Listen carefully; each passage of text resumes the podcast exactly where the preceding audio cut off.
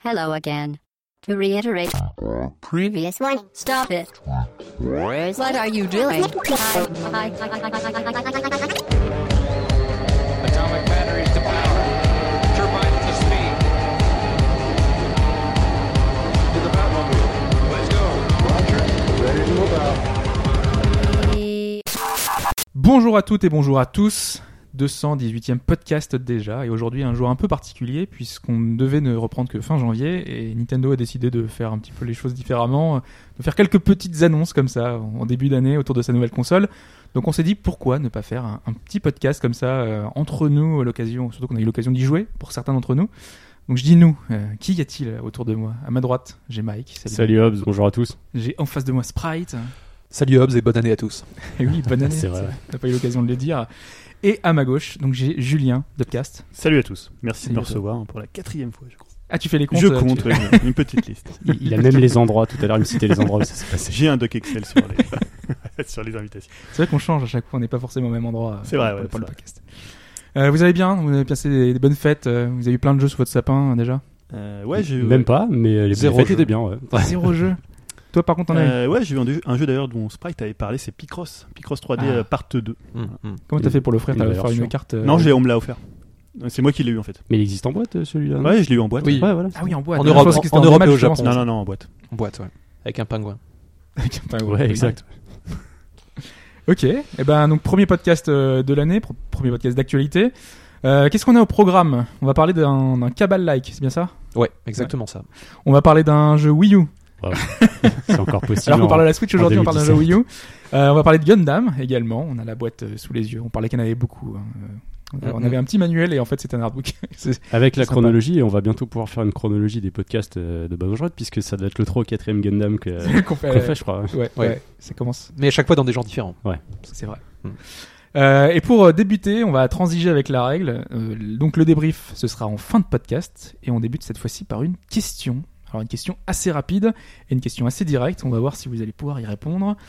Euh, une question qui revient en décembre 2001. Il y a la Game Boy Advance qui a accueilli un nouvel accessoire qui est l'e-reader, un lecteur de cartes qui était sorti uniquement au Japon et aux États-Unis, donc pas chez nous. Et ma question est assez simple. C'était quel jeu avait bénéficié de cet accessoire? Donc, euh, je vais vous faire quatre propositions et un de ces jeux euh, n'a pas bénéficié des fonctionnalités de ce e-reader. Alors, les quatre jeux. Est-ce qu'on a Pokémon Ruby et Saphir? Est-ce qu'on a F-Zero GP Legend? Est-ce qu'on a Advance Wars 2 Black Hole Rising? Et est-ce qu'on a Animal Crossing GameCube? Une de ces quatre propositions n'a pas eu de l'avantage du e-reader. Euh, J'ai envie de dire euh, Advance War. Advance Wars euh, Ouais. pour Sprite Ouais, il y en a euh, directement. Deux, deux que ça. j'élimine direct et les deux autres. euh, Donc il y aurait, moi je te mettrais F. C'est quoi, c'est collégial ou.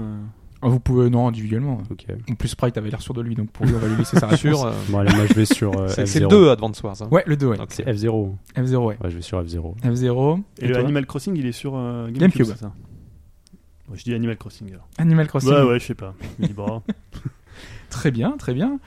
Euh, on aura la réponse en fin de podcast, comme d'habitude. Je vous propose de commencer par la première chronique, Wild Guns Reloaded.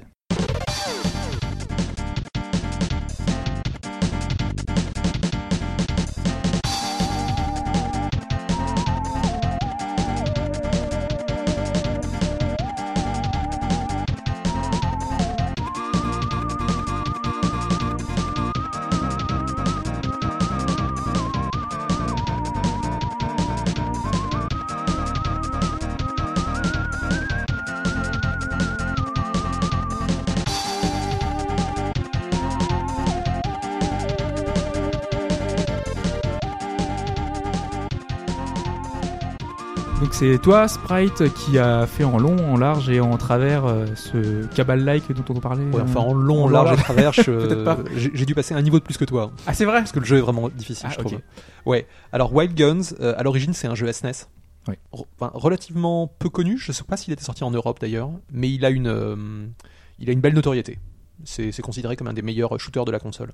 C'est un jeu qui s'inspire beaucoup de Cabal ou de Nam 75 sur euh, Neo Geo.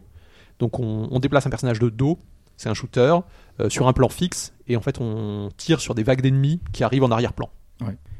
C'était assez à la mode à une époque, surtout en arcade. Mais ça donnait une impression de, de profondeur. On avait euh, tous les trucs qui, nous arrivaient sur nous. On, Ouais. on essayait d'éviter les, les, Et, les la, tirs. et- et la 2D se prêtait vraiment bien à ça parce qu'on Ouais. pouvait avoir beaucoup de détails, euh, des explosions qui, euh, comment dire, pouvaient soit pixeliser en premier plan, so- soit être plus détaillées en arrière-plan. Enfin, on avait vraiment un sentiment effectivement de, de différents plans.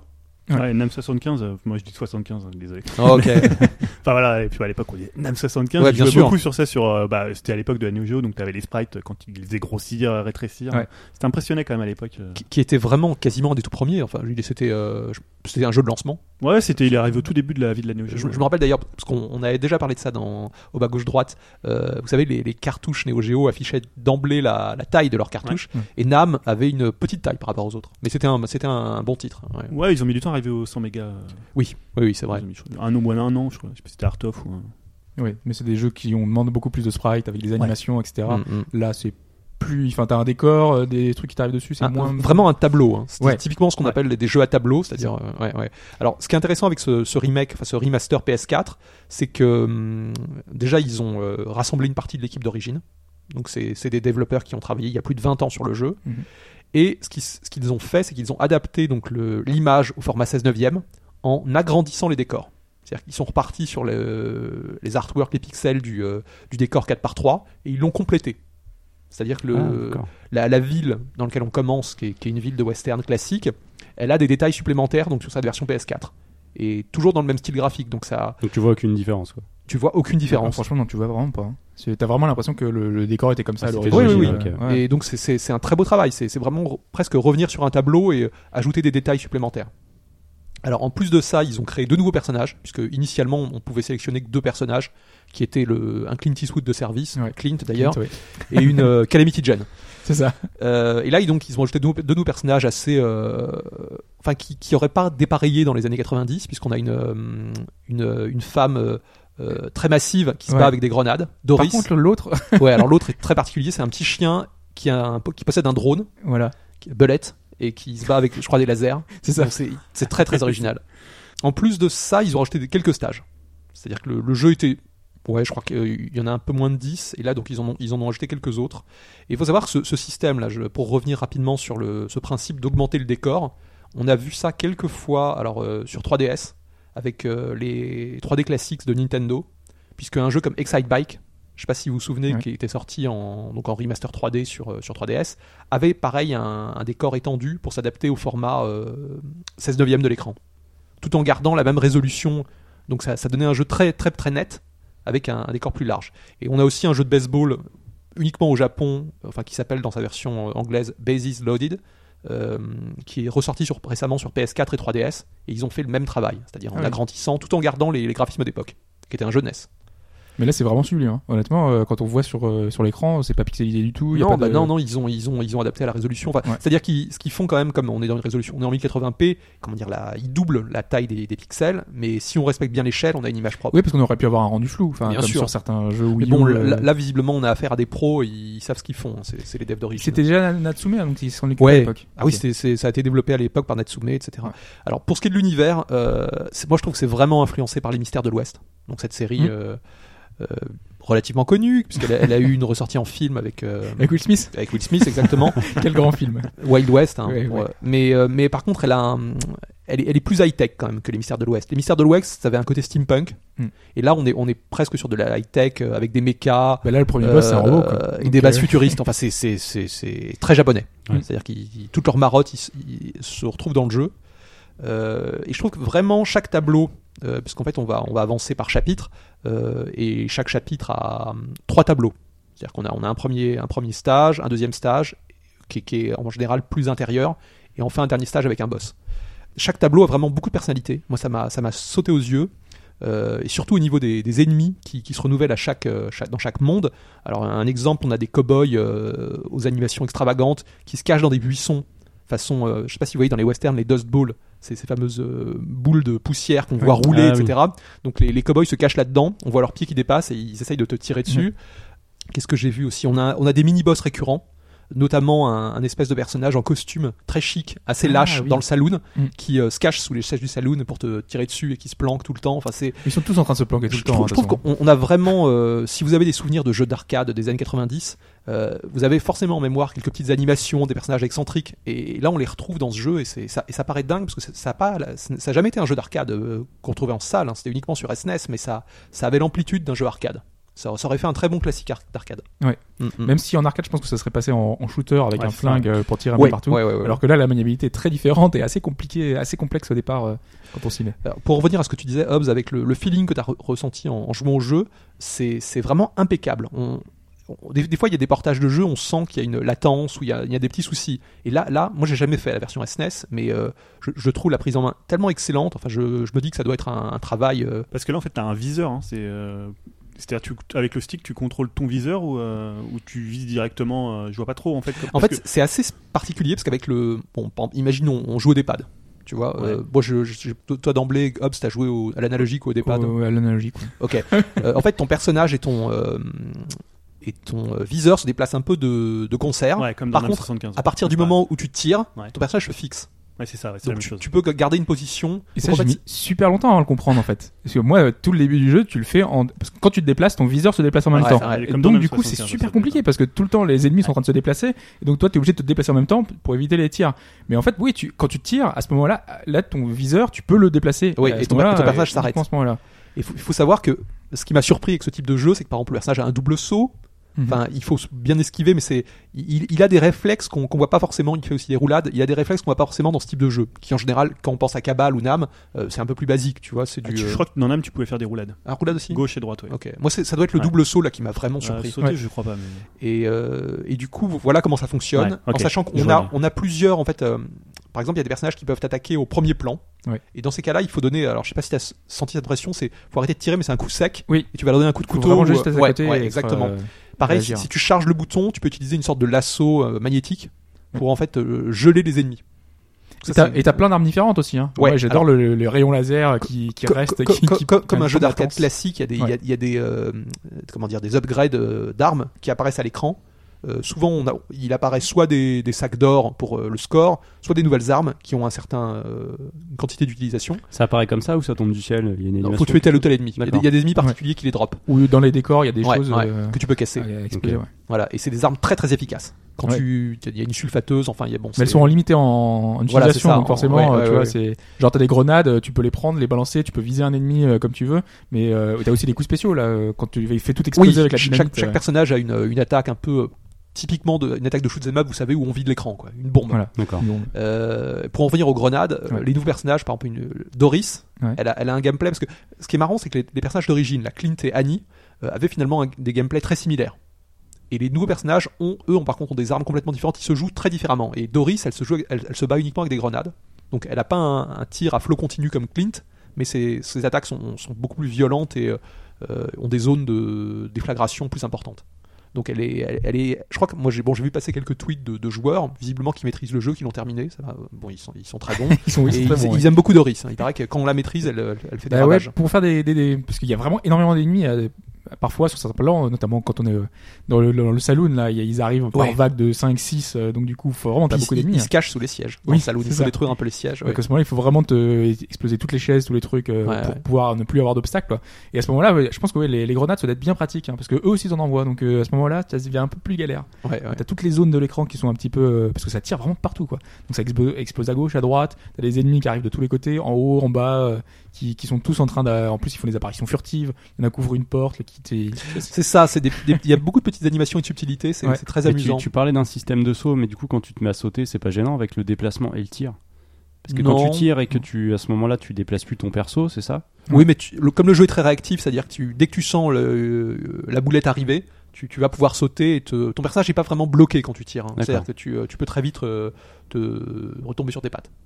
Et non, non, ça pose aucun souci. C'est très nerveux d'ailleurs euh, dans le feeling. Je sais pas si Mm. tu l'as senti. Oui, c'est oui. euh, c'est typiquement un jeu à, à maîtriser. C'est-à-dire que plus tu vas y jouer, parce qu'il n'y a, pas- a de sauvegarde, hein, il va falloir euh, revenir à chaque fois à zéro. Par contre, il y a des continues infinies. Tu l'as Euh, peut-être pas vu. Parce que quand tu passes le premier stage, Carson City, hein, donc qui est la ville euh, initiale, après tu as un écran de sélection façon Megaman où tu peux choisir les parmi les quatre stages Ouais. suivants. Et il y en a encore d'autres après. Ah, mais il faut terminer le premier. Ouais, euh, faut le- terminer le premier monde, qui est, qui est un monde d'un. Oui, oui. Ok. Mais moi, je suis au boss du Mais, premier monde. hon- Honnêtement, si, on si- le si- malaise. si t'es au boss, il y a aucun souci. Le boss, il est, à mon avis, tu peux, tu peux le faire sans perdre une vie parce qu'il est, il a quand même des Ouais, patterns. il, y a des, il a des patterns assez classiques. Maintenant que j'ai compris euh, Mhm. le, le fait qu'on puisse euh, s'arrêter pour viser comme je veux, euh, là maintenant j'ai beaucoup plus de facilité à, à me dépatouiller de ces ennemis par milliers, Ouais, notamment Ou- des boss qui Ou, sont très chiants. ou au pire avec Clint, tu fais une, tu gardes en, en stock tes, ta TNT Ouais. et tu, euh, tu, tu l'envoies sur le boss à, à gogo. Mais euh, non, il est, il est vraiment pas méchant. ce- C'est une sorte de mecha sur le toit du saloon. Et du coup, outre le fait de finir le jeu, il y a un principe de scoring peut-être? Ouais. Il y a des modes de jeu Oui, oui, il y a un, bah, le principe Ouais. de scoring, il est extrêmement classique, c'est-à-dire qu'à partir d'un certain stade, tu gagnes des vies. Et, vraiment, les vies, c'est pas volé, c'est-à-dire qu'il les faut pour avancer dans le jeu. Ouais, parce qu'en fait, tu- quand tu quand tu meurs, tu meurs dès que tu reçois un projectile. oui, hein. tu perds une direct, hein, tu Ah meurs, ouais. euh, tu prends Oui. une balle, t'es mort. Ah ouais, tu perds une vie. Sauf que tu réapparais. Ouais. Et donc, tu as en fait un certain nombre de vies euh, pour euh, jusqu'au continu. En fait. Ouais, donc, c'est du ça. coup, tu peux réapparaître Et- autant que tu. Et bien, et bien sûr, euh, après un continu, tu redémarres au tout, tout début. Au tout début, hein. ouais. du, du stage. Enfin, Au c'est- tout début, début. Hein, donc, ça veut dire tu reprends le début, Les trois le saloon, le, truc. euh, Mais les ennemis apparaissent au même endroit tout le temps? Tout le temps. Ouais. Ouais, c'est ouais, bien. façon c'est- extrêmement euh, précalculé. J'aime bien ça. Tout est, tout est bien J'aime pas si ça change. toi. Ah. Ah non, non, c'est que Moi, il y a un détail qui m'a un peu surpris, c'est euh, bon, la bande son a été réarrangée. Euh, la bande son 16 bits est disponible dans le jeu, en- dans les options, mais il faut finir le jeu pour la débloquer. Je trouvais ça un, un peu, étant donné que le jeu Ouais. est dur, c'est, Ouais. ils auraient peut-être pu s'en dispenser. Moi d'ailleurs j'ai suivi ton conseil parce que le jeu sur le PSN euh, européen il est super cher, il est à 30 Tu euros. l'as pris sur le store japonais Super cher. Je l'ai pris sur le store japonais et les options sont Moitié toutes en japonaise. ouais, bon, enfin, t'as- Ouais, j'ai- t'as- ouais, t'as- mais du coup moi j'ai pas j'ai pas cherché Ah, à comprendre. d'accord, d'accord. Il a combien euh, sur le store Jap? Il a 15 15 euros, D'accord. 1000 1800 yens. Ok. Donc deux Et- fois moins et cher. 30 chez nous, euh, 30 idem pour euros la sortie même. boîte. 30 euros pour moi c'est trop cher. Mais euh, Il y, a- il y a quelques titres, alors j'ai remarqué, ça c'est typique un peu des, des japonais qui font des espèces de, de remaster, remake de luxe. Parce Mhm. que c'est le cas, hein. c'est Ouais. vraiment un truc, euh, c'est- un travail d'orfèvre. Genre c'est du Steel Empire. et tout. quoi. Je pensais exactement Ouais, à Steel ouais, Quand Empire, tu me parles de prix, ouais, je pense à ça. qui, qui était, euh, c'était un, un jeu DS en téléchargement, 30 euros. Euh, 30 dollars. 3DS, c'était 30 3DS, ouais. Euh, 30 euros, alors que c'est un, c'est un remake d'un shoot'em up Mega Drive. Ouais. qui, a, qui a- qui a une petite réputation. Mais alors, par contre, le remake est brillant. hein. C'est-à-dire que c'est rarissime aujourd'hui de voir des remakes entièrement en 2D.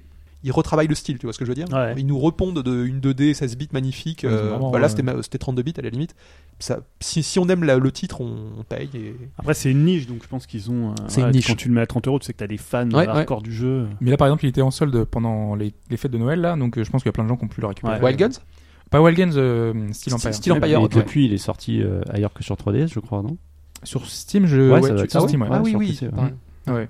Et alors, en Très fait, beau travail. pourquoi ils ont mis un chien Parce que Oh, tu sais, c'est toujours le truc, moi, les animaux dans les jeux, tu vois, c'est Tekken, j'aime pas Tekken parce qu'il y a des kangourous, des pandas. C'est surtout le robot faut Ah, mais t'es pas obligé de les Le utiliser. Ah, mais j'aime pas, Ouais, j'aime pas les combats. tu drone. Je voudrais pouvoir les enlever du. En tout cas, c'est pas un ennemi. hein. Tu, tu joues avec lui. hein. Ouais, je sais, mais bon, c'est euh, pire. Euh, je sais pas, les Japonais ont une fascination pour les petits Attends, tu animaux joues à à poil. Star Fox quand même. Ouais, mais Il y ils a sont, des tous, euh, ils sont animaux. tous comme ça. hein. Ouais, c'est vrai. Mais ça, ça va Il y a très, d'humains à côté, enfin, tu vois. c'est pas- ça- ça va très bien avec le côté un petit peu parodique du jeu.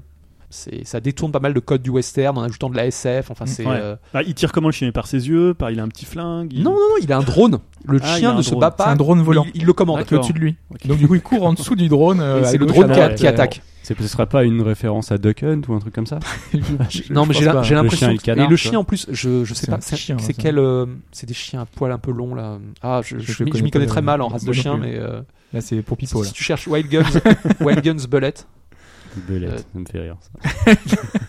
Et euh, ouais, donc euh, bah, t'as parlé du prix, je, je voulais, je voulais le Ouais. mentionner effectivement parce que c'est c'est très, ch- c'est assez cher chez nous et Mais il y a un mode multijoueur aussi. Enfin du coup moi j'ai pas Ouais, pu le tester. à je l'ai testé avec deux, un ami. trois, quatre, mais euh, ouais ça, ça marche bien. Très bien. Sur le même écran. Hein. même écran. Ouais. Alors par contre, il y a un truc qui m'a surpris, j'ai l'impression que quand tu joues en multijoueur, tu peux pas utiliser les continues. Enfin, ça m'a. euh, Peut-être que c'est plus facile aussi. Je pense que ça doit être dans ce Oui, sens- oui, oui, sens-là, oui, ouais. Attends, belette, tu l'écris comme une belette euh, non, non, non, à l'anglaise. Euh, C'est une balle. euh, Bullet. Weasel, non Ah la vache, ok. Ah, belette. bu- bullet. Je comprenais pas. Bullet time. Enfin, un chien qui s'appelle Belette, ça aurait été quand même le comble. Et donc Ah, tu vois, il a, de la il a chance, son Julien. drone avec Ouais, lui. ça, ça ressemble à un, tu sais, un- Ah. une forme Un un peu chien. de Tekken mais à poil long quoi. Bah, c'est un peu comme les, ces, ces chiens C'est saucisses. quel à poil long hein. Ah ouais, le drone c'est pas une connerie en fait, c'est il est le drone est carrément plus gros que le chien. Ah oui, Oui. bien sûr. C'est Ah lui ouais. qui tire. Ah, c'est marrant. Ah, c'est- c'est marrant. C'est bizarre d'avoir ajouté ça. Non mais c'est non mais quand tu vois le le Non, mais ça va dans l'esprit, hein. Choisis les, les select players, tu, tu vois l'esprit du jeu quoi. Tu sais, c'est D'accord. Tu sais, ouais. c'est Ouais. comme dans, dans Ouais. Metal Slug, ça n'a aucun sens d'avoir autant de, de robots armés, même si on sait que c'est. Enfin, tu vois, Ouais, c'est vrai qu'il y a ce côté parodique aussi. Qui est- Ouais, qui est dans ouais, Metal ouais. Slug. il y a un peu la même folie que dans Metal Slug. Ouais. Mm, mm, mm. Puis les animations sont superbes. Enfin, euh, quand on voit certains trucs qui explosent partout et tout. Dès le début, Clint, enfin les. Ouais. Toutes les poses, euh, les sauts, euh, c'est toujours assez, assez stylé la façon dont ils bougent et tout. J'étais surpris de voir à quel point il y avait une communauté qui se souvenait de ce jeu sur euh, Super NES étaient qui, très appréciés. qui le- apparemment. qui l'adorait. Ouais. Moi, j'avais, j'étais complètement passé à côté. Mais ce qui est bien, c'est qu'ils aient vraiment récupéré l'équipe originale. Ouais, c'est ça ouais. qui est intéressant parce Ouais. que à la limite, tu mets un chien, ça me dérange pas trop si c'est vraiment les, tu vois, le, ils Après, sont dans l'esprit du jeu, quoi. Si c'est bien fait, tu vois, euh, type M2 qui récupère euh, certaines licences et qui arrive à les, re- les refaire comme il faut, enfin moi ça me dérange pas. Hein, mais euh, c'est vrai que là c'est encore mieux quand c'est le. J'ai lu une interview justement sur le développement de, de ce remake et euh, l'actuel patron de Natsume euh, travaillait sur le jeu à l'époque, avait en fait avait, avait beaucoup de, de souvenirs euh, agréables de ce développement et euh, quand on a commencé à envisager un, un remaster d'un titre, il a tout de suite, euh, comme il était pré- comme maintenant il est président, il a tout de suite dit on fait Wild Guns. Ouais, parce que Natsume aujourd'hui ils font, ils font quoi? Ils font les Harvest Moon En fait, ils sont. Alors, c'est Natsume Atari d'ailleurs. Je crois Ouais, il y, a, il y a une espèce de. de je sais bon. Enfin, J'ai pas compris. va- moi, non, moi non plus. Peu importe. Atari, ils sont Nat- partout, c'est- marqué Natsume partout sur le net. Bah, Natsume, c'est très compliqué. C'est-à-dire qu'ils ils ont des bureaux euh, japonais, américains. Alors, le, le Natsume américain possède le nom Harvest Moon, ouais, mais, en, fait n'importe quoi parce qu'en fait, si tu veux, ils, ils ont, euh, ils se sont séparés de Marvelous. Et Oui. Mar- Marvelous, en fait, continue vraiment la série euh, japonaise Harvest Moon qu'on connaît. Et donc, du coup, euh, Natsume USA euh, développe ses propres Harvest Moon, mais qui sont euh, pour l'instant des jeux ratés. euh. et ils ont quelques noms, quelques titres. Alors, ils, ils vivotent un peu grâce à leur, leur, leur ancien catalogue, surtout lors des ressorties Virtual Console. Ouais, c'est ça. Parce qu'ils ont quelques bons titres. Natsume, ils étaient très actifs sur NES et SNES. Et voilà. C'est pour ça que là même en préparant, enfin tu, tu retrouves des, des anciens jeux de, enfin les Cabal Like, c'était Data East, c'était d'autres euh, Mm. compagnies de l'époque qui étaient quand même très réputées pour ce genre de jeu. hein, donc, Ouais. euh, Et c'était vraiment un genre euh, qui a complètement disparu, hein, ces jeux-là. hein. Mm. Euh, Est-ce que ça a encore un sens 3D. aujourd'hui euh, Non. Parce qu'on a du Sin, Sin and Punishment qui est un peu dans un héritier de, de ça. Ouais, mais là, là, on passe à un jeu de- sur rail. ouais. Tu vois, alors que là, c'était vraiment un jeu à tableau. Je pense Mm. que c'est deux philosophies. Mais Oui, c'est vrai vrai. qu'il y, a un- il y a un peu de ça dans Sin Ah, parce que Sin and, Punishment c'est plus un Puncher Dragoon. Ouais, Ouais, mais à tu vois, Ouais. c'est plutôt, enfin, c'est un héritier de ce genre de jeu-là, quoi. Finalement, c'est le déplacement de la visée Et je- et tu bouges dans un tableau, euh, même si t'avances là, du coup. Mais euh, Ouais, euh, c'est vrai. différent. Donc le chien ce sera un Dash Hound. J'ai réussi à Ok, trouver. ok. Mais en même temps, c'est un peu aussi euh, ce qu'il y avait avec les Virtua Cop. Enfin, finalement, c'est cette même tradition Ouais. de jeu où tu Ouais, tires, tu tires sur l'écran, quoi. Et- ben, exactement, je pensais à Virtua Cop, c'est vrai qu'il y a cette mise en scène. C'est-à-dire Ouais, cette espèce de. Oui, oui, c'est vraiment du. C'est typiquement du Virtua Cop. Mais avec un, un côté fétichiste 2D. Ouais. Je pense que c'est des jeux pour les. Un peu pour les fétichistes de la 2D, hein, comme Nam. Ouais. Tu, tu, il y a Ouais, vraiment ouais, cet esprit. hein, ouais. Mais tu vois, moi je trouve qu'en VR, ça serait des jeux, alors pas avec- peut-être avec une vue. euh, ils l'ont fait d'ailleurs, je crois que c'est euh, Little Weapon qui est sorti sur PSVR, Ouais. où euh, t'as des ennemis comme ça qui apparaissent et euh, voilà, t'as as ce côté où t'as la, la présence qui joue beaucoup euh, avec la VR. Moi je l'ai pas essayé, Puis Little quand t'as les boulettes qui t'arrivent dessus, je pense Ouais. que ça doit être très, Ouais, très franchement, euh, ça, ça peut avoir une. Il y a des jeux comme ça en VR qui peuvent avoir une nouvelle jeunesse. Oui, et là tu fais vraiment le, dans le saloon et tout. Ouais, voilà, ouais, tu peux, tu peux reconstituer le, le truc. Salut, moi Ouais. je trouve que ça peut être sympa. Quoi. Mais là c'est vraiment de la 2D, donc ouais, euh, voilà, c'est ouais, encore oui, plus. il y a euh, l'esprit, euh, l'esprit de l'époque, quoi. C'est ça. C'est très plaisant. Hmm. Tu voulais rajouter quelque chose donc, non, ce- non, si ce n'est que c'est un bon, c'est vraiment un jeu difficile, c'est-à-dire qu'en plus, si, si vous le prenez, euh, il faut vous armer de patience. Si c'est un jeu euh, dans le- vous allez apprendre à jouer, euh, c'est, c'est, mais c'est très, très agréable. Les parties sont rapides quand même, donc c'est, c'est pas mal. Ouais, on prend pas du plaisir tout de suite. Hein. Au début, on meurt beaucoup. Puis après, tu dis ah tiens, je Mm. commence à maîtriser le jeu. T'avances un peu plus. Tu dis ah tiens, il y a des nouveaux décors, des nouveaux trucs. Et c'est toujours le plaisir que t'as de voir le nouveau tableau, le tableau suivant, euh, ce qu'on va pouvoir voir euh, par la suite. Et puis après, plus tu maîtrises, c'est comme n'importe quel jeu. Quand tu commences vraiment à maîtriser un jeu, euh, tu prends vraiment beaucoup de plaisir à y jouer. Ouais. Donc là, pour le coup, c'est vraiment réussi. Donc Wild Guns Real Dead sur PS4 euh, uniquement. hein. C'est, ça fait partie des jeux PS4, euh, PS4. pour l'instant. Je sais pas ce qui, ce qui va devenir, mais euh, Ouais. bon, peut-être. peut-être peut-être ailleurs euh, plus tard. Très bien, merci Sprite. On va pouvoir passer à l'actualité avec évidemment la Switch.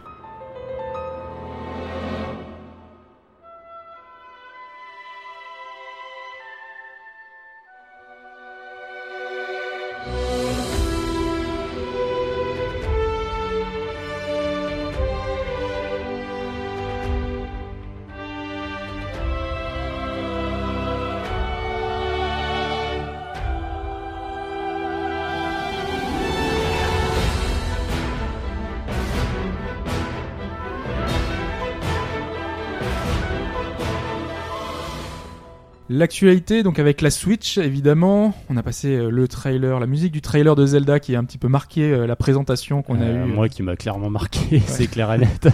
Et pour tout le monde ou pas? Parce que j'ai vu quasiment tout le monde unanime hein, pour dire que le trailer de Zelda, c'était ça avait l'air, des- ouais. Ouais. Non, ça non, a l'air marquant, efficace. hein. Ce qui est Mhm. assez d'ailleurs euh, paradoxal et, euh, par rapport à cette console, parce que finalement, quand la conférence arrive et que tu vois toutes les annonces, donc la console sortira le 3 mars à un prix français de 329 euros. Et Il y a pas de prix, donc il y a eu quelques a annonces parce que c'était un peu, c'est vrai que c'était la grosse, un peu la grosse annonce de la semaine avec euh, ce qu'on a derrière en actu, mais euh, donc la conférence Switch à 5h du mat. Euh, vous êtes levé vous pour regarder Oui. cette? Sérieux? Oui. Moi aussi. Oui. ah, moi j'ai rattrapé, j'ai rattrapé le matin parce que non, c'est pas possible. Et finalement, ça m'a pas, j'ai pas regretté. non, mais voilà, il y, y avait quelques annonces. On a eu, ben, on reste quand même un peu dans le flou sur certains points, parce que par exemple, on a appris que le online serait payant, mais on sait pas encore combien, on sait pas de quelle façon. À, à partir de cet automne. À partir de ouais fin 2017, Mm. euh, toute la première partie de l'année sera gratuite en fait, Euh, mais on sait pas trop comment ça fonctionne. On sait Mais qu'ils c'est aussi parce qu'ils sont pas, ils sont pas prêts parce que la- l'application, elle sera pas disponible tout de suite. Euh, L'application, bah ça on sait pas en fait. Ça fait partie des choses dont on sait toujours pas parce que est-ce qu'il y aura un service en ligne quand le jeu sera sorti? On sait pas. Est-ce qu'il y aura un e-shop? On sait pas parce que pour l'instant il y a aucun titre qui a été annoncé euh, en On n'a version pas vu les e-shop. menus non plus. Hein. Enfin, On a vu les menus. On les a ouais, ouais. aperçus. euh, on- on- Il y, a- il y a une icône eShop sur les menus. Il y a l'icône, on s'en doute. Mais est-ce qu'au lancement Ah bah. il y aura un peu de catalogue Je pense que euh, d'ici le 3 mars ils vont peut-être annoncer deux trois trucs. Moi, la question, c'est est-ce que je pourrais récupérer mes titres que j'ai téléchargés sur Wii U nouvelle moi je te dis non. ou je te dis oui, mais à un certain tarif quoi. Ils l'ont fait de la. De quelle console ils l'avaient fait? C'était de- Bah, entre la Wii et la Wii la U. Wii, la Wii U. Oui, la Wii U, Oui, ouais, c'est ça. Où tu, payé, où tu payais. euh, Tu repayais derrière. C'était pas énorme même, mais bon, c'était. euh, Ouais, mais tu, ça- tu, tu les payeras toute ta Le vie. truc, c'est qu'ils étaient pas associés à notre compte à l'époque. Enfin, les jeux, c'était un peu compliqué. C'était un transfert de Ah, il licence. fallait faire le transfert. Ouais, ouais, Là, ouais, ils sont liés au compte, normalement, Alors, les tu, jeux. tu payais si tu voulais le jeu pour pouvoir y jouer sur Wii U avec euh, les fonctionnalités de la Wii U. Parce que. En fait, tu avais une Wii dans la Wii U, tu as un espèce d'émulateur ça. Wii. Et tu, si tu avais des jeux Wii, tu pouvais les garder et jouer en- gratuitement En fait, c'était un peu différent parce que ce qui se passait, c'est que tu, vraiment tu transférais tes licences et tu pouvais les contre un, prix les télécharger, mais dans leur version Wii U. Voilà, c'est ça. Tu faisais pas de l'émulation, enfin, Ouais. tu faisais pas une. Mais ils euh, n'étaient pas tous disponibles en plus. Non. Non. Ouais. Ouais, bon. Et tu les perdais sur Wii. Ça, c'était un peu Tu les dommage. perdais sur Wii. Les effaçait, euh. Donc on verra. hein. Ouais, bah c'est c'est un peu l'inconnu. Euh, qu'est-ce qu'on a euh, qu'est-ce qu'on a connu d'autre? Donc on a vu quelques annonces. Euh, bon bah le Zelda, on sait qu'il sort, c'est pas un souci. On a eu la surprise d'un Xenoblade Chronicles 2. Ouais, Euh, surprise. hein. Vraiment surprise parce qu'on s'attendait pas trop à ça. On savait qu'il bossait sur quelque chose. Mais mais- on Pas, avait- aussitôt, franchement. Même Je- toi, t'avais tweeté euh, que euh, on savait que notre ami Soraya euh, Saga euh, enfin, Saga, voilà, elle avait retweeté le, le Ah oui. Direct, donc forcément il y avait quelque fois, chose oui, sur, euh, sur Xenoblade. Et surtout qu'il C'est y vrai avait. qu'on pensait plus à un remaster euh, Ouais, en fait, c'était ça. Ouais. de, de X. de X. ouais. Là, pour le coup, c'est la suite du, dessus sur Wii. Suite, euh, De Xenoblade, Xenoblade, en fait. c'est un Ah, 2. on sait pas trop, ils mettent deux, Ah. donc dans l'idée, C'est t'as envie de dire oui. mais- En tout Après, cas, c'est peut-être c'est- comme Final il- Fantasy. Il y a clairement, euh, il y a tellement de références au premier Xenoblade, euh, c'est c'est affolant. Enfin, Bah, le que, dernier que ce soit l'épée, le dernier Ouais, plan. oui, oui, euh, le dernier plan. La Alors, et j'ai- ça fait le lien avec les deux. j'ai- commencé à regarder en détail, mais on voit deux filles apparaître. Elles ont toutes les deux des sortes de pendentifs Ouais, en fait, qui, ont la forme du Zohar. il semblerait que de- la fille le soit l'épée c'est en fait, l'épée soit la fille. C'est les théories. elle, c'est est, habillée en rouge. Mais il y a une fois encore les, les petits fétiches de hum, Takahashi qui Ouais. apparaissent dans le jeu. Et, et on, donc il change de character design aussi. Hein. C'est Ouais, assez important. Ouais, c'est très ça, visible. Étonnant. Euh, Moi, ça m'a Euh, plutôt refroidi, mais bon, en- en fait. j'ai envie de leur faire confiance. Oh, plus enfantin. Moi, tu sais ça à quoi ça m'a fait penser En voyant tout de suite le héros, j'ai pensé à Monster Hunter Stories. Je Ouais, c'est il a- pas il faux. a- ouais, il a parce un que visage les, très- les têtes font plus grosses que les corps. En Oui, fait, il oui, y a oui, un faux effet SD un peu particulier. Chibi. Ouais. Un peu. Enfin, pas tout à fait. mais- alors j'ai plus le nom de l'auteur, mais c'est un. Il a fait deux trois mangas, mais il est pas très connu en fait. Non. Enfin, j'ai été fouillé, je trouve ça étonnant. Pareil, j'ai vu qu'il a, il il a, il mais- travaillé dans l'animation. Enfin, il a, Ouais. il a fait un, un remake d'un titre de euh, Ishinomori euh, Cowboy euh, 0, euh, pas Cowboy, Cyborg, Cyborg, 0009 euh, ouais, c'est ça, ouais. et euh, un autre, un, je crois un film de SF. Euh, je sais pas le titre, mais c'est Exiled from Paradise ou quelque chose comme ça, avec des, pareil des mechas, un thème très euh, à la Takahashi. D'accord. Mais euh, ça m'étonne pas, ils sont euh, Takahashi compatible. Quoi. ils, ils avaient euh, pour Cross, enfin pour X, ils avaient euh, engagé énormément de designers euh, amateurs ou peu connus pour euh, le design des aliens. Et ils a- ils- vous savez, vous saviez à l'époque, ils avaient pris chaque designer s'occupait en fait d'une race en particulier, et donc il y avait, un mix un peu de, de style. Et là, pareil, ils ont fait visiblement appel à quelqu'un. euh, Même si, même, les plus euh, connus. mais là on retrouve beaucoup. On en a les Nopons. Enfin, on retrouve des. Ouais, des- oh, bah, il, y a- il va Oui, y, il va y avoir des- les, Il y a des points de repère. les figures euh, type, bien sûr. Après, pour le reste, la nouveauté, si la possibilité de monter une créature, visiblement. Donc, Ah on ouais, voit un personnage sur Ouais, un. Oui, exact. On voit un Il y a une personnage qui sur une sorte de, euh, d'ours ou un peu Ouais, de- voilà. ouais, une ouais, monture exact. un peu. Ouais, ouais. Je dis World of Warcraft parce que ça me vient en tête, mais Ouais. c'est un peu l'idée quoi. Donc ce serait, je pense, une des nouveautés. Après, c'est à peu près tout ce qu'on sait. en- On n'a tout pas cas, de HUD, on n'a vi- rien. Visuellement, c'est assez brutal par, quand, quand on connaît les autres titres. Enfin, il y, a un- y a y a décalage graphique. euh, Mais moi, assez je trouve net. que c'est, enfin, c'est ce que je te disais, Ah, moi, je Mike trouve- je hier. trouve ça plus- plus que fin je et trouvais ça joli, presque moins beau que le que le Xenoblade Chronicle X. très différent. C'est peut-être la direction Mais tu sais, il artistique. y a un passage réaliste. où ils sont Enfin, dans l'herbe et tout. euh, ouais. J'ai l'impression que c'était, c'était moins fin en fait que ce qu'on avait dans Xenoblade. Pour, moi, c'est plus, c'est plus stylisé là. On, on va, on va vers quelque chose, comme tu dis, un peu à la Tales, avec Ouais. des, des personnages très stylisés, un univers relativement stylisé, alors que X, X c'était vraiment un espèce de drôle de mix. Il avait un monde réaliste, des, des ennemis très réalistes, enfin, euh, en- Ouais. en créatures. Par contre, des personnages euh, un peu, euh, un, peu comme des poupées, mais à, Ouais, raison, à raison, j'ai envie de dire. j'ai l'impression, vu qu'a priori le développement s'est fait en parallèle, que les deux jeux ont, ont eu une timeline un peu différente, ils- qui sont pas passés Ouais, toutes les infos sûr. en fait et toutes les technologies. Donc euh, à voir comment ça, ce que ça va donner, mais euh, je sais pas. Peut-être qu'il y en a une moi, qui est moi, plus moi, que je pense que j'ai j'ai vraiment envie de rassurer les gens qui sont inquiets à cause du design. Euh, c'est quand même monolithe. Euh, Oui. c'est pas des gens qui font De des. toute façon, enfin, il y en avait aussi d'inquiets sur euh, Xenoblade Chronicles X. Un cara design, tu feras jamais euh, que il y aura pas d'unanimité si ouais, tu veux. tout à fait. Et ils sont, ils ils très tranchés dans leur, dans leur choix. Ouais. Des fois, ils font un peu des choix euh, qui, qui- ils vont apparaître de mauvais goût pour certains, Hmm. mais euh, on retrouve des choses géniales à côté. Enfin, je pense, je pense que c'est typiquement un jeu. Moi, je, je leur fais 100% confiance. Et je me demandais qui allait succéder à Sawano et finalement donc c'est Mitsuda. Donc c'est ils reviennent, bon hein. avec Enfin, l'équipe voilà. de, de- de- du premier. Voilà. C'est ça. Ouais. Ace aussi. Le... ouais. Ah bah ça va être, ça va être très bien. Mais Sawano c'était bien aussi. Mm. Mais en fait, X, il faut vraiment voir ça comme une espèce de parenthèse ou euh, un jeu un peu différent. Mais il y a des choses que je vais sans doute regretter. Parce Ouais, que mais ce qui est- ce qui est les- dommage, au niveau des décors, Et puis il est, il est pas fini non plus en fait. Carrément. Sais, la fin. Elle, Non, non, euh, non, non, non.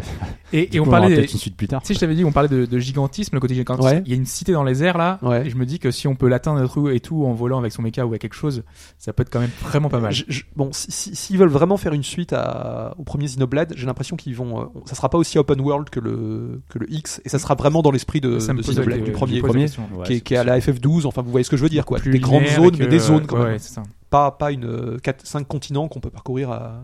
Et Julien, toi, ça t'avait pas euh, emballé plus que ça, Xenoblade ou euh, J'ai fait que le début. Et, Le début, euh, ouais. Voilà, après, j'ai un peu lâché. Je sais pas trop pourquoi. Et j'ai toujours pas fait le X. Il est toujours dans sa boîte. Mm. donc, je suis un peu...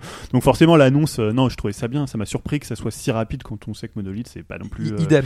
Je, et je trouve que ce voilà. qui, ce qui m'a surpris avec cette console, c'est pour une console Nintendo, euh, depuis la Wii, depuis la Wii U au lancement, on n'a pas eu autant d'annonces de jeux core gamer euh, niche.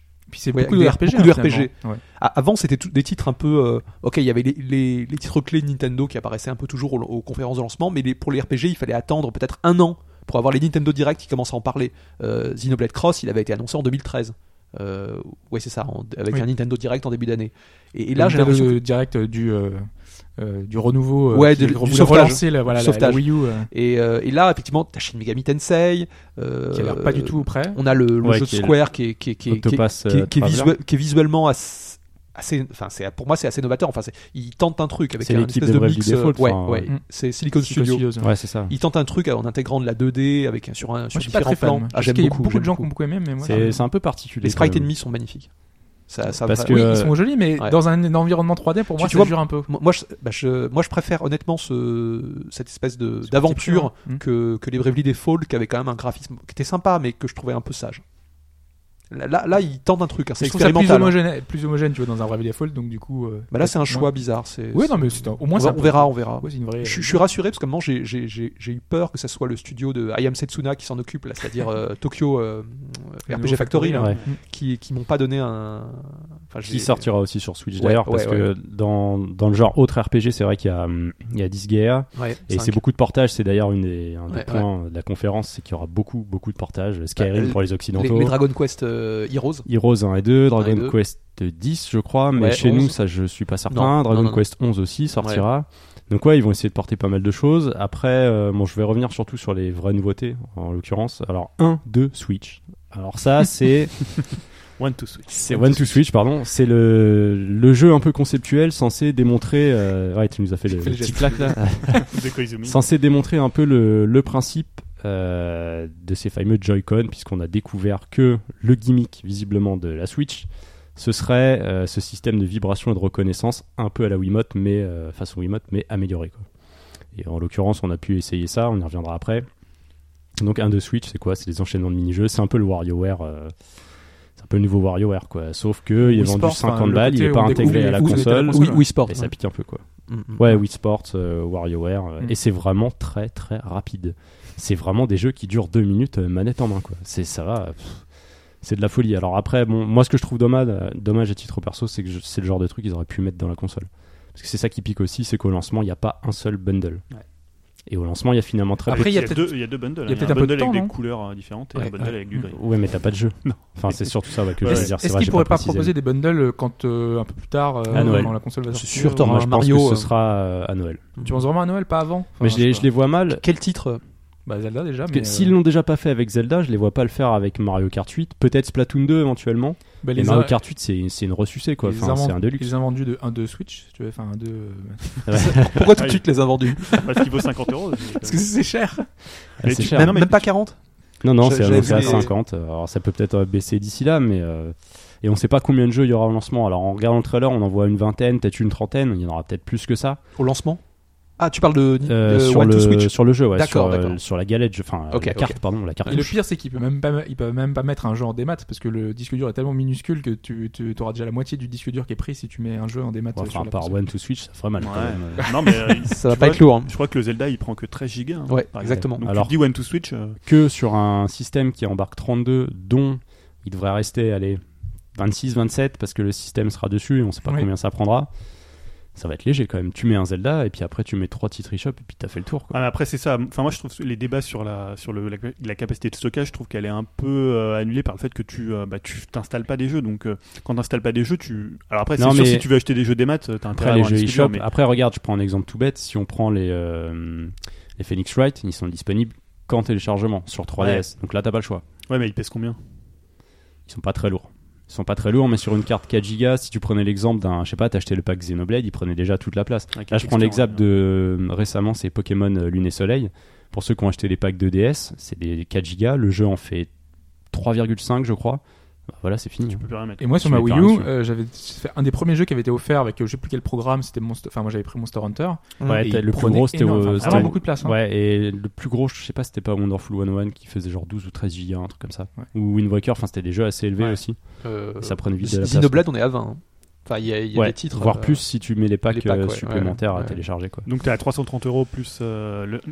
Donc, Au bah, euh, voilà. au lancement, ça, enfin, je veux dire, ça va. Si t'achètes un jeu en, cartouche, bon, bah, ça va, t'as pas de souci. Ouais. 32 Go, ça fera le taf. Euh, Qu'est-ce qu'il y avait d'autre comme jeu? Arms.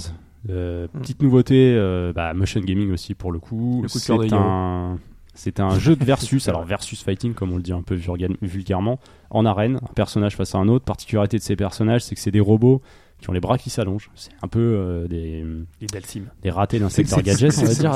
c'est- tous des robots C'est tout. Ouais, c'est tous des robots. Ah, en fait. d'accord, Ils ont une forme humanoïde. Ce qui est assez ouais. marrant, c'est que t'as le côté très cartoon. C'est-à-dire que quand il va se prendre un coup de poing dans la tête, ça va déformer sa mâchoire et autres. Alors que c'est des plaques de métal, tu vois. Donc euh, dans l'idée, c'est pas possible. Il y a un peu à côté Mais mélange Punch. Out, euh, Overwatch, euh, le côté cartoon d'Overwatch et Ouais, le côté il y a un peu ça, ouais. délirant de. Par contre, on sent que ça a été bossé au niveau du, du visuel, Ouais. et de l'esthétique, c'est quand même assez sympa.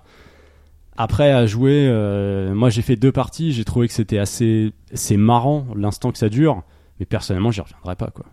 Donc, par contre, ce qui est assez original, alors pour le coup, euh, comme on le disait avec Sprite en off tout à l'heure, si vous voulez jouer à deux, il faudra forcément quatre Joy-Con. Pourquoi Mm. Parce que c'est un Joy-Con dans chaque main, euh, qui se prennent d'ailleurs de façon assez bizarre. C'est-à-dire que les gâchettes extérieures sont sur l'extérieur. Euh, je sais pas, faut les prendre un peu comme des, comme des briquets. On les tient, euh, je sais pas, ou comme des déclencheurs de bombes, j'en sais rien. Prenez les idées comme vous voulez. Et, euh, qui nous écoute donc en fait les sticks sont à l'intérieur et c'est très bizarre parce que quand tu sélectionnes que tu peux choisir euh, les types de points que tu veux utiliser c'est un peu tes, tes armes en fait t'as des points qui vont s'allonger faire des, tou- des tourbillons Ah, d'autres qui vont tirer à distance tu- modifies tes donc, robots. avant le combat, tu choisis en fait. Mhm. Et point gauche ou point droit, tu peux en mettre un différent. Et ça, c'est avec le stick. Donc quand tu as le, le Joy-Con dans la main et que le stick il est à l'intérieur, tu dois décaler ton pouce. C'est très bizarre. Enfin, c'est un coup à prendre qui est très particulier. Après, il faut aussi supporter le fait que les Joy-Con, en fonction de vos mains, moi je les trouve assez petits. Et la prise en main peut gêner, les touches sont rapprochées. Alors, pour le coup, sur ARMS, ça va encore à peu près. C'est plutôt le côté euh, motion gaming, je dirais, qui fonctionne ou pas. En fait, on peut les- si on les déplace à gauche, bah, c'est tout simple. Euh, j'ai j'ai une, idée- ça j'ai une idée de comparaison. Prenez Star Wars épisode 1, prenez le pod racer d'Anakin et imaginez les poignées qu'il a dans la main. Bah, c'est un peu le même délire. Tu vas aller à gauche, tu tournes à gauche, et demain. Tu vas aller à droite, tu tournes à droite. Tu veux, le- tu veux aller en arrière, tu vas en arrière en fait. Voilà, c'est un peu ça quoi. Ouais, ouais. Donc tu peux aller en avant, tu peux sauter, tu peux faire un dash, et t'as un spécial quand tu appuies sur les deux gâchettes, et à ce moment-là, tu bourres l'écran quoi. Parce que pour donner des coups, eh ben, il faut donner des coups. D'ailleurs, c'est le petit tips qui m'a fait marrer, c'est euh, punch to punch. C'est c'est vraiment, il te dit ça. Donc pour donner des coups, donner des coups. Ouais, merci les gars.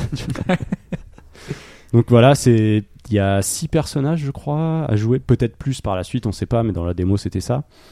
Euh, J'espère qu'il y en aura- y en plus hein, dans, dans le jeu définitif. Ouais, mais je pense, ouais. Donc c'est sympa. En fait, moi, c'était marrant le temps parce que c'est un peu, c'est un peu nouveau, c'est un peu, ça fonctionne. Je veux J'ai dire, a l'impression qu'ils veulent faire un peu comme Splatoon, tu sais, euh, développer le côté un peu e-sport, le, le- un espèce de, de succès Putain, euh, chaud, un peu inattendu, euh, parce que Splatoon, Pourquoi ils étaient pas, pas très euh, sûrs que ça allait fonctionner ou pas. Moi, j'y vois pas une grande profondeur. Mais, hein, mais je, pense que c'est quand même un jeu qui peut avoir des repères parmi les joueurs parce que c'est quand même du, comme tu disais, du versus fighting. Ouais. Et on a eu des jeux comme Virtual On, tu en, tu en parlais, qui, sont des combats en arène effectivement où tu de dos.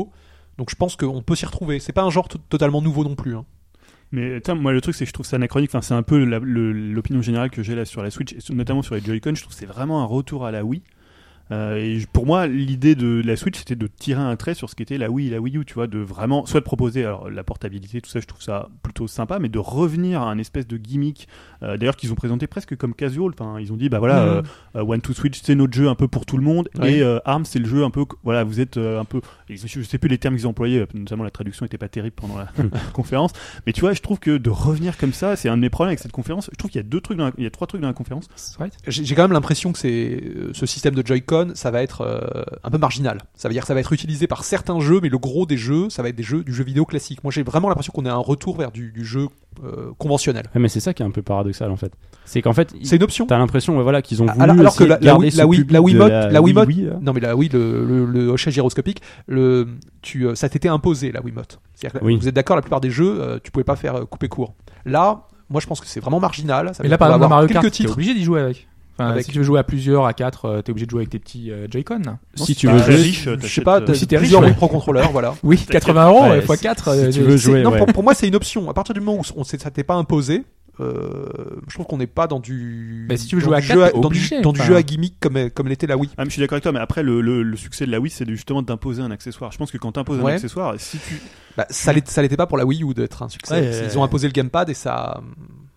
Ah, il non, pas parce été que assez tu- utilisé. Il, t'était pas imposé. Tu pouvais jouer à Mario Kart avec ton euh, Pro Controller, tu pouvais jouer à Smash avec Ça, ta petite manette GameCube. Ça dépendait des jeux. Il y avait vois, pas mal ils de l'ont jeux pas qui, vraiment euh, imposé en fait. Ils ont vite fait machine arrière en disant ah, mais peut-être que les gens ils, finalement ils préfèrent jouer à la manette. Il y, a- il y a beaucoup de jeux où tu devais avoir le gamepad allumé pour le second écran, euh, pour oui, des, oui, pour parce des, que c'était un peu pour des contraintes d'interface. Ouais, ouais. Et Mm. là, Bah, là, moi, j'ai vraiment l'impression qu'on n'est plus là-dedans. Typiquement sur euh, Monster Hunter 3 Ultimate, Ouais. si tu voulais jouer au Pro Controller, t'étais obligé d'avoir ton gamepad allumé. Mm, tout à bah, fait. moi, il était, sous perf parce que sinon il s'arrêtait au bout de 3 pareil, C'était presque le seul raté parce que pour le reste, Oui, ça oui. allait. Quoi. Enfin, C'était un globalement, c'était pas très même. utilisé. Au contraire, moi je trouve qu'il a, il a été totalement sous-utilisé ce gamepad. Euh, euh. moi, moi, les deux, les jeux auxquels j'ai j'ai eu envie de jouer l'utilisaient comme Xenoblade aussi. euh, Tu te souviens pas, ils avaient dit au début de la Wii U que c'était le, le, le contrôleur parfait pour jouer au RPG parce que tu pourrais te balader, euh, gérer tes options, euh, gérer tes- ton équipement, Bah, tout ça. personnellement, on honnêtement, en a pas eu beaucoup en fait. Et finalement, il y a Ouais. quasiment rien eu, à part euh, euh, finalement le, euh, le Tokyo Mirage euh, Station. Voilà, exactement, euh, Tokyo Mirage qui, Station. qui l'utilisait bien d'ailleurs. le fait très bien. En fait, tu avais une interface façon réseau, réseau social et euh, Pour moi, ça c'est parfait. C'est ça qu'ils auraient dû faire à oui, mais fois. à chaque fois, moi, si tu veux, j'avais un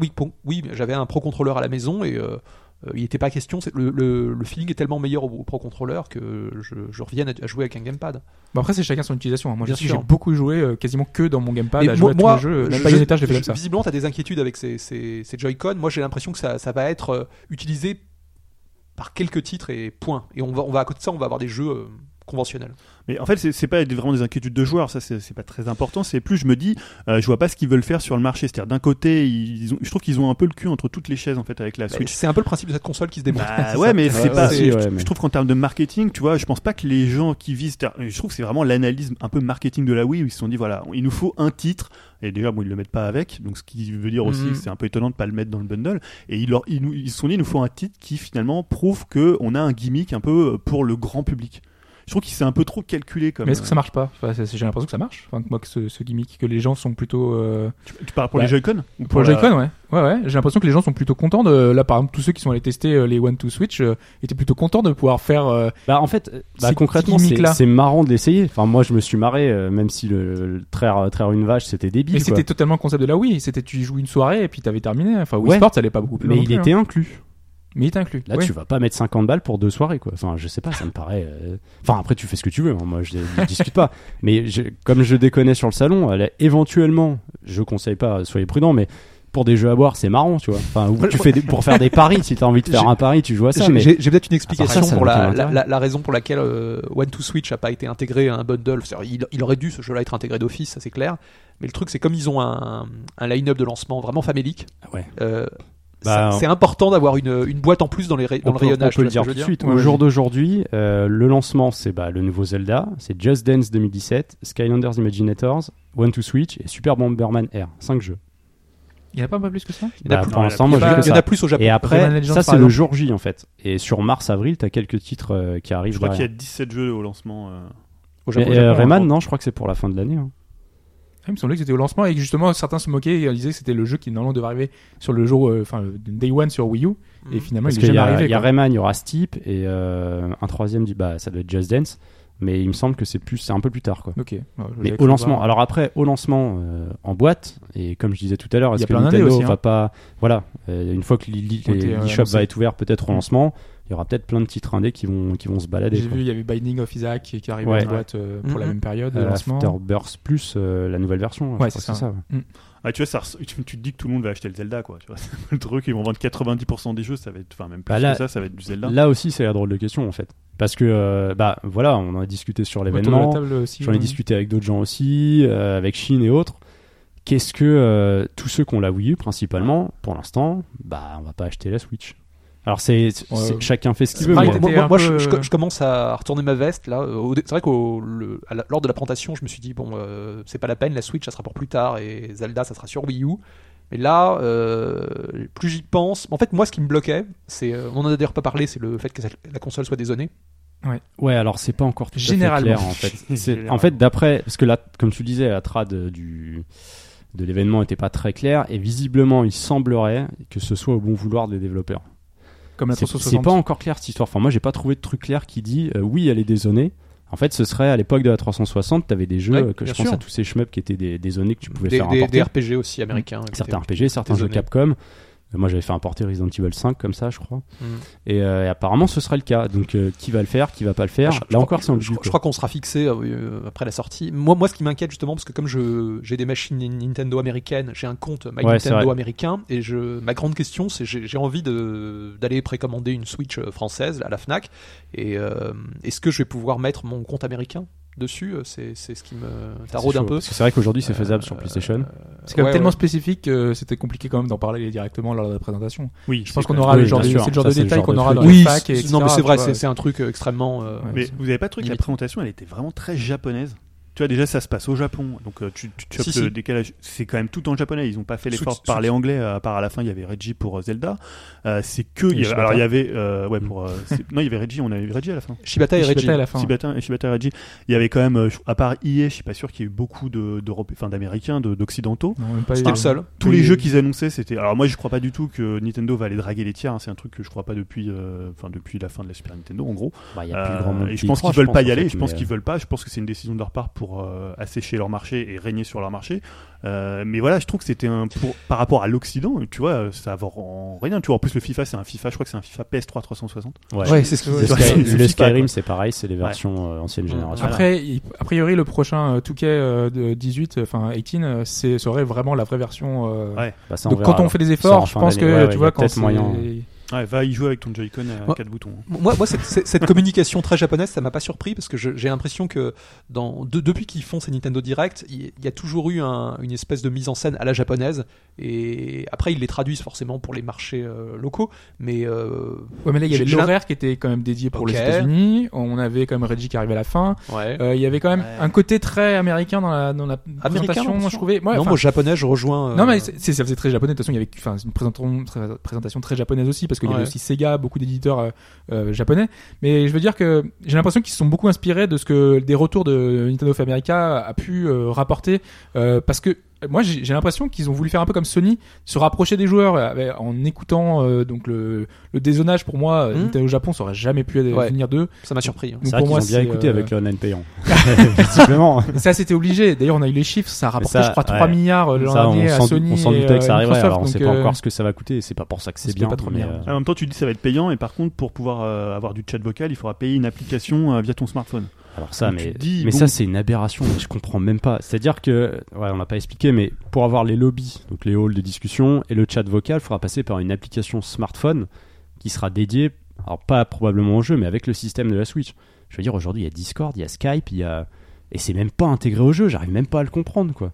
Après, peut-être qu'ils donneront des détails et qu'ils diront que c'est possible aussi, mais euh, je sais pas, ça me paraît Ah, ça bizarre. me paraît bizarre, quoi. Ouais. Et euh, pareil pour le contrôle vocal, je trouve ça étonnant que ça ne soit faisable que sur une application.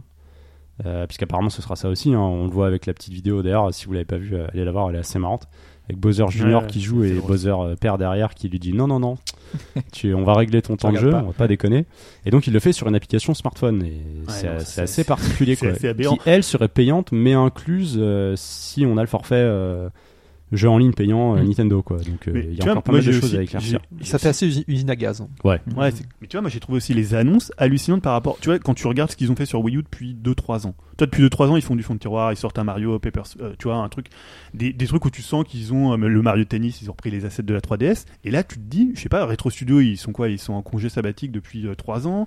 Euh, T'as Next Level Game, je sais pas, enfin, ici, ils avaient peut-être fait un autre jeu depuis quelques temps. Mais tu vois, tu t'attends à ce que, en fait, ils arrivent avec un gros line-up, même pour 2017 et 2018. Et là, t'as vraiment peu de choses. Bah là au lancement il y a Zelda, il y a le Super Mario Odyssey, on l'a pas dit mais qui a Ouais, été annoncé plus tard, et montré, tard. donc fin d'année 2017. Ça, ok. Ça, on suppose que le Xenoblade, parce qu'il a été annoncé comme ça Non, dans un tweet 2017, ouais. sur fin 2017, même chez nous, Pas que sur un tweet. hein. Euh, si tu prends la fiche produit sur les sites, c'est 2017. hein. même Ouais. les sites européens. Ouais. Ouais, ouais. Ah ouais, d'accord. Partout. Si, si, ouais, même chez nous, ouais. Ah, c'est chaud, quoi. partout 2017. Donc on croise les doigts, hein, mais, euh, Mais normalement, ouais, c'est ça. Sur 2017, il y a quand même un line-up qui a été euh, étalé pour réussir sur un certain nombre de mois. Donc finalement, il y aura le Mario, il y aura un Zelda, il y aura un Mario Kart. C'est quand même des gros jeux finalement pour Nintendo. Par rapport à l'opposition vis-à-vis enfin, de la Wii U, ils auraient dû essayer de lancer tout de suite, quitte à mettre, alors ils, ont, ils pouvaient peut-être pas, mais quitte à mettre le Mario et le Zelda. Alors on dit ouais, mais faut pas mettre deux gros jeux, mais non, ils sont pas dans que, une je pense que situation. pour eux, faut pas les mettre en même temps. Ouais, mais ils arrivent en milieu de certain. génération, donc sur déjà un marché qui est déjà à quoi 70 millions de machines. Et ils sont plus chers que les PS4 et Xbox One aujourd'hui. hein. La, la One et la S, En c'est comparaison- 300 euros. Hein. Alors, alors oui, euh, moi je le nuance, mais euh, enfin moi je nuance 300 ça piles. parce que euh, Oui, 300 piles. Ouais. la console elle te propose une expérience assez différente.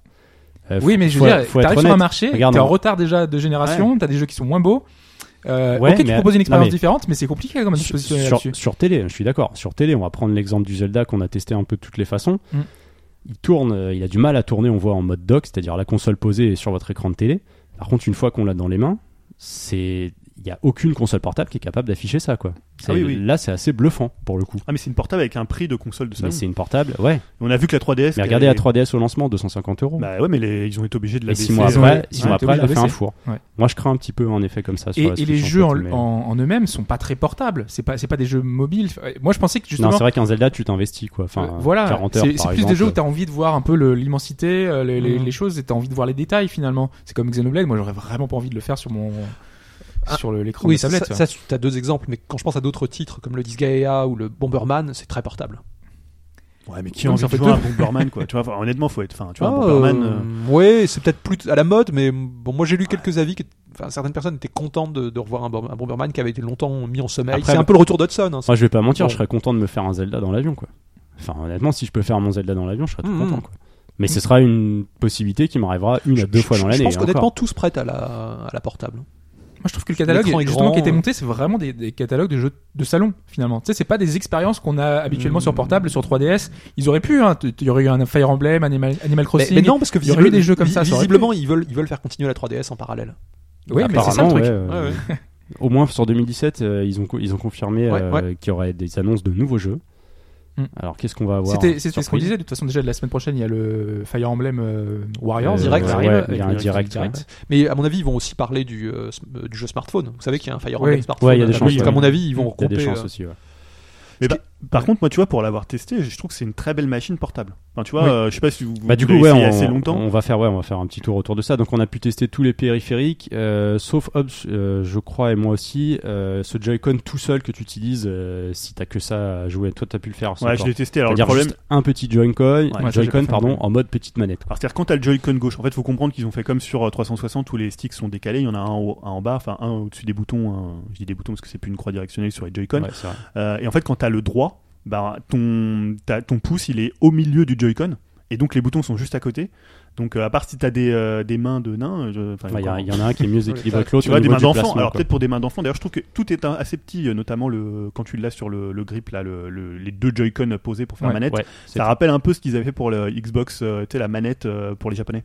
Quand ils avaient fait une plus Ouais. petite manette. Et là, elle est assez petite. Et le Joy-Con euh, droit et gauche, c'est quand même, euh, c'est pas super confortable. Avec le joy grip, t'as l'impression d'avoir les mains un petit peu trop Ouais. serrées, c'est ça que tu veux dire un, un petit petit peu. peu, ouais. ouais. Sur le Zelda, ça, C'est pas ample. tu Ouais. sens que les boutons sont petits, tu sens que les gâchettes sont très proches. Ça, ça, passe. ça se jouera, ça se jouera, ça, va passe. être pro mais- contrôleur. Quand- C'est vrai que quand tu es habitué à la prise en main d'une manette PS4 ou même d'un Pro Controller Wii U ou d'une manette. Xbox 360, tu sens pas la peut-être le même confort. C'est pas pour ça que ce sera pas Par désagréable. contre, le, le mais- Pro Controller est vraiment bien. Enfin, Ouais, moi, je trouve ouais. que le poids et tout, il fait Ouais, il est- vraiment. euh, il est pas- chouette, ouais. Par rapport à celui sur Wii U que je trouvais déjà très bien. Il est mieux. Il est Encore- mieux. encore il est plus Ouais. lourd. Il tient mieux. Moi, je trouve qu'il Il- ressemble beaucoup aux manettes de la One en fait. Ouais. Il est mieux appuyé dans la main. Tu Mm. sens Ah que les, hum, les branches sur les côtés elles sont plus, plus Ouais. épaisses en fait. Par contre, il n'y a pas de gâchette euh, analogique. Voilà.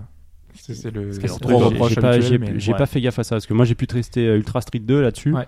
Euh, la croix, je suis pas hyper convaincu. Alors, je suis pas un spécialiste de Street, hein, mais euh, je sais Ouais. pas. J'ai des doutes, même si c'est. comment, le- comment ça tu dis la croix Je suis pas convaincu. C'est pas un bon. Bah, ça te paraît pas être un bon dépad? Bah, pour sortir des coups ou quoi, j'étais pas. J'ai un pote à côté de moi qui est un peu plus calé sur le truc. Ouais, ouais. Il était pas. Et t'es habitué à jouer à ce jeu de combat au dépad? Non, Ah, mais. je- Enfin, la croix de la PS4 me semble plus, plus sympa, tu vois. euh, Pas, pas Xbox One, parce que là, c'est pas la peine. C'est deux écoles, hein, mais, mais euh, c'est deux trucs différents, quoi, ouais, si ouais. tu veux.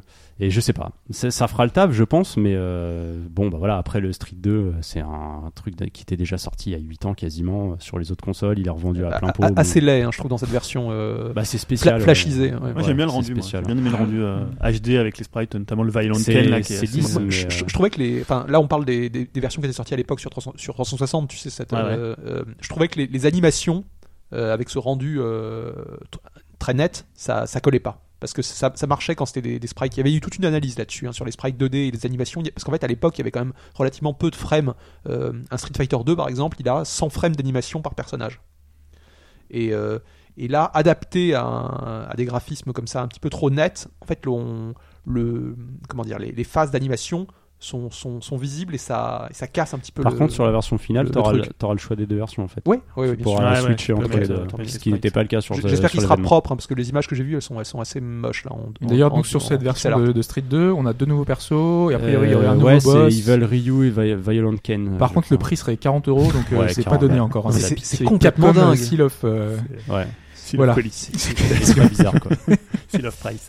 Euh, Qu'est-ce qu'on a Qu'est-ce que. Mais après, ouais, voilà, moi je trouve que les. Joy-Con ça tient pas trop dans la main. Maintenant, je trouve ça sympa de te dire je la passe à quelqu'un. Tu vois, pour faire un Mario Kart, tu poses ta console euh, version, euh, tu vois, comme t'as un iPad, euh, enfin, quand t'as une tablette, tu le poses et tu donnes un Joy-Con à quelqu'un. Je trouve que ça, c'est vraiment une bonne idée. Alors après, c'est pas hyper jouable. Ah, ça, j'ai quand pas, t'es j'ai dans pas un pu truc- essayer, mais moi ça me fait douter. Sur un écran de 6 pouces, séparer l'écran en deux, comme je te le disais.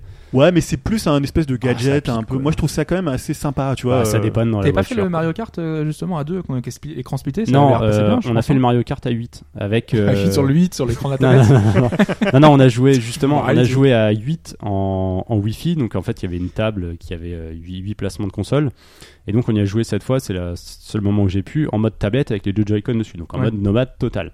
Alors, tu sais, je t'avais parlé du poids, je t'avais dit que c'était Ouais. un peu lourd, sauf qu'en fait, euh, je pense, C'est que le, grip, le enfin, câble, euh, le en fait il y a le câble, il y a toute une armature qui tient ouais, la console derrière. Donc il y a des chances que ça, ça Moi, aide pas trouve- pour le poids. Je la Donc- trouvais lourde et bien, enfin justement, elle tenait donc bien et finalement, je pense que ce sera plus léger que Il ça. paraît et ce fait 300 grammes. ce sera pas mal, ouais. Ouais. Ouais, C'est plus lourd hein. qu'une 3DS XL. Mais elle fait Ouais. pas gadget, je trouve. Tu sais, elle fait vraiment un truc. euh, Non, non, ça, marche plutôt Mais bien. même Ouais. quand t'as les deux Joy-Con, tu vois, quand tu la tiens, je trouve qu'elle tient bien dans la main, elle est assez grande. Mm. Euh, elle ressemble un peu à une lynx, alors ça c'est pas forcément une qualité. Elle a un peu, tu sais, Et elle a du pas coup- trop de coup, personnalité le, pour une. le truc, le fait que ce soit grand, euh, c'est pas vraiment une console portable quoi. Tu la mettras plus dans ta poche comme t'aurais pu éventuellement petit le peu faire avec Ouais, une mais est-ce 3DS. que tu mets une Vita dans ta poche, quoi? Non.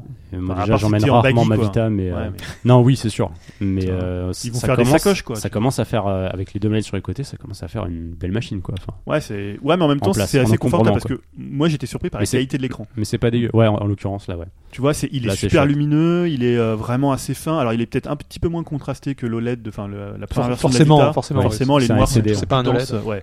Mais pour le coup, ça, tu vois, euh, quand on jouait, c'était sur Mario Kart, on jouait à Mario Kart, même au Sonic, ça passe vraiment bien sur tous les styles. C'est-à-dire même si t'as un truc un peu, euh, un peu pixel, euh, si t'as vraiment des choses plus détaillées, euh, même sur Splatoon, euh, ça marche vraiment bien. C'est- du niveau des, des secondes Vita Euh, j'ai pas essayé les secondes Enfin, Vita, bah, moi j'ai la bien, version OLED. Ouais, moi mais, aussi. euh, Mais j'ai vu la différence, mais en fait la différence c'est tu la vois quand elles sont côte à côte, mais quand tu joues par exemple avec, Ouais. avec les nouvelles Vita, c'est très c'est- très bien. C'est plus fin que la Vita. hein. Je suis pas... La Vita, c'était quoi la résolution? C'était euh, 9 enfin c'est c'est C'était 500 900 500 par 900. euh, 540, Ouais, un c'est truc ça. comme Ouais, ça. sur Nicolas, c'est du Ah oui, là, 720p, là on est au-dessus. bien sûr, on est au-dessus.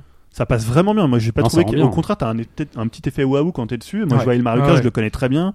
Euh, chouette, ouais. Tu te dis, ouais, c'est cool, quoi. Tu, tu te dis pas, ouais, j'arrive pas à voir ce qu'il y a. Et l'effet wow de la Switch, c'est- c'est c'est ça finalement. C'est ça, C'est ouais, quand oui, tu l'as. d'accord. euh, C'est- C'est hein. c'est une console portable de, de qualité. de luxe, Enfin, Ouais. Il y a des super jeux. Le Zelda, t'auras jamais un Zelda comme ça sur Ouais. une console portable. Alors, par contre, est-ce que vous avez trouvé que le Zelda était si moche que ça sur télé Alors, ça, C'est un peu le débat qui est en ce moment. Pas euh, tant que ça, moi, je trouve pas. C'est pas que. Ça Alors ouais, il y a vraiment des textures dégueulasses, mais c'est un truc. euh, tu les vois. non, mais il y a des moments, tu vois, tu dis c'est pas possible, elle a pas chargé la texture, il y a un truc qui s'est passé. Tu sens qu'en ouverture, en grand monde, il y a des concessions qui sont faites. Après, j'ai envie de dire, si vous avez joué à Xenoblade Chronicles X, Ouais, grand monde, je pas trop gueuler encore. quoi. hein. mais, euh, Parce que comment la, la zone, de- tu vois, Yao disait justement sur le forum, c'est cool Zelda, t'as vraiment de l'impression d'être en monde ouvert et tout. La zone tuto, elle était complètement balisée. Moi, j'ai essayé de me barrer le plus vite mais ouais, possible mais de je la pense zone. que c'est voulu. Ça. En fait, euh, tout, tout le, le, je me disais, je veux aller vers la cathédrale, vers le truc.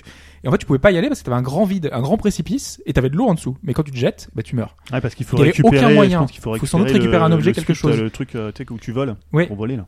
Ouais, mais à mon avis, il y a énormément de euh, limitations qui fait que c'est un monde ouvert, mais à l'ancienne finalement, comme les Zelda classiques. Mais ça, Ouais. je sais pas parce que la, la zone de départ, elle fait beaucoup penser à une zone de test.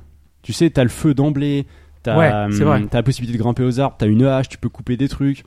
Est-ce que c'est pas voulu salon de, calibrer un tout petit peu et pour ensuite euh, mais t'ouvrir un peu le monde et que tu sentes pas trop la différence Mais, mais- à mon avis, la, la, la cape là, le truc pour voler, tu l'as assez rapidement parce que moi j'ai suivi un peu le scénario. Enfin, tu vois, j'ai- en fait, j'ai pas été baladé. Ah oui. J'ai suivi le truc, donc ce qui fait que j'ai pas joué beaucoup parce que c'était limité à 20 minutes. Ouais. Il Et y a beaucoup de euh, blabla, donc le vieillard me dit voilà, tu- je peux te donner cet objet si tu me fais une quête.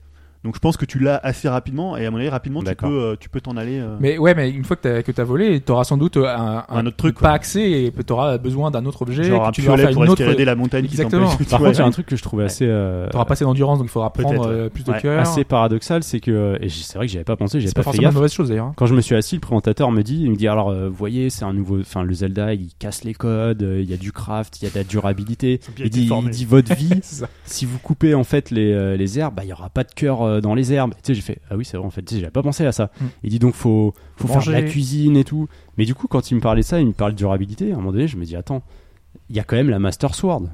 C'est quand même l'épée unique. Et d'ailleurs il me le disait, il dit il y aura pas cette, cette idée de progression où au début t'as l'arme de base, ensuite t'en as une améliorée, puis sur la fin du jeu t'en as une meilleure. Les Zelda c'est toujours un peu ça, t'as 3 quatre versions de l'arme et puis basta.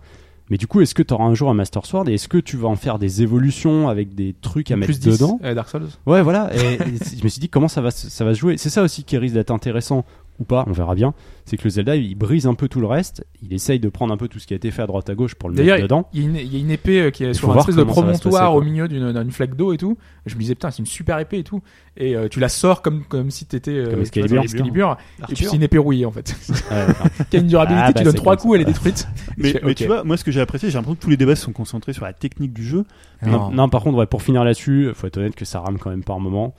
C'est un peu dommage. toujours. non, mais en fait, ça me fait un peu de la peine parce que euh, le truc devait sortir sur Wii U à la base. Il sort sur Switch.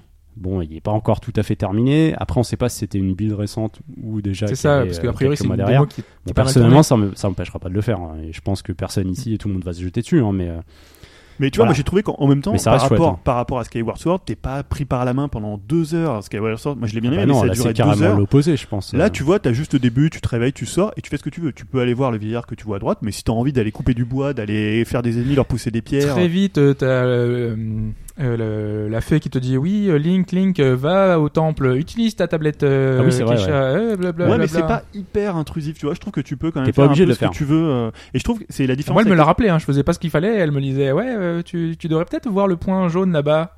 Ouais, mais ça c'est un peu obligé pour pas que non plus tu, tu Oui, bien saches plus trop, trop, trop quoi faire quoi. Mais C'est- tu vois, je trouve sur les open world à, à l'occidental, c'est toujours un peu, on veut vraiment te mettre du contenu pour te mettre du contenu. Et moi, ce que tout le monde appelle le vide, je trouve ça plutôt sympa d'avoir un truc où t'arrives, il n'y a pas euh, 72 trucs qui pop euh, n'importe où, il n'y a pas euh, 12 quêtes. Ils pop, pas- non, quand même, les ennemis, non? Je sais pas c'est à quel point ils réapparaissent. Oui, ou il pas. pop à cause de la technique. Oui, c'est Non, mais ah, il y, pardon. a- il y avait des endroits sympas, par exemple, tu sais, t'avais une espèce de, de, de cahute là, et avec- il y avait trois, quatre ennemis, Ouais. et en fait, tu voyais au-dessus qu'il y avait un truc, euh, une- un truc de feu, et en fait, dedans, dans la, la cahute, il y avait des, des trucs explosifs. Ouais. Donc, si tu voulais, tu prends tes flèches, en plus, t'as une espèce d'effet de, euh, tu peux, tu ouais, tires pas le, le tir en cloche t'as un tir en cloche, en fait, voilà. ouais. Faut Donc tu peux tirer sur le truc en feu, tac, ça fait tomber euh, sur le, les, trucs, les, les trucs enflammés, ça fait exploser tout l'intérieur de, de la cahute et t'as tous les ennemis qui explosent. Donc il y a ce genre de détails, ce genre de Ouais, petits trucs D'ailleurs, d'ailleurs, au début, c'est le truc plutôt conseillé parce que moi, je suis arrivé à un camp de, c'est des bokoblins, je crois, ils s'appellent. Pas, non. Les petits personnages, les petits gobelins. Ils étaient quatre, je me suis fait déchirer, quoi. Oui. Parce que t'as pas d'armes, t'es en slip. Euh, tu t'habiller tout de l'en- suite, tu peux t'habiller Ouais, je tu me suis habillé, ouais. mais ça suffit pas en fait. Ah ouais. T'as l'endurance du début qui est ultra limitée, c'est un peu Ah oui. frustrant, Ouais. je trouve aussi. Tu peux rien faire. Et En puis plus, elle sert il à te- tout, euh, grimper, courir, enfin, Il te balance des tonneaux explosifs. Moi, je me suis pris un tonneau explosif de la Ah part donc d'un. euh, d'un un, ouais, un bokoblin, je crois, D'ailleurs, ça m'a surpris, tu dis on peut grimper partout et c'est vrai, à chaque fois tu, peux vraiment tout, grimper. fait. Sauf que tu sais par exemple, tu sais t'as des petits euh, des petits trucs surélevés et t'as une échelle et tant que tu prends pas l'échelle, tu peux pas monter, tu peux pas monter par euh, Ouais, l'autre côté. ça, ça, c'était bizarre. Oui, C'est euh, surprenant, en fait. C'est les miradors. Tu peux t'accrocher à tous les miradors, enfin, à tout, euh, partout, et tous les murs et tout. Et là, t'as un mirador, t'as des, des trucs où tu pourrais t'aggro- agripper. Et non, t'es obligé de prendre l'échelle et faire le truc. C'est vrai que le coup des surfaces où tu peux t'accrocher partout est pas forcément justifié. Bon, après. Mais euh, ouais, parce que genre tu peux grimper à tous les arbres, même si ça sert à rien en fait. C'est marrant. Tu peux les Si on- couper, faire bûcheron. Ouais. Ouais, il y a plein Moi, je trouve qu'il y a vraiment un côté bac à sable que on retrouve Ah pas ouais, tellement clairement. dans les open world. Tu vois, maintenant, je trouve que même Witcher, ils ont repris la, la tangente un peu rockstar, donc ils font un truc très scénarisé. Donc, t'arrives dans, tu vois, je pense qu'il y a beaucoup de gens à une époque, les premiers GTA, ils venaient dans la ville et puis ils faisaient un peu tout et n'importe quoi. Je trouve que là, Ouais, tu retrouves un peu ce principe, côté quoi. où tu peux expérimenter. Alors, c'est un peu, euh, c'est très game designé, enfin très level designé, où tu vois qu'il y a une pierre qui est tout en haut pour pouvoir leur faire tomber Ouais. dessus. Tu vois, t'as ton arc pour pouvoir éclater des trucs. T'as du feu. Enfin voilà, je trouve que Et je pense que d'une certaine façon, il y a peut-être aussi des balises naturelles, dans le sens où euh, toi, t'as découvert un, un gardien Mm. et tu pouvais rien faire, quoi. Il m'a Il dégommé. Ah, Je suis passé en mode infiltration au, aussi. mais- au, au rayon laser, bon, forcément. Ah oui, C'est- oui. Dès le début du jeu, ça fait un peu Ah, mal. ceux que tu voyais dans les premières cinématiques là, Ouais. avec, avec, euh, quatre Je suis parti tellement loin que je suis arrivé dans un, dans Ah un ouais, truc. t'as- euh, Il y aura peut-être voilà des trucs comme ça, peut-être des limites naturelles où tu sais que tu dis ok, là, je suis peut-être pas Ouais. encore prêt, Ouais, c'est pas vrai. encore prêt à y aller. Mais je pense Mais, que là, euh, c'était pour t'apprendre l'infiltration. Parce que t'avais des, enfin, t'avais des poteaux qui étaient positionnés exactement au bon endroit. Et le temps qu'ils te repéraient, euh, ils, ils te voyaient plus, tu passais de poteaux, tac, tac, tac, et t'arrivais plus loin, en fait. Qu'est-ce que ouais, à part le Zelda, parce que c'est vrai qu'on pourrait en dire. des oui, on pourrait parler Zelda. 3h30, ouais. Bah, on a fait si, on a fait tous les petits jeux, euh, enfin One to Switch. Toi, t'as Mm. fait Splatoon 2, ça Ouais. Ouais, ouais. Qu'est-ce que euh, Euh, bah, en fait, ouais, ils ont dû faire quelques concessions puisqu'il n'y a plus l'écran euh, du gamepad. Euh, donc maintenant, en fait, si tu joues au contrôleur pro, tu as la possibilité. En fait, il y a un gyroscope dans le contrôleur pro. Donc tu peux. euh, je sais qu'il y a beaucoup qui jouent quand même au... avec la visée gamepad. hein. C'est, je pense que Ah la, oui, plupart beaucoup, des, hein. Oui, oui. la plupart des gens jouent comme ça. Donc tu retrouveras ce côté-là. Donc pour téléporter, il va falloir que tu appuies sur A et que tu fasses avec le, la, le- la croix de direction gauche, droite, haut pour aller à- vers un partenaire. Euh, voilà. Après, le problème, c'est que tu là, c'est vraiment, tu sais, c'était du jeu en ligne, enfin 4 ils, contre 4. Ils en ont pas montré plus que ça. Euh, T'avais une nouvelle arme avec Ouais, les deux flingues. Voilà, t'as dû voir ça, Euh, peut-être une nouvelle arène et puis. euh, Ouais, c'était t'as une nouvelle arène. Après, là, c'était difficile de savoir les différences. C'est un petit peu plus fin visuellement, mais sur un truc en 4 contre 4, faudra voir s'ils ont rajouté beaucoup d'armes, s'il y a des nouvelles maps, s'il y a un nouveau mode solo. Enfin, peut-être un peu Oui, parce plus que ça, c'est aussi, le premier. c'est aussi une des nouveautés, c'est qu'il y aura un vrai mode multilocal, ce qui n'était pas le cas dans le premier. C'était juste Ouais. un contre un. En plus, en asymétrique, c'était bizarre. Enfin, c'était un bordel. Euh. C'était assez mal foutu sur le premier. Tu voyais vraiment que c'était du jeu en ligne que du jeu en ligne, avec un tout petit solo histoire de t'apprendre Ouais, les bases. Bah oui, c'était ça. Là, quand tu le testes, t'as un peu l'impression d'un Splatoon 1.5, mais après, voilà, je veux pas non Bah plus après, euh, ils- m'avancer. apparemment, ils, ils ont pas tout annoncé. Voilà, ils ont pas tout annoncé, Donc, il y aura beaucoup encore de des contenu. surprises, probablement. Et puis on sait qu'ils ont vraiment beaucoup fait évoluer le jeu depuis sa sortie. Voilà, c'est quand même un jeu qui a été un des. un des Et ils ont annoncé qu'ils le, sont, ils le supporteront tout aussi Ouais. longtemps derrière. Mais Je, je pense, je pense que le Splatoon, ils vont pas le prendre à la légère parce qu'ils savent maintenant que c'est une, Ah ouais, une licence bah, qui compte. ça Et cartonne. donc Et puis, ils, peuvent- pas se permettre de faire un jeu à la ramasse. Dans la toute première vidéo de présentation de la Switch, ils le mettaient en avant façon e-sport, Ouais, euh, ouais. sur une scène et tout. Ah, vois, et puis c'est aussi euh, un fer de lance pour, euh, Pour le online. pour le online, pour le online Mm. payant. Donc, ah oui, euh, c'est vrai. Bah oui. Oui. tu sais que les- il y a beaucoup de gens qui jouent. C'est un jeu quand même qui est très joué. Donc euh, Ça, forcément. éventuellement Mario Kart 8, bon bah en rapide, hein, c'est Mario Kart 8 Deluxe. Il y a des pistes en plus, il y a des persos en plus, il y a des. Voilà, c'est tout, on a fait le tour. Quoi. On, plus peut jou- d'aliasing. on peut jouer à 8, il y a deux objets sur la, sur la map. euh, Ouais. Voilà, c'est tout, c'est Mario Kart. hein. Ça reste le même jeu, il est bon, mais il Dans le même genre, euh, Fast RMX, qui est le, donc euh, la suite de le Fast Racing Neo. Fast Racing Neo. ouais. Voilà, qui est exactement le même, euh, qui est un peu moins aliasé, qui est, euh, Ouais. mais sinon c'est les mêmes circuits, les mêmes véhicules, les mêmes- le même menu. Enfin voilà, j'ai l'impression d'avoir joué au même jeu, mais ça marche toujours aussi bien. Ok.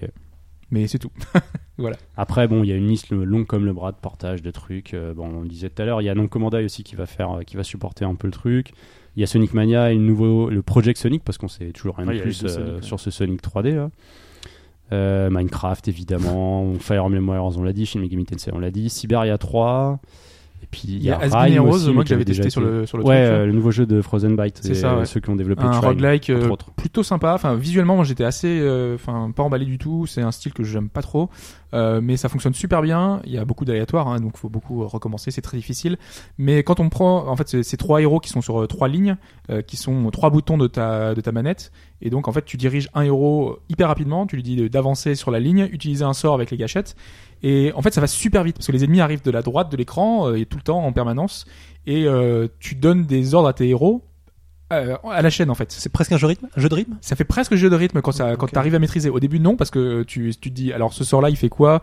Euh, Quand est-ce que fait vraiment ça va être mon tour? Parce qu'ils ont un système de Et ça se déroule uniquement sur un plan de combat. Comme sur ça. un plan de combat sur le, sur le côté. Sauf que si t'as un, une map quand même Mhm. où t'avances comme un roguelike, t'as une, une map générale Ouais. où euh, tu avances, tu prends vers le haut, vers le bas, vers la droite, jusqu'à arriver à un point de sortie. En fait, tu avances de niveau en niveau comme ça. Euh, t'as des gachas, enfin comme dans un jeu classique euh, au Ah. début pour récupérer des nouveaux sorts euh, en début de tour. Et, euh, et oui, pendant le niveau, vraiment le niveau, quand tu fais un combat, c'est euh, uniquement sur le, le plan euh, 2D comme ça. Les ennemis arrivent de la droite et euh, tu enchaînes les coups de ton barbare, euh, de ton magicien, de ton truc. Et euh, ça fonctionne super bien. Et honnêtement, j'ai trouvé, j'étais assez surpris. euh, je trouve que le principe est bon à voir sur le long terme, mais je trouve que le Qu'est-ce principe est qu'ils bon. avaient fait, ces devs? Euh, c'est Frozen Bah, c'est Trine. C'est les Ah, Trine, c'est euh, Shadwen aussi, c'était un jeu d'infiltration. Et il y avait encore un autre truc, euh, ce qui est un peu inquiétant vis-à-vis d'eux, c'est qu'ils enchaînent gadin sur gadin. Et euh, mais bon, si le jeu a l'air intéressant, faut voir. Le concept est bon. Après, est-ce que que ça tient Est-ce que c'est pas euh, euh, 3, on- tu te rappelles de cette vidéo pas. de Ouais, on 3 a- on a avec, euh, et, et ça, à ton avis, ce sera cartouche ou des maths enfin, Je crois que c'est des maths. Hein, des maths, ok. Ouais. D'accord. Pas une, Euh, pas une ouais, c'est possible, hein. Ça, je pas sais vu. pas, c'est pas une exclue si. euh, bonne question. Non, je crois Euh, pas. c'est je sais pas, je peut-être crois. temporaire en tout cas. Moi, il y a un jeu que j'ai beaucoup aimé, c'est euh, Sniper Clips. Ouais, il paraît que Ah oui, ça a l'air pas Euh, mal. donc Bon, moi, j'ai pas pu le tester du coup. Les mais- deux font la paire. J'espère qu'ils garderont pas le sous-titre. Ah, ça fait un peu de ces sites comme AB, les deux font la paire. Je sais pas trop ce que ça va. Mais Marc et euh, Sophie. euh, en fait, en plus là, on y joue. Ça décrit bien le principe. hein. Ça décrit bien le principe. Ah, ouais. En fait, on y joue en configuration avec euh, comment la Switch posée et Ouais. avec chacun un Joy-Con.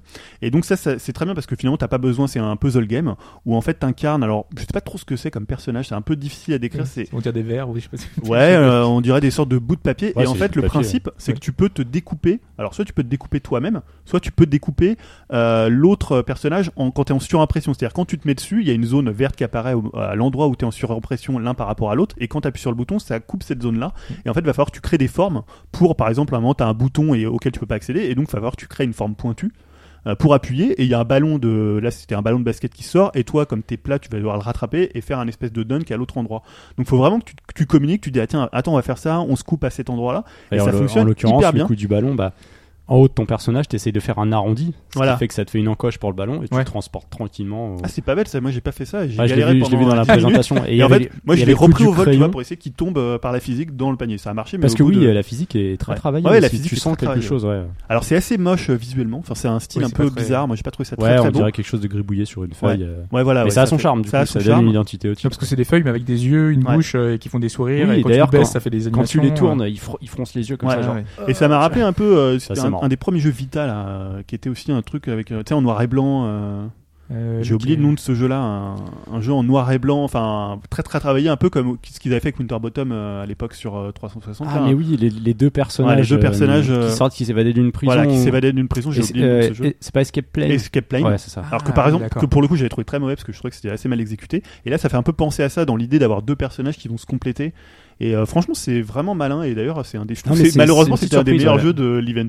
Ouais, et peut-être justement qui montre aussi très bien le concept euh, de multijoueur sur ouais. une seule tablette avec un peu de physique, le côté euh, motion gaming, enfin Ouais, en plus comme là t'es euh, deux sur le même écran et que le Joy-Con finalement t'es pas non plus sur un truc où c'est très rapide, hein, t'es posé, tu réfléchis, donc finalement euh, faire les actions ça demande pas euh, d'avoir un pro, un pro ou quelque chose de vraiment de plus étudié. Et j'ai trouvé que ça fonctionnait super bien. D'ailleurs je regarde un peu les retours, c'était ce que tout le monde avait presque préféré. Quoi. Ouais. Petite surprise. ouais. Ouais, ça marche bien. Tu voulais rajouter quelque chose de Non, non, j'allais vous dire qu'on Ouais, a, on a peut-être fait, tout dit sur la là, on a fait, oui. on a fait le tour. ouais, c'est vrai qu'on a ouais. parlé du prix, on a parlé du C'est ça. Et du la Mario, non sortie, le, le, Le tarif Mario, des c'est vrai qu'on a pas accessoires beaucoup qui font parlé. mal, et le Mario, bah, on l'a pas vu en fait, tout simplement, puisqu'il n'était pas en présentation. Avec la rumeur de la VR, avec l'utilisation, Ah, avec la yeux, là. casquette, avec les yeux. y, a, ouais. il y a ça, ouais, c'est vrai. Et la ville avec les humains, donc ça, C'est ça. ça vous chagrine un peu. Le Sonic. euh, Moi, je l'aime bien. Sonic Style. Euh, ouais, pour la VR, d'ailleurs, on en parlait. Il y a une hypothèse possible, c'est que le fait que la tablette puisse s'en- s'enlever façon portable, Mm. qui, qui euh, finalement vendent juste un, un casque euh, comme euh, on peut l'avoir pour. euh, Moi, je dis ça pour Samsung déconner. hein, quand même. oui, non, Parce mais que ça me moi, paraît assez. l'idée très bonne. Ouais, mais ça me paraît. Enfin, c'est gros quoi. D'avoir un casque aberrant. VR à, à- à- pour 0 euros, te dire que finalement t'as acheté ta Switch, t'as déjà un casque VR. En fait, t'auras juste besoin d'une armature, d'une armature Ouais. quoi. Attention, plus, combien ils vont te vendre l'armature Et en plus, les, les Joy-Con se prêtent bien à de la VR. Ouais. Le fait de les avoir dans- des- tous les deux dans une main, euh, bah, c'est comme pour les Move ou comme. Après, euh, la résolution fait que ça sera Ouais. pas terrible. Ouais, ça. Mais ce serait de la, de la VR pour pas grand chose et Ouais. un, un début finalement une entrée pour euh, Nintendo dans ce marché là pour euh, je sais pas on, je, je vous disais qu'on était en haut des immeubles hop tu peux être euh, voir euh, avec ta casquette tout le, le niveau de Mario dans ton truc quoi ça serait un gimmick mais ce Ouais. serait un gimmick euh, sympathique pour pas grand chose donc euh, c'est éventuellement mais là on est dans la supposition totale donc Ouais, euh, ouais, ouais. donc on va pas s'attarder plus longtemps là-dessus. Euh, Qu'est-ce que j'avais noté d'autre moi dans ma longue liste? Il y avait les jeux virtuels console qui seront, il y aura du online play. Enfin, on pourra jouer, donc il y aura des améliorations, mais ça faisait partie du. Mais ça, ça fait partie fonctionnalités du- online. ouais, des, des versions NES et SNES Hmm. qui seront offertes pendant un mois avec votre abonnement euh, online payant, qui auraient ouais, des fonctionnalités améliorées, comme par exemple du Wi-Fi. Concrètement, je me suis dit, tiens, ils peuvent refaire euh, Super Mario Kart avec une version Wi-Fi. Pourquoi pas en fait. Ouais, c'est oui, c'est c'est pour Windjammers par exemple ce qu'ils ont commencé, enfin ce qu'ils ont fait. Donc euh, je pense que c'est le genre de choses euh, qui peuvent se prêter pour euh, pas mal d'anciens titres comme ça. euh, Windjammers sur la Switch, ouais, ouais, pourquoi pas ouais, pourquoi pas. Euh, D'ailleurs, je crois qu'il a pas été annoncé, non? Euh, Par euh, Hmm. Dotemu, non? Il n'y a pas eu de. C'est PS4 de-. Bah, J'ai rien vu, mais après, peut-être. hein. Pour l'instant, Il y a eu ouais, beaucoup d'annonces PS4, par la suite. euh, Ouais. ouais, on était là. Euh, donc pas de Miiverse, pas de Street Pass non plus, parce que le Street Pass on aurait pu Ah oui, imaginer c'est un vrai, ouais. système. euh, Le Miiverse, c'est quand même dommage. Parce que... Le Miiverse c'est Bon, vraiment dommage. ouais. Pff, Ouais, honnêtement, moi, je m'en suis jamais servi. Quoi. Ouais, mais bon. Tous les, enfin, il y avait le système de un peu de solutions en ligne, enfin d'aide un peu de, de ce genre-là, et euh, tout le côté les dessins et tout. Je trouve que c'était quand même vraiment sympa. Ah, pour les dessins, ouais. là, je prenais plaisir à suivre les gens qui savent dessiner. Après, ils vont peut-être sortir quelque chose d'autre euh, qui approchant, tu vois, un réseau social aussi interne. Mais bon, c'était dommage d'avoir développé le Miiverse pour l'abandonner euh, Mm. aussi rapidement. Quoi. C'est ça. Et pour terminer, qu'est-ce que j'avais? J'avais les boîtes euh, qui sont superbes. hein. Euh, Ouais. enfin, Un retour euh, finalement à un truc très Bah, épuré. c'est très bien. le, quand point, le point le point collectionneur. ce que- je trouve intéressant, c'est qu'elles sont pas dans la norme classique, vous savez, de ces boîtes qui ont toutes le même format. Format qu'on Blu-ray. on retrouve depuis euh, plusieurs générations. hein. et, Et même plus que ça, t'as le bandeau en haut, t'as, tu vois, Ouais, c'est. je, je crois- je crois qu'il il faut revenir à la GameCube pour avoir des boîtes euh, Nintendo sur console de salon qui étaient un petit peu différentes. Enfin, quand je dis la GameCube, c'est la GameCube japonaise. hein. Oui. Parce que les boîtes étaient très particulières. Mais euh, Ça Non, rappelle un peu les boîtes Mega Drive, enfin, plutôt de Genesis, tu sais, euh, les boîtes américaines de la Mega Drive. Euh, Genesis, c'était comment? Parce que nous, les grosses, Attends. c'est les grosses boîtes, Mega elles, Drive. avaient un côté, euh, ouais, euh, un peu, euh, pas, j'ai j'ai pas envie de dire caoutchouc, mais elles avaient un côté euh, un peu comme des vieilles VHS, mais que tu, tu ouvrais. Enfin, c'était Oui. très Ah, voilà, particulier. Ouais. Je sais pas, elles font quelle taille en fait par rapport à, je sais pas, un- C'est format PS4. PSP, non? Enfin, c'est- Ça petites, fait hein. penser à. On, les- on les a pas encore vus. Je me demande si ça On va les être pas plus petit un peu, Ah, un peu type Vita, Ouais, je sais pas. hauteur. Je sais pas, parce que Ah, c'est- peut-être, ouais, je sais pas, faut ouais. voir. Idée Ils ont, ils ont quand même des contraintes avec les rayons euh, Ah oui. des linéaires de, de magasins, donc il faut pas les rendre Ouais. trop petites non Il faut plus. que ça soit visible un peu, ouais. Oui, Ouais, c'est ça. mais ouais. euh, Et pour les Vita, enfin, ils arrivent à en faire des rayons, mais c'est tout petit. quoi. moi, Enfin, moi- moi, ce qui me plaît, c'est que le branding est, est très léger. Du coup, ça laisse beaucoup de place pour le visuel. Et on... d'emblée, ils attaquent pas avec des Day One. Vous savez, quand le... on a eu le lancement de la Xbox One, les, les premières cartouches avaient des, des logos Day One. Oui. Enfin, c'est, c'est aberrant. Enfin, je trouvais que pour euh, démarrer, lancer une console, c'est Après, c'est pas dans c'est un le- tue c'est l'amour. pas dans l'esprit Nintendo non plus, quoi. Le- ce côté Day One sur la jaquette, tu vois. Non, mais des fois, ils, ils te- ils te mettent des petits logos Amiibo, enfin des, Seal of des- Quality. de- Ouais, ça c'est fini. Mais euh, c'est- et c'est et c'est bien parce que c'est euh, enfin même les trois pays ont, ont ce branding. Enfin, il y a pas de on verra. Faut les voir en. c'est Voilà, on vrai. verra ce que ça donne. euh, Mm. On a encore un peu le temps. hein, c'est le. Donc on a dit c'était mars, c'est combien C'est le 3 mars. 3 mars. C'est 3 mars dans le monde entier. 329 euh, Oui. euros. Parce qu'il y avait des euh, rumeurs comme quoi l'Europe arriverait plus tard. J'ai lu autre chose non, sur ça. Moi, j'ai lu, enfin, qu'il y a des territoires, elle arriverait en mars, mais pas le 3. Après, je sais pas quel territoire ça. Ah oui, c'est vrai qu'un peu comme Microsoft qui avait sorti Ouais. sa console sur euh, certain nombre de territoires. euh, Après, je sais pas si c'était une En rumeur En ou tout cas, ici en France, on l'aura le 3. Ouais, Ouais. ouais, ouais. S'il y a des stocks. Parce que non, Ouais. c'est pas utilisé que Ouais, c'était en- 2 millions 2 millions d'exemplaires. de, ouais, 2 millions. Bah, en fait, ce qui est étonnant, euh, c'est que, euh, enfin, le jour J, euh, si t'as envie de la précommander, en gros, t'essayes de te jeter dessus parce que tu te dis mince. Et même aujourd'hui, on peut encore la précommander sur Amazon, sur la Fnac. Bien sûr. Après, comme tu disais, hop, ça se trouve, ils ont aucune euh, indication sur les stocks qu'ils auront réellement en lancement, quoi. Moi, c'était pour la 3DS. Il me Donc c'est un peu- Enfin, la chaud. XL, j'avais pas pu l'avoir le jour J parce qu'ils avaient pas de stock euh, suffisant. euh, Ah ouais. Donc, euh, du coup, j'avais attendu une semaine de plus. Alors, pour la NES Mini, c'est pareil. Enfin, tu vois, ils ont. Ça c'est très particulier la NES Mini. Ouais. Ouais, je sais pas si c'est. moins, je, pense- je qu'ils ont préparé cette rupture de Ouais. stock. Ben, ça, ça a été annoncé apparemment officiellement que euh, c'est fini, Que ils en c'était normal. fabriqueraient plus en fait. Ouais. Non, non, mais Ah, que ça y est. Et En gros, ils avaient un nombre à distribuer, puis après tu te débrouilles pour le choper quoi. Tu la payes 500. Voilà. Ça va devenir collector, faut les acheter maintenant. hein. 500 euros, euh, aut- autant acheter une Analog NT. hein. Attends, acheter une Switch avec ça, tu peux presque avoir les- tous les accessoires. Enfin, non, deux accessoires, je pense. 500 euros, tu vois. Je suis même pas sûr que t'aies le- T'as un la contrôleur pro. t'as- Très bien, très bien. On en a terminé, enfin terminé, pas tout à fait, parce que là, l'actualité suivante que j'avais sélectionnée, donc c'était les 25 ans de Shin Megami Tensei, et effectivement, lors de cette conférence Switch, on a eu droit à une petite cinématique euh, nous montrant euh, tous les tous les démons euh, de la série Shin Megami Avec un Tensei. gros logo Unreal Engine 4. Une, Voilà. une, une cinématique qui rappelait beaucoup celle de Nocturne avec euh, des personnages dont les yeux brillent dans le noir. c'est au départ, je, je sais que j'ai vu ça passer. Beaucoup de gens se demandaient si ça allait pas être l'annonce d'un remake de Nocturne. En- Ouais. Au moment où euh, de la. De la On a, ça avait été évoqué avant d'ailleurs Ouais. souvent euh, que c'était des possibilités. Ouais, donc ouais, euh, à voir, sachant qu'il y aura un second jeu. Euh, donc ce ne sera 3DS. pas le seul jeu et ce sera un jeu sur 3DS qui pour l'instant on a eu euh, on a eu aucune info hein, sur Donc le il y a titre. un autre Shin Megami Tensei prévu sur 3. D'accord. Ouais.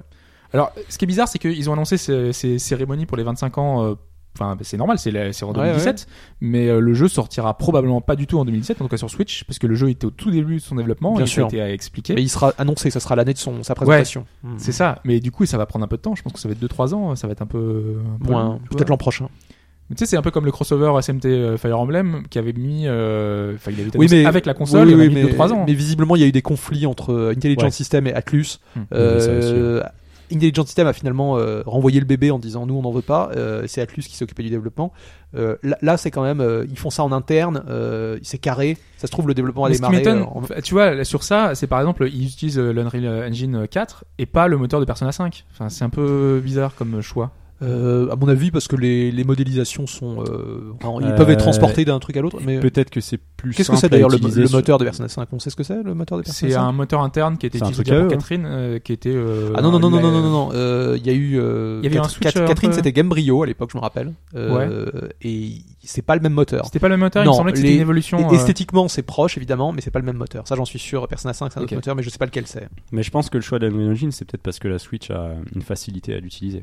Mais je pense qu'il y Il aura va y aucun problème pour. euh, en fait. Parce que ce qui est évident, c'est que les, les modélisations des ennemis, parce que c'est le gros d'un Shin Megami Tensei, euh, ils vont, ils vont comme bien entendu prendre la modélisation de Persona 5 pour les les, euh, les emmener vers ce nouveau euh, Shin Megami Tensei HD.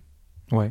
Bon, en tout ça, cas, ça- à voir. Pour l'instant, on a très Et- peu d'infos. et Le projet 3DS, à mon avis, ça peut être un tout petit truc, ça peut être un remake, ça peut être. Ah ouais? Moi, j'ai envisagé en fait le 5 sur 3DS parce que c'était la machine qui avait le plus de, de potentiel de vente. en fait. Donc vraiment comme faire ça, un oui, gros ça, jeu ça- sur ça le- paraît. De toute manière, le 5, quoi que ce- parce que c'est peut-être euh, que ce soit l'un ou l'autre, c'est-à-dire le projet 3DS ou le projet HD, c'est peut-être euh, dans les deux cas, c'est peut-être pas le 5. hein. Tu sais, quand on parle d'un projet bien sûr, Shin Megami bien sûr. Tensei, ça peut être. Ils ont tellement de spin-off.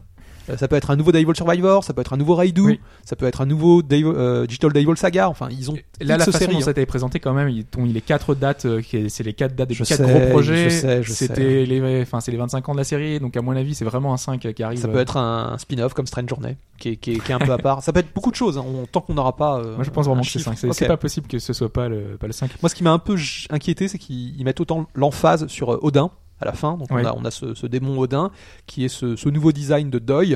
Et c'est un peu un moyen de dire euh, bon, bah écoutez, Doi, regardez, c'est le nouveau designer. Quoi. Je trouve que c'est. Moi, ça m'inquiète un peu. Ça veut dire que les Kaneko, on, on les carte, définitivement. D'ailleurs, dans, en parlant de nouveau design, il y a Tales a priori, qui change de caractère designer. Oui, j'ai vu ça. Je trouve ça aberrant pour qu'une série qui est autant marquée par son caractère designer, qu'on change en plein milieu, mais bon, on verra Bah, ce que ça va ils, donner. avaient, hein. ils avaient deux caractères designers Oui, hein, qui se euh, relayaient. C'est un style très marqué et très habituel de la saga. Oui, en donc, plus, euh, c'est quelqu'un qui a une grosse notoriété. Oui, et puis Ouais. c'est réussi, les gens ne s'en plaignent pas. Enfin, je comprends pas, en fait. euh, Est-ce qu'ils demandaient trop d'argent Euh, Je ne sais pas. Je sais pas. D'ailleurs, à on- mon avis, c'est parce qu'il a fait un jeu chez Compiler. Avec chez ID Factory ça, et du coup, ça a pas plu. Ça Il s'est fait taper sur les doigts. On va parler de d'autres conflits. euh, mon année jeux vidéo s'est terminée le 9 Voilà, janvier, c'est ça. ça a été rapide cette année. Mais c'est Euh, c'est vrai que c'était un des jeux les plus attendus pour beaucoup. Oui, donc on parle de Scalebound. Voilà. Euh, alors, je sais pas, il y a peut-être des gens qui n'ont pas entendu ont pas parler compris de ce qu'était ouais. Scalebound. Euh, donc c'était une exclusivité euh, Microsoft, enfin exclusivité euh, Microsoft, j'entends euh, Xbox One et, et PC, donc développé par Platinum Games. Windows 10, précision Windows importante. 10, d'accord, ok. c'est vrai, Windows 10 que. Oui, parce Euh, que bah si t'as pas le l'OS Windows 10, t'y Ouais, touches tu peux pas, quoi, en tu peux fait. pas, tu peux pas y jouer. C'est un univers qui m'est un peu étranger le PC. donc c'est pour ça. Donc développé par Platinum Games et par Hideki Kamiya. Euh, donc Bayonetta, Wonderful 101, euh, Devil May Cry. Euh, donc qui devait sortir cette année normalement. Enfin, il n'y avait pas de date précise, mais euh, c'était annoncé Depuis pour le temps qu'il 2017. le. Ouais. Voilà, il le. Décalé. Alors on l'avait vu la première fois, c'était à l'E3 2014. On a vu une première cinématique. Donc l'idée c'était un action RPG avec donc un- une sorte de, on va dire un, un peu un Dante version américaine. Ouais, Pour est un faire peu plus jeune. Ouais. Euh, le Ah. petit neveu de Dante. Ouais, le petit vœu un peu, un, Un peu, peu, un bah, peu comment il énervant quoi. euh, Un peu rebelle. C'est Nero. C'est Nero son Ouais, c'est ça. Il avait un peu ce physique un peu, euh, un peu à la Nero. Euh, donc un action RPG avec des dragons. Donc l'idée c'était d'avoir un dragon comme euh, compagnon et à qui tu pouvais donner des ordres. Donc ça c'était la première cinématique qu'on a vue. Après on l'avait revu. Alors pas le 3 d'après, mais c'était à la Gamescom. On avait vu une pré-alpha euh, jouée par Hideki Kamiya et on l'avait revu enfin dans une, euh, on va dire une présentation un peu plus controversée du mode euh, en ligne où on n'avait pas compris grand chose. Non. Et là, tu, Euh, sens- tu sentais la présentation à l'américaine. Voilà. Genre presque Ouais. le truc imposé pour te dire il faut en mettre plein la vue, il faut un gros boss, il faut un Ouais. truc euh, Ouais. avec euh, plusieurs joueurs. euh, Euh, surtout voilà et Camilla était là on le sentait pas très à l'aise alors est-ce que Mm. c'était parce que juste avant il avait fait quelques tweets où euh, voilà il se plaignait de Microsoft Mm. il avait été assez direct donc est-ce qu'il Après, le fait- souci avec Camilla, c'est que vu qu'il troll aussi la moitié du temps, Ouais, quand tu sais pas trop, pas, euh, ouais, voilà. On Ouais, pas là je crois qu'il avait dit ouais euh, voilà genre il voulait genre en gros il voulait pas jouer le jeu que voulait lui faire jouer euh, Microsoft dans la conférence. Donc bon après est-ce qu'il y a du stress aussi il s'exprimait en anglais? Il est pas forcément très à l'aise. Ah, voilà c'était la dernière fois qu'on avait vu le jeu. Donc après il y avait quelques petits menus custom qui euh, repassaient. Il y avait des rumeurs de tension depuis la fin de l'année euh, donc entre Microsoft et Platinum Games. Euh, donc voilà là ça a été confirmé Notamment le- Beat Summit, hein, qu'il y avait des choses qui avaient été filtrées. Il y avait une interview qui, avait, qui était passée euh, d'un responsable de Platinum et il disait qu'il y avait certains éditeurs qui leur imposaient des choses. Mais moi à l'époque, j'avais lu ça, mais je pensais que c'était Nintendo qui avait, euh, parce qu'ils avaient eu des relations un peu conflictuelles euh, par, Mhm. par le passé, mais ça s'était toujours euh, conclu cordialement finalement parce qu'ils sont très satisfaits de leur relation avec. Nintendo. Ouais, parce que sur Wonderful 101, il y a eu, il y avait un Iwata Ask quelques temps après Ouais. où il expliquait. Alors, il y avait des trucs où ils avaient un peu halluciné Nintendo. Il avait changé des trucs, genre un mois avant, il avait rajouté des trucs, et donc les, les bêta-testeurs, ils s'arrachaient un peu les cheveux parce C'est que ça. ça. remettait tout en tout en cause au niveau de l'équilibrage du jeu.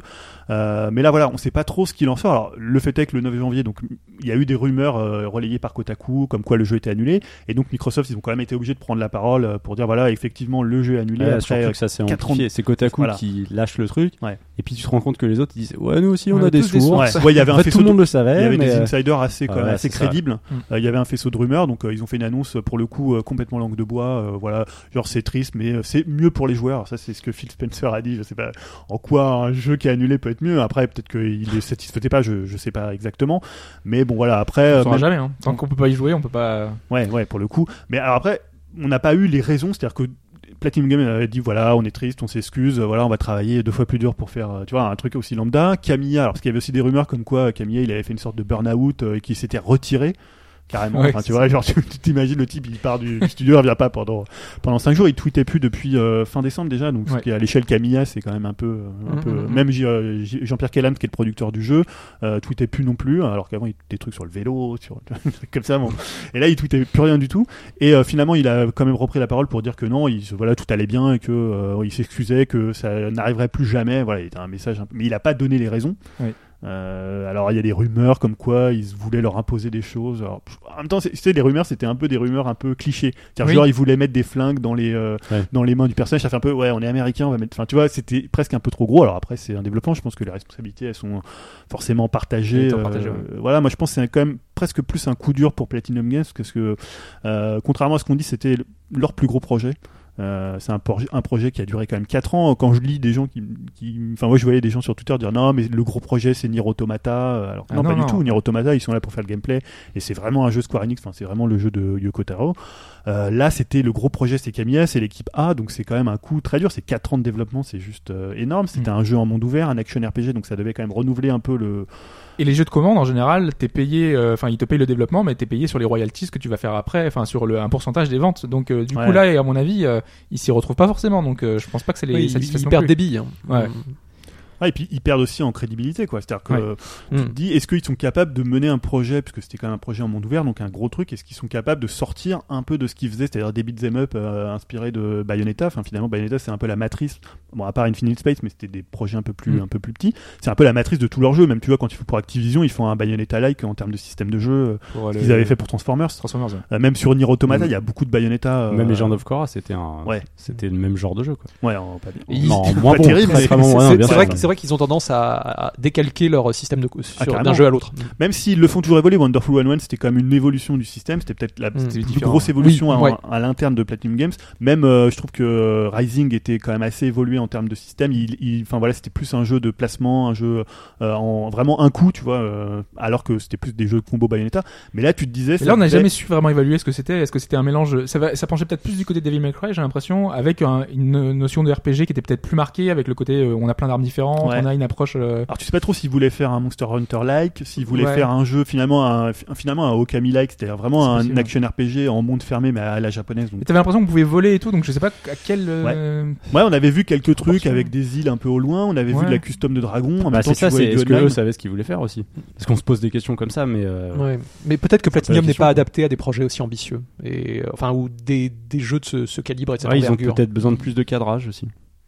Enfin, un Bayonetta, je pense qu'ils sont libres, mais voilà, ils maîtrisent leur Ouais, c'est univers. cadré, ouais, c'est- Sur le Nier, euh, comme tu dis, ils apportent euh, Ouais. ce qu'ils savent faire, et derrière, c'est quand même Yoko Taro. Je pense que c'est- il y, a- il y a une signature. Bah, tu on, vois, c'est on- vraiment... on verra une fois le jeu sorti parce que tr- très honnêtement moi je trouve qu'on moi j'ai bon, j'ai testé la démo comme tout le monde mais on, on s'éloigne pas mal euh, dans le feeling de Nier Ouais, là, Ah, mis, à, mis vraiment à part le doublage et les dialogues parce que ça évidemment il y a les Bah, on dans le trouve les voix de, de, Nier de jeu, tu veux dire? Ah oui complètement Enfin, après faut voir j'attends de voir le Nier Ça m'a Automata pas gêné tant que ça, mais euh, définitif avec cette espèce que parce qu'il paraît qu'il y a quand même une, ba- une petite base d'open world avec un monde avec- mais Ouais, après, ouais. parce que Nier c'était quand même c'est très différent de ça enfin Ouais. on verra Mais Ouais, le truc, c'est qu'on a- vu une, une section de jeu, on n'a pas vu le monde, on a Ouais, pas ouais, vu ouais, les ouais. quêtes, on n'a pas vu. Tu là, vois, là- c'est ça là- qui là, est- on a vu on a vu un truc ça ça, ça hurle Platinum Bah, enfin, bah, oui, oui. La mise en scène et les combats face au boss, tu dis ouais, d'accord, c'est Bayonetta en fait. Enfin, là, tu sens euh, la signature.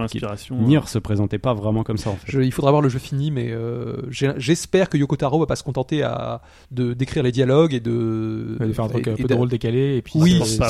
J'avais l'impression que quand même ce mec-là, il est, il est un peu game designer aussi quand même. Il, Ouais. il gérait le quand on pense à Dra- Drakengard et à, et à Nier, il a, il a un peu construit les systèmes aussi. Donc euh, Et tu vois, juste pour terminer sur, euh, sur Scalebound, euh, tu vois, je me dis Microsoft, ils vont chercher, ils vont chercher Platinum et, et surtout Camilla.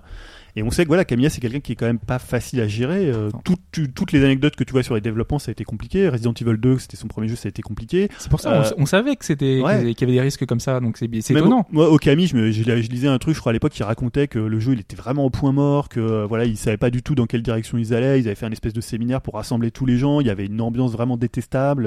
Euh, Wonderful, il y a eu des trucs où à la fin, c'était un peu compliqué euh, aussi avec Bah, changer à chaque fois ouais, de. Voilà, donc, direction. tu vois, quand tu vas le chercher, tu sais que si tu donnes pas les clés du truc, alors peut-être qu'ils lui ont trop donné les clés et que eux ils s'y retrouvaient pas. C'est aussi Ouais, un travail J'ai l'impression que d'éditeur. ouais, qu'ils ont, qu'ils ont été très libres, enfin pendant très longtemps, et peut-être que Microsoft avait voulu le recadrer à la dernière minute Ouais. et dire euh, vous partez dans tous les sens ou ça va pas Ouais, aller ouais, ou euh, le- on va dépasser le budget ou je sais Oui, pas le, le ça. souci, c'est que ça part aussi en opposition avec euh, l'histoire de Phantom Dust, où d'après les développeurs, euh, Microsoft a été beaucoup trop. le- le- leur a mis trop la pression par rapport à un budget Mm. initial qui était impossible à réaliser sur ce qu'ils leur demandaient. Donc, c'est là que tu sais plus trop en fait de quel côté. Mais on sait qu'effectivement, Camilla, il a, il a pas l'air simple non Ouais, plus. mais en même temps, c'est quand même des vétérans de l'industrie japonaise. Tu vois, les mecs, ils ont bossé Ouais. chez Capcom, et c'est pas leur premier jeu. Tu vois, ils étaient là il y a super longtemps. Ils ont quand même, tu vois, même un. Après l'expérience ne fait pas tout, hein, mais Non, euh, il- après, il peut y avoir des problèmes. un peu- Je sais pas trop ce qui s'est passé. Et à mon avis, on saura dans peut-être peut-être pas jamais, mais IGN était assez proche de Platinum Games pendant toute la durée du développement et ils avaient pas mal d'exclus.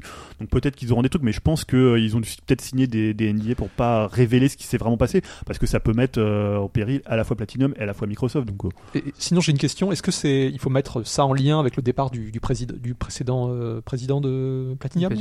Bah, je sais pas qui- si c'est lié, Il mais est parti, je crois, l'été dernier Ouais, ouais. ou à peu Ouais. près, et euh, il y a eu un espèce de blackout là-dessus parce que euh, du jour au lendemain, pareil, son compte a disparu sur Ouais. Twitter Ouais.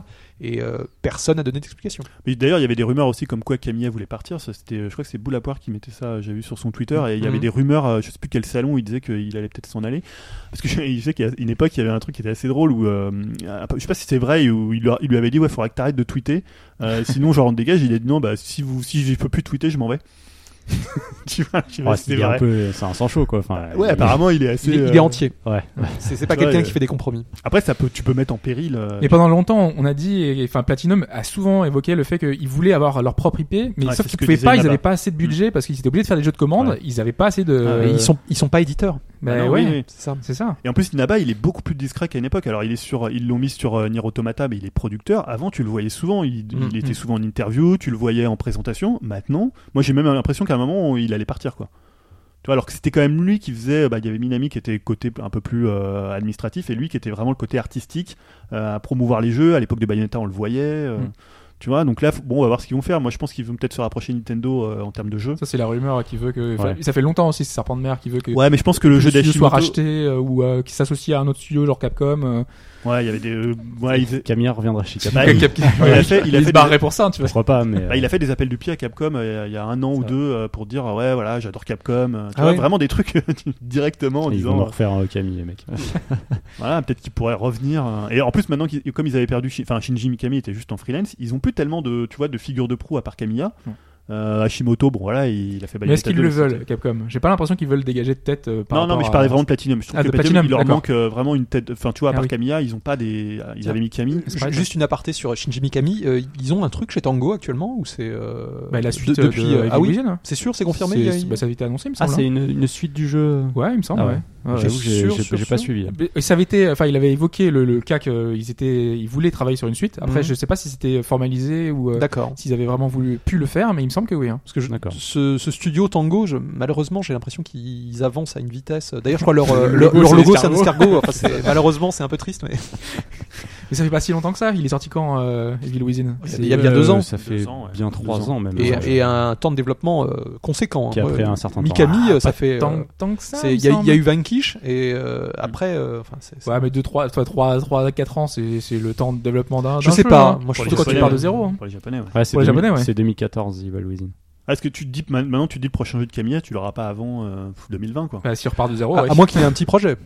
C'est qu'on le mette sur un titre euh, Est-ce qu'il rapide. voudrait un Pourquoi Beautiful, pas je sais pas. Pourquoi pas un euh, que quelqu'un rachète un Space. Harrier Ouais, mais ça, c'est l'IP, euh, enfin, Appartient à l'IP Microsoft. appartient à Microsoft, il me semble. hein. Ah ouais. Donc, euh, ça va être compliqué de faire autre chose. Après, ils peuvent développer quelque chose à partir de tout ce qu'ils ont commencé à imaginer. Ou Ouais, je ça peut être ça peut occasionner des t'as un c'était truc, c'était quand même le jeu de ses rêves à l'origine hein, de, Ouais, ouais. de faire un Ouais, jeu avec des dragons, dragon. tout ça. Donc, euh... ah, il l'a évoqué souvent. hein. Il Ouais, a dit dans sa prime jeunesse, euh, il était fan de dragons et ce qu'il voulait faire, c'était un jeu de dragons. Donc, euh... c'est compliqué. Il va bien vouloir le faire un jour, ce, ce jeu de dragon. Pourquoi pas Euh, on va on va passer à la suite. Qu'est-ce qu'on avait noté? Euh, Bah Sprite, je te je te redonne la parole. Ouais, sur, euh, rapidement, mais c'est pas ouais. vraiment de l'actu, mais je me suis aperçu que les, les colonnes qu'écrivait euh, Masahiro Sakurai pour euh, Famitsu, qui, Donc qui- Sakurai, euh, Smash Bros, etc. ouais, Kirby, Kirby. euh, donc toutes les semaines il publie euh, une, chron- une, euh, une colonne dans Famitsu qui lui donne carte blanche. Et il parle un peu de tout. Je crois que sa colonne s'appelle euh, euh, Réfléchissons avec les jeux vidéo. Enfin, il, il parle un peu de sa vie, etc. C'est intéressant. Et je me suis aperçu qu'un site les, tra- les traduisait. Enfin, on traduisait Ouais. certaines et surtout euh, une partie de ces. Pas dans leur intégralité, mais le, le gros du contenu. Et euh, alors, notamment une de ces dernières colonnes dans lesquelles il parlait de sa, sa collection de jeux vidéo et sa façon bien particulière, assez maniaque de ranger les jeux. Donc il en a beaucoup? Il en a beaucoup, oui, oui. Ah, je l'ai vu ça. Le, le fait que certaines tranches de cartouches, en fait, c'est illisible, si tu veux. Donc, il a créé ses propres étiquettes pour euh, faire apparaître les titres. Il a récupéré des, comme il a pas mal bossé avec Nintendo, il a pu récupérer des vieilles boîtes, etc., qui étaient spécialement pour ranger les jeux Super Famicom. Enfin, bon, un truc un peu de maniaque. Il parle de ses habitudes, le fait qu'il il joue beaucoup, beaucoup. Il, il essaye de faire en, en moyenne à peu près 10 jeux par mois. Ah oui, Euh, carrément. En, en a- en allant du, du blockbuster au, Ah ouais, c'est au pour jeu ça que smartphone. Bros, ça met du temps à. Ah non, et, il a, et visiblement il a une hygiène de vie, un rythme de vie très particulier. Il, il regarde la télé en accéléré en, en enregistrant tout ça à la télé sur son sur son télé sur Ah, son vache. vélo d'appartement. Enfin, il- bon, c'est amusant de lire ça parce que ça, ça, ça donne pas mal d'idées. Et euh, il- d'autres chroniques qui ont été traduites. Alors, faut savoir que je voudrais juste, euh, oui, le site c'est Source Gaming si vous cherchez euh, Source Gaming. Source Gaming. Et il y a d'autres chroniques donc qui ont été traduites. Une notamment au moment de la sortie de Persona 5. Il a beaucoup Ah. parlé de la, hum, du jeu et notamment de l'interface, un peu comme euh, tout le monde, en disant que euh, il trouvait que le jeu avait beaucoup beaucoup de qualité, mais alors il y en a une qui dépassait tout, c'était l'interface. Il, il disait Normal.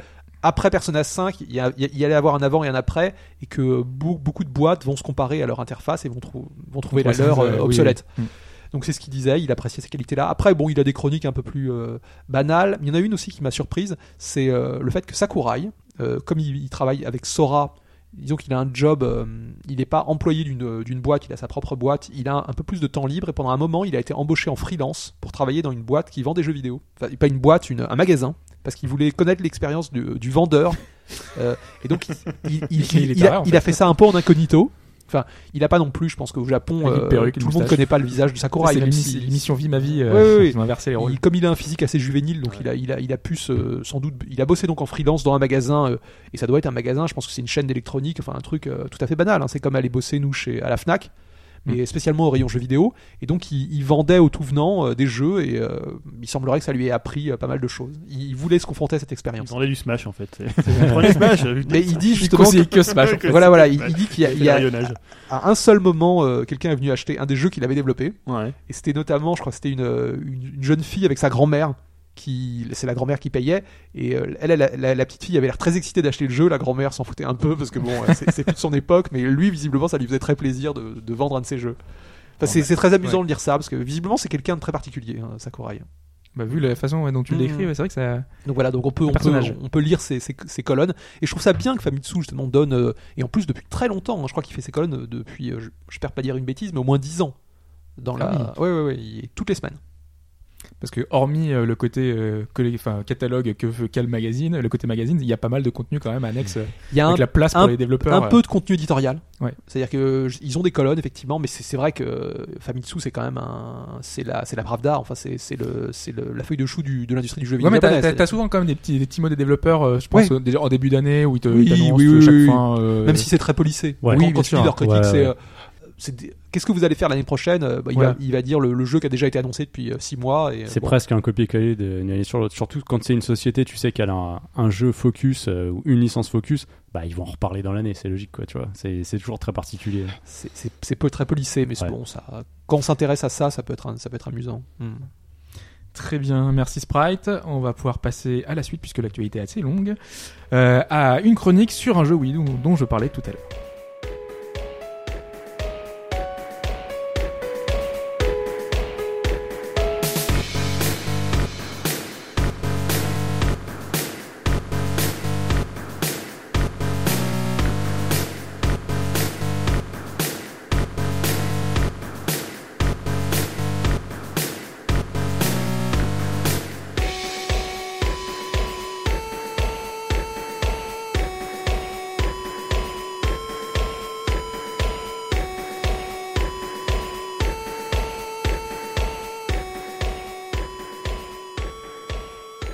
Alors un jeu Wii U, euh, c'est pas uniquement Wii U, hein, c'est sur euh, 3DS et PC également. Euh, J'avais, euh, enfin, je voulais en parler parce qu'il est sorti euh, dernièrement, mais c'est un jeu qui est très ancien.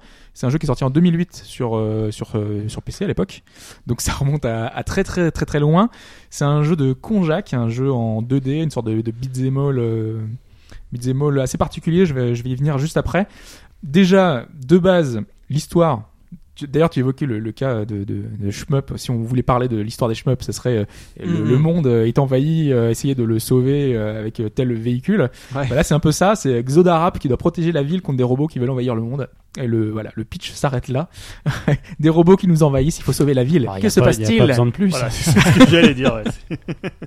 Donc c'est ça, c'est t'es vu de côté, hop, les, les robots euh, sont de partout dans, le, dans la ville et euh, tu es euh, un, un, personnage, un personnage qui doit protéger euh, la ville. Euh, J'ai dit que Xodarap, c'est comme le titre, ça ne veut euh, strictement rien. Noi to Love. Euh, si on met le nom à l'envers, ça fait évolution. Évolution. Ouais. Voilà. Et euh, Xodarap, ça fait paradoxe. Je ne sais Hmm. pas, il avait pas d'imagination, il a fait allez, on met à l'envers des noms et ça va faire quelque chose. Bah, c'est comme le logo Atlus là. Oui. Moi je le savais pas. hein. Eh, Ex logo Atlus. hein, parce Ah, c'est l'ancien, Ils ont changé de logo depuis. Ok. Et ça marche plus avec le nouveau. Ouais. Ouais. Donc, Ah euh, les idiots. Parce que le logo Atlus à l'envers faisait SMT5. SMT en fait. Ah, ouais. Voilà, c'était toute la, toute la logique. Donc c'est un jeu type arcade là, en l'occurrence No to Love. C'est un jeu euh, vraiment à l'ancienne qui fait énormément penser au classique euh, Metal Slug Contra. Sauf que je le disais, il y a une particularité, c'est que hum, on peut se déplacer comme un jeu classique, donc au- au- avec les, croix directionnelles. Sauf que la visée se fait euh, à, la, à la souris ou au stylet. Donc on est davantage dans un jeu comme euh, on l'évoquait tout à l'heure euh, avec euh, l'autre titre Wild Guns, Mhm. euh, un jeu avec euh, le, le déplacement et la visée qui sont déportés, enfin qui sont différentes. Il y a un petit peu ce côté sin and punishment euh, finalement. Un peu Kid Icarus aussi, non? Un Non. peu Kid Icarus, non pas trop parce que c'est vu derrière Kid Icarus. Là c'est vu de côté, hein, c'est vraiment Ah vu oui. de côté. Donc on est vraiment, pas vraiment dans cet esprit-là, mais en fait t'es tout le temps en train de, de, de, de, de- te déplacer, d'attaquer euh, en permanence. C'est très nerveux, c'est très euh, instinctif. T'as des ennemis qui arrivent de partout, à gauche, à droite, euh, en haut, en bas. Donc du coup t'es tout le temps en train d'attaquer, d'utiliser ton écran, de ton stylet. Action frénétique, c'est ce que je disais. Il y a beaucoup d'ennemis, vraiment énormément d'ennemis qui nous permettent d'augmenter notre euh, niveau de combo, parce que c'est ça, t'enchaînes, euh, t'as un petit euh, compteur qui est indiqué tout le temps en permanence. Les contrôles, donc c'est un bouton pour viser et tu rappuies pour attaquer et ton personnage fonce en fait sur l'endroit où tu lui dis d'attaquer. Donc en fait, c'est t'es tout le temps en train de faire des espèces de, simili attaques à gauche, à droite. À chaque fois qu'il y a un ennemi qui arrive, tu, tu attaques à l'endroit là, il dash jusqu'à l'endroit où tu veux attaquer. C'est super rapide en fait. T'as tout le temps quelque chose qui se passe à l'écran. Ça explose de partout. T'as des vraiment tout le temps quelque chose qui se passe à l'écran. C'est ça que je trouve intéressant, c'est qu'il y a vraiment beaucoup de choses euh, euh, en permanence. Les niveaux sont très très courts. C'est un jeu type arcade, donc euh, très rapidement on aura fini le, le tableau et on va passer à un niveau suivant avec des niveaux qui sont toujours un peu différents. Au début on est- dans une ville. Après on va être un peu au Japon. Enfin il y a plein d'environnements différents. T'as une, une dizaine de tableaux différents qui sont tous super travaillés. T'as l'impression vraiment d'un jeu 16 bits de l'époque qui, serait euh, revenu au goût du jour. Il y a un petit aspect Gunstar Heroes que j'évoquais au départ euh, qui est très marqué, qui est très présent avec des couleurs qui sont très vives. Donc ça marche euh, super bien, je trouve. Et il y a une petite particularité, donc en plus des, coups spéciaux, c'est qu'on peut utiliser un bouclier. En fait, le bouclier, tu le poses à l'endroit où tu veux. Par exemple, imaginons que tu as des flammes qui tombent du plafond, et ben tu peux te déposer euh, avec le cli droit ou avec en appuyé à prolonger avec le stylet un bouclier à un endroit, et donc du coup le- les flammes sont arrêtées. Et donc tu peux passer certaines zones qui sont, bah, par exemple en haut, en bas, il y a les deux Mhm. deux choses qui sont qui, qui t'arrivent dessus. Donc du coup, tu jongles un petit peu avec ça et c'est plutôt bien foutu. Autre euh, petite particularité, c'est qu'il y a un système un petit peu de, de grappin. Donc euh, il y a des crochets au plafond, à gauche, à droite, et donc tu as des, des simili phases de plateforme qui font que tu vas de gauche à droite en essayant de t'agripper euh, partout. Et contre des boss, ça va être super euh, mis en avant. Par exemple, tu pas de pas de sol en bas, et donc tu es tout le temps en train de t'agripper à gauche, à droite, et en essayant d'attaquer les, les boss. Contre des patterns euh, définis qui sont euh, à l'ancienne également avec une seconde phase euh, donc tu essaies de trouver leurs points faibles euh, de, de les engager euh, voilà. Il y a plein de petites euh, particularités à l'ancienne que je trouve vraiment super réussies dans ce jeu là qui marche vraiment bien avec beaucoup d'humour aussi avec des, des codes qui sont détournés parfois. Il y a par exemple un niveau classique du train donc on est sur le train voilà il y a des ennemis qui arrivent à gauche à droite normal sauf qu'à un moment le train se transforme en méca. Donc euh, normal le, le- le train se transforme tac et tu passes dans une phase où tu voles sur un petit truc et, et c'est ça qui est, qui est intéressant finalement dans ce jeu-là, c'est qu'ils ont vraiment voulu détourner euh, tout plein, tout plein de choses. T'as aussi un niveau euh, classique dans les beat'em all, euh, enfin euh, les euh, beat'em up de l'époque. Euh, T'es dans un ascenseur, il monte. Et puis là, euh, va arriver un truc, tac, ben, il va, il va partir en flèche vers le bas et euh, va, va faire le truc, ça le rend encore plus dynamique, quoi. Finalement, à chaque fois, ils essayent de te, de donner des, choses pour te dire, euh, ça te donne un peu d'adrénaline, d'adrénaline finalement pendant pendant les phases de, de combat et d'avancer. Et je trouve ça vraiment super bien fait. Donc euh, pour le coup, euh, j'ai vraiment euh, apprécié tout ça, toute cette, tous ces efforts qui ont, qui ont été mis dans le jeu, tout cet humour aussi qu'il y a dans les dans les niveaux, tout ce travail notamment sur les boss. Euh, Il y a un des boss que je trouve l'un des plus marquants du jeu. On est dans un opéra. Euh, nous, euh, enfin, on voit la scène de l'opéra devant, euh, un, un avant-plan un peu plus devant, euh, on a euh, des, euh, des robots qui sont en train de jouer d'un instrument. Et plus près, nous, on est sur un piano, on est sur les tou- touches d'un piano, donc on avance, on fait du bruit quand on marche sur les touches de piano. Et euh, le boss nous fait tomber des espèces d'enceintes qui t'éjectent avec le bruit des enceintes, en fait, de l'autre côté. Et en même temps, il t'envoie des éclairs, il t'envoie des plein de petites choses comme ça. Donc euh, t'as toute cette première phase qui est comme ça, où t'évites, il t'essaye de, de, de régler euh, finalement tout ce qu'il peut t'envoyer. Puis après, t'as une seconde phase où il arrive au premier plan parce que tu peux pas le toucher quand il est au second plan. Il est là sur la scène, euh, il te, il te nargue, euh, il, te dit, il fait des choses, tu vois, de, de loin. C'est toujours très humoristique. Et puis après, il passe au premier plan et là, à ce moment-là, tu peux l'attaquer, mais il va avoir un bouclier, il va avoir plein de choses. Il y a plein de d'effets visuels qui sont qui sont super réussis en 2D. Euh, honnêtement, voilà, je, je, je suis étonné en fait qu'il soit autant euh, passé euh, inaperçu sur cette ressortie parce qu'il est sorti donc effectivement il y a, il y a très très longtemps en 2008 sur, Mais il y, sur en a un- PC. il y en a un deuxième, je crois aussi, non? Mais en fait, c'est le deuxième. Ah, C'est ça le truc. En fait, en 2006 était sorti le premier, donc euh, No to Love 1, et euh, en 2008, deux ans plus tard, était sorti sur PC No to Love 2. d'évolution. Et quand ils ont fait, enfin, lui il est très très fan de Nintendo, euh, Konjac. Euh, il avait d'ailleurs fait une espèce de parodie de Zelda en 2D vue de côté. Alors j'ai plus le nom exact, euh, où tu jouais euh, Link, mais comme dans un, beat'em up. Donc il était avec son épée, il tapait partout. C'était juste un niveau, mais c'était une espèce de prototype qu'il avait fait. euh, Et en fait, ça l'amuse beaucoup de, de, reprendre euh, le, côté l'univers de Nintendo pour le détourner et en faire quelque chose, voilà, à son image et ce qu'il aimerait faire. Et, donc là, on, on a cette touche Nintendo. Il avait toujours voulu sortir sur une console Nintendo. Et donc là, ça a été l'occasion. Il y a un éditeur qui a repris son développement et qui l'a porté justement sur Wii U et sur 3DS. Des portages qu'il a validés. Hein, et que, donc il est très content a priori, parce qu'il y a quelques petits ajouts. Euh, il y a des nouveaux personnages une fois qu'on a terminé le jeu qui se jouent un peu différemment. Je vous laisse la surprise justement de la façon dont ils se jouent, parce que le jeu se termine très rapidement. Il se termine en moins de deux heures. Donc euh, une fois que vous l'avez terminé, euh, vous avez qu'une hâte finalement, c'est le refaire en difficulté supplémentaire, parce qu'il y a des scores. Enfin il y a du scoring, chaque niveau, enfin chaque plateau, enfin je sais pas comment vous voulez appeler ça, mais enfin bref, environnement, euh, à la fin d'un niveau on a un tableau qui nous indique nos scores, euh, le temps qu'on a passé, euh, avec une note, un peu comme Bayonetta et tous les, les beat'em up de- de- de- d'époque, ouais, up. Euh, Il y a plein de petites choses en fait qui fait qu'on a envie d'y revenir finalement. Et euh, les personnages différents qu'on débloque à la fin font partie de, de ça. Donc je trouve ça vraiment très réussi. Euh, voilà, enfin globalement, moi je trouve que le jeu est, est vraiment fun, est vraiment euh, dynamique, euh, enfin rythmé, super joli. Euh, je trouve pas beaucoup de défauts, même la musique est cool. Enfin, c'est la chiptunes euh, de qu'il a fait lui-même d'ailleurs, mais euh, qui est vraiment réussi. Donc euh, voilà, surpris, moi très surpris parce que je l'avais pas fait à l'époque et euh, là c'était l'occasion d'y venir avec cette version 3DS et qui marche super bien. C'est vendu 8,99€ sur l'eShop. Sur PC, vous le trouvez pour quasiment rien. Euh, moi, je l'ai pris, enfin, je l'avais pris à l'époque pour 2,99€, un truc comme ça. Donc, euh, c'est vraiment, vraiment pas cher. Co- Comment est utilisé l'écran de- du dessous de la 3DS C'est pour attaquer en fait. On a le- l'action au-dessus et t'as le, D'accord. les coups que tu fais, euh, le laisser l'appui sur euh, pour pas avoir le, le, le stylet toujours en permanence sur l'écran. Et parfois, tu sais, Et ça peut. Ça se- tu, tu utilises obligatoirement le stylet ou tu peux pas y jouer euh, complètement avec les boutons? Non. Non, non, c'est parce que t'as le, le, t'es obligé d'avoir la, la double utilisation, le, le déplacement et le stylet qui, qui vise en fait. D'accord, le bien sûr, bien sûr, de- pour euh, viser tous les écrans. Non, non, tu peux pas. Ouais. Euh, moi, je suis curieux de voir comment ça fonctionne sur Wii U, mais euh, Et sur 3DS, ça te- c'est une euh, jouabilité qui te dérange pas? Enfin, ça pas du va, tout. Non, non, euh, c'est au contraire. Moi, je trouve que c'est peut-être la, la version à conseiller euh, par rapport à. D'accord. J'ai pas testé la version Wii U, mais euh, c'est vrai sur, que sur sur 3DS, Wii U, tu disais bien. tu peux prendre une Wiimote. euh, Ouais. Parce que je me rappelle, c'est, je crois que c'est Pikmin, euh, Pikmin 3, tu pouvais, euh, tu sais, c'est- tu peux te déplacer avec le stick et Ouais. viser avec la Wiimote. Donc en fait, t'es un peu désynchronisé, mais ça marche vraiment bien. Mm. Là, en même temps, c'est moins frénétique euh, Pikmin. Donc tu Oui, là, c'est vraiment euh, tout le temps. euh, Et parce que sur Wii U, tu peux jouer aussi avec euh, le gamepad en tactile Oui. D'accord. Voilà, t'as les deux utilisations. Ouais, ce qui est pas mal, ça peut être Mm. Mais les gens recommandent la version avec avec la Wiimote. avec la Wiimote. Donc, je sais pas pourquoi. Peut-être que vu qu'on n'a qu'un écran et qu'on n'a pas comme sur la 3DS, euh, Ouais, l'écran qui est pas utilisé, c'est peut-être un peu. Ouais, tu, euh, peux avoir les, fouillis, ouais, euh, tu peux avoir les deux en même temps. Voilà, ouais. Donc, je sais pas comment ça fonctionne, mais euh, Et alors visuellement, c'est quel, euh, c'est quel style en fait? C'est c'est du. Enfin, je te disais, c'est un côté style euh, 16 bits. T'as un style. euh, je sais pas si t'as des images, euh, Mike, qui est en train de chercher en même temps. Au, au, au- au fur et à mesure. C'est pixel art? C'est pixel art, oui, Ok. bien sûr. C'est de la 2D, qui est super, super chouette. Ça, tu fais défiler, il y a trois images, c'est sur l'eShop. En fait. Ah oui, d'accord. Ouais. Voilà, avec des robots qui arrivent de partout, qui sont là, et c'est toujours un peu les mêmes robots qui sont déguisés, par exemple dans le. Il y a, du coup, il n'y a pas d'effet 3D sur, euh, sur 3DS. Euh, j'ai pas vérifié. Parce que là, j'ai activé sur les screenshots, mais ça rend rien. Donc, euh, il y a peut-être il y a peut-être rien en fait. Je, je crois pas, non, non, je pense pas qu'il y ait pas de, Ok. qu'il y ait pas d'effet 3D. Mais par exemple, il y a des choses marrantes, je disais que les robots, par exemple, le robot, ils sont normaux dans le premier niveau, mais après, quand on est au Japon, ils sont habillés en geisha, euh, et en fait, il y a, il y a plein d'humour, en fait, intégré au jeu, même si ça, t'as pas le temps de le voir parce que l'action est frénétique. Donc, c'était tout le temps en train d'avancer, et donc, du coup, et en plus, le jeu est fait pour ça. C'est que t'es tout le temps en train d'essayer de- d'aller le plus vite possible pour terminer le niveau.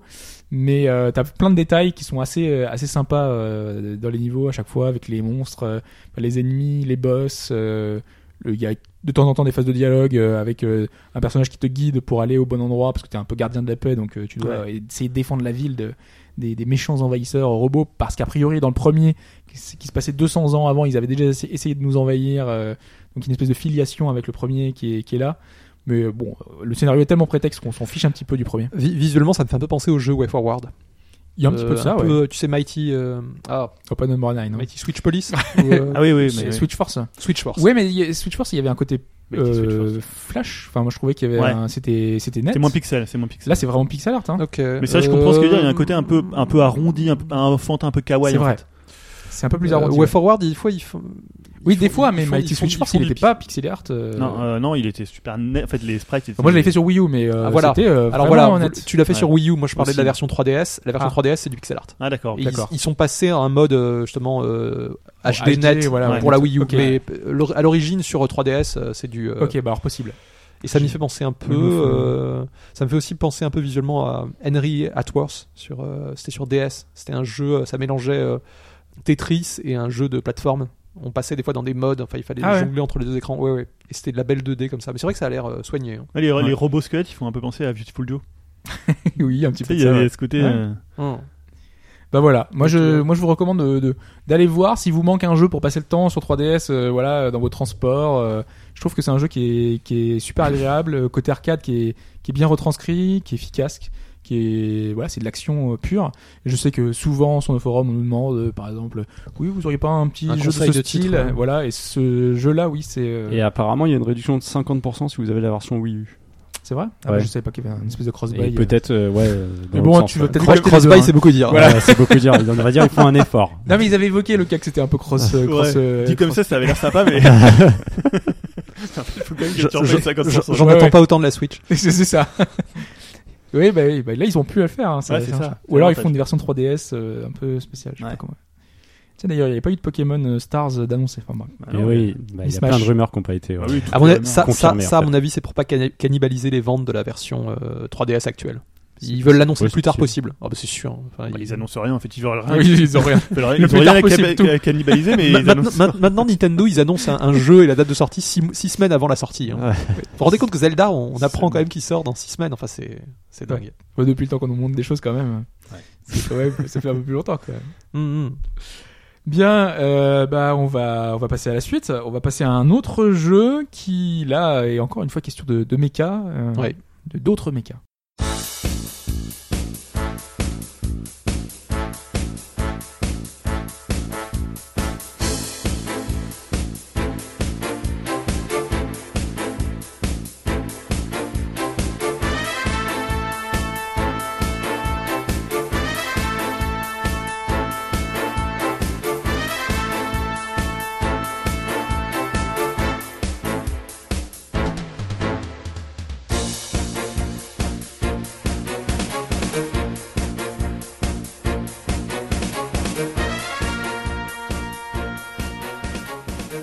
C'est avec toi Sprite qu'on va parler et pas de moi. hein. Je- J'aurais pu y jouer, mais c'est vrai que je l'ai pas, j'ai pas fait. Euh, Gundam. Alors le nom est un peu compliqué, je te, je laisse le dire. Alors le nom exact, c'est euh, parce qu'en fait c'est une série, c'est SD Gundam J Generation Genesis. Voilà. Donc 3G. Qui n'est pas sur Mega Drive. Et voilà. Alors moi, je suis toujours très intéressé par ces, ces- ces séries japonaises au long cours qui ne sont jamais arrivées chez nous. Et il y en a pas mal, hein, euh, notamment en RPG. Et celle, celle-là, puisqu'elle a démarré en 98 sur euh, PS1, Ouais. donc il y a presque 20 ans, euh, n'avait jamais eu droit à une sortie euh, anglaise ou quoi que ce soit. Et là, c'est le cas, puisque en ce moment, euh, Bandai Namco est très excité par ses sorties Asia en anglais. Ça, ils sortent toujours en Asie. voilà, exactement. Et En donc, on, on a la chance de, de voir arriver un, En anglais ou en English? Ici. alors là, anglais, parce Ah. que la traduction est justement, on va y venir, mais elle est, elle est meilleure que dans le Super Robot Aizen The Moon Dweller qu'on avait fait Ah. l'an dernier. Et c'est une bonne nouvelle d'ailleurs. Et do- donc moi, je me suis tout de suite euh, jeté sur ce jeu, même si je suis pas spécialement fan de Gundam, mais c'est plus pour le côté euh, euh, vénérable série qui. Mais alors, c'est quel genre? de. Alors c'est un SRPG, donc un, Un SRPG, un RPG tactique sur damier façon Fire Emblem.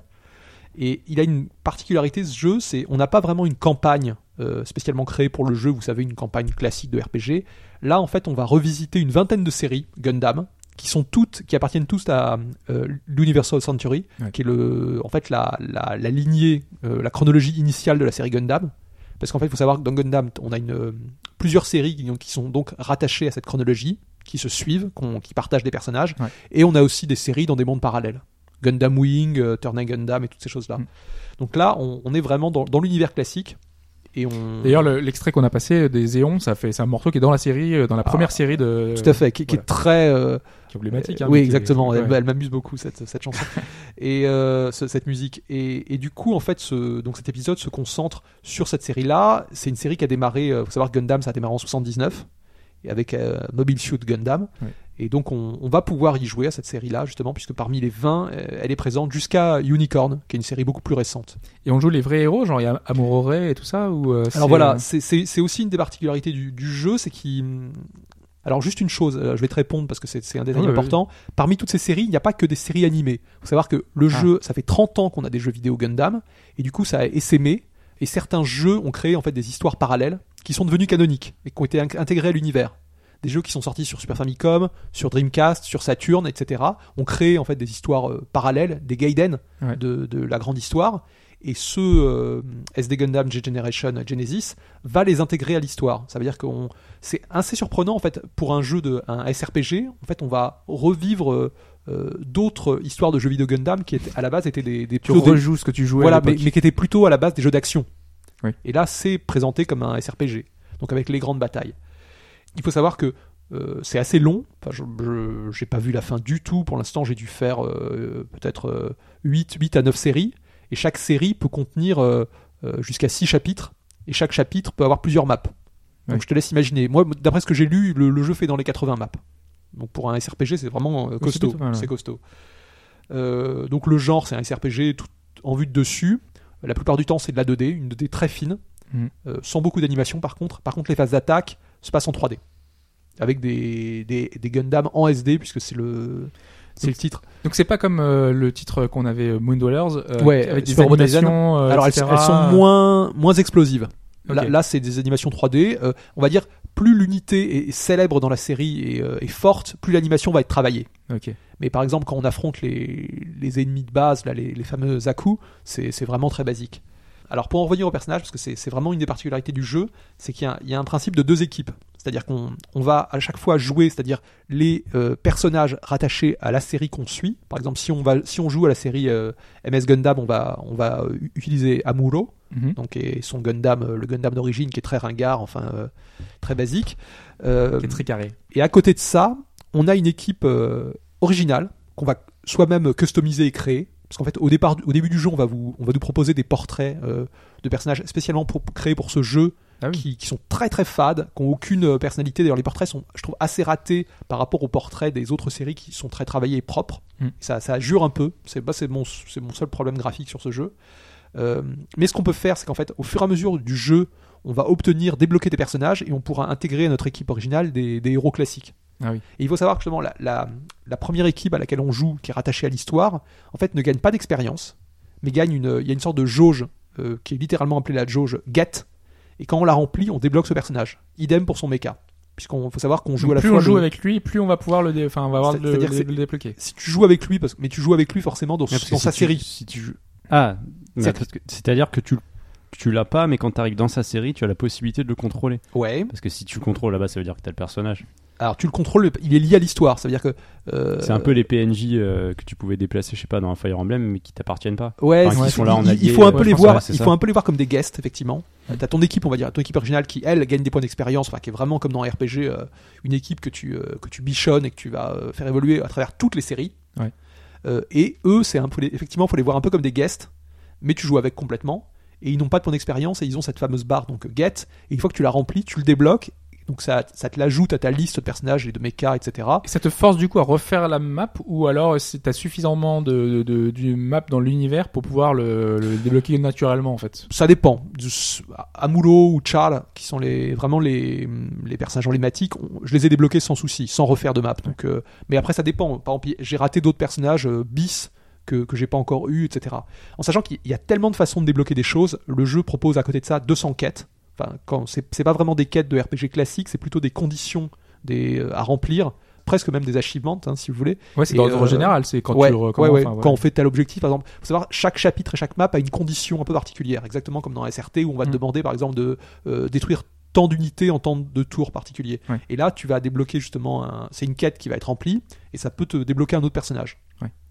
Sachant que la liste de, au final de, de personnages, y a, comme il y a il y a, une foultitude vraiment de personnages dans cette série. Tu vas, je pense, euh, des centaines et des centaines. Idem pour les mobile suits. Je crois qu'il y en a euh, entre 400 et 600. Enfin, c'est ça, c'est énorme. Ouais, ouais. Et euh, faut savoir que le, le Parce jeu. qu'il n'y en avait pas autant dans les précédents, même euh, enfin euh, Moon Dwellers, il n'y avait pas autant de personnages. hein. Enfin, t'étais beaucoup plus limité, mais au moins tu pouvais tous les jouer. Mais euh, Ah oui, là, là, non, c'est beaucoup plus immense que, Ah que qu'un Super Robot Tyson hein, Ah ouais. en, en type d'unité. Un Super Robot Tyson, on, on est autour de 100-200, là c'est plutôt 400-600. Ouais, c'est pour ça. C'est- non, c'est- les chiffres sont, sont exp- exponentiels avec cette série. Et alors pour savoir, pour le, le principe de jeu, c'est c'est assez classique. La particularité, c'est que une unité, plus euh, on l'utilise et plus on se bat sur une map avec en détruisant des ennemis, plus elle gagne de la vigueur. Et en fait, le, le personnage, le pilote, passe dans une sorte de stade d'excitation. Mhm. À ce moment-là, dès qu'on est excité, on, en fait, on enchaîne les coups critiques. On devient beaucoup plus fort. Et quand on détruit une unité, on peut rejouer. Donc Ah ça, oui. ça amène une petite particularité. Mais c'est limité à trois fois. Parce que sinon, euh, Ouais, dire, sinon tu fais des combos. C'est un, personnage très fort, d'aut- d'autant plus que c'est un des points de ce, ce jeu. Je trouve que la, la- la difficulté est, est assez mal gérée. Je trouve le jeu plutôt facile. Alors on peut jouer chaque map en soit en normal, hard, etc., super hard, mais en normal, bon, qui est un peu le mode euh, initial qu'on va Ouais. essayer, c'est, je trouve qu'on, avec notre équipe d'origine, on massacre tout. Il, il nous donne dès le départ en fait des des, hum, des Gundam spéciaux qui sont beaucoup trop forts. Ouais, c'est peu dommage ça. Autre chose, un autre un détail aussi, euh, toutes les séries dont je vous ai parlé, les 20 séries, on peut les jouer dans l'ordre que l'on veut. C'est-à-dire qu'on il n'y a pas en fait une chronologie, c'est-à-dire qu'il ne faut pas faire euh, telle, telle première série pour en débloquer une autre. On peut presque tout faire. Alors bon, évidemment, pour des questions, pour pas devenir fou, à mon avis, il faut les faire dans l'ordre, parce que euh, on se perd complètement là-dedans dans cet univers qui euh, c'est sur 100 ans d'histoire là, hein, donc. euh, Ouais, ouais, mais ça permet de, de choisir la série que tu préfères. Parce que moi, je sais que par exemple, les Gundam sur euh, Vita, euh, le Extreme versus Force, je Ouais. crois, euh, t'étais vraiment forcé de les faire dans l'ordre chronologique. Hein. Donc, on te Ok, faisait il- revivre il- toute l'histoire des Gundam Il à partir de zéro. D'accord. Et donc, et après, t'avais des embranchements si éventuellement t'avais euh, certains Gundam euh, spécifiques à telle série ou sous-série euh, que tu pouvais débloquer. Mais euh, je trouve ça presque mieux de pouvoir le faire euh, parce que moi, j'attendais de pouvoir débloquer un, Gundam récent et ça a mis très très longtemps. quoi. J'ai dû jouer Hmm. une quinzaine d'heures. Donc, Ouais, euh, là, là, par contre, là, t'es complètement libre. Mais moi, Ouais. je, le, bon, je le fais quand même dans la chronologie. D'autant plus qu'on découvre finalement. Je m'amuse presque à découvrir certaines séries parce que, bon, les, les séries les plus classiques, on connaît plus ou moins les personnages. Mais en découvrir des, des séries qui sont adaptées de, de jeux vidéo Saturn ou Dreamcast, que- qui, est- qui extrêmement obscur, c'est assez surprenant. Avec des personnages, euh, des histoires qui se passent en Australie. Enfin, il y a des. Mm. On découvre plein de choses et ça met bien en lumière ce côté. euh, euh, comment dire, toute la géopolitique et l'aspect militaire de Gundam, où finalement ça, ressemble beaucoup à Front Mission pour ceux qui connaissent cette série, où euh, c'est très politique. Oui. Et c'est c'est vraiment et ça, ça qui se passe dans des lieux réels. hein. Enfin, Gundam, euh, Oui. pour beaucoup, on Sur imagine Terre. des trucs, des robots, des Non, machins. non, ça se passe beaucoup sur c'est à Terre. Dakar, c'est dans des lieux Oui, euh, oui, oui, réels. oui. hein, donc, euh, ouais, ouais, tout à fait, c'est Dakar. pour ça que oui, Dakar, c'est le lieu de grande bataille. Euh, Ouais, ouais. bataille Et, Gundam, euh, la bataille de Dakar, évidemment. par, par rapport à un jeu comme Super Robot Tyson, auquel forcément il ressemble un petit peu, le- le- l'aspect micromanagement est moins poussé. Euh, il était même un peu contraignant dans. euh, je sais pas si toi t'avais pensé la même chose de Super Tyson, où c'est vrai qu'entre chaque map, on, on avait quand même énormément de paramètres à gérer. Oui. Tu sais, c'est- il y Oui, avait oui. tout. Alors là, par, là par exemple, C'est pour un débutant, enfin en tout cas, c'était compliqué. Ouais. Après, je pense que quand tu as la main justement sur toutes ces subtilités, je pense que c'est beaucoup plus sympathique. Alors là, j'ai envie, j'ai envie de dire que c'est très euh, streamliné. C'est-à-dire que c'est, Ouais. c'est, il y a, on peut faire beaucoup de choses, mais c'est beaucoup plus clair et simple, euh, en sachant que par exemple les armes, elles sont liées au mecha, c'est-à-dire qu'on n'aura pas à les, à les configurer. Mais en fait, le- il y a un système de développement qui est un peu euh, presque comme dans Pokémon, un système d'évolution. À chaque fois que vous avez une unité, un, un, un Gundam qui va gagner des levels, vous allez pouvoir le faire évoluer vers euh, jusqu'à quatre autres Gundam. Ça fait une espèce d'arborescence. Ou Fire Emblem, hein, avec les évolutions. de- Voilà, sa- sauf que là, sauf que là c'est, c'est, je te dis, il y en a 600 et chacun peut euh, développer en faire 4. plusieurs. Ah oui.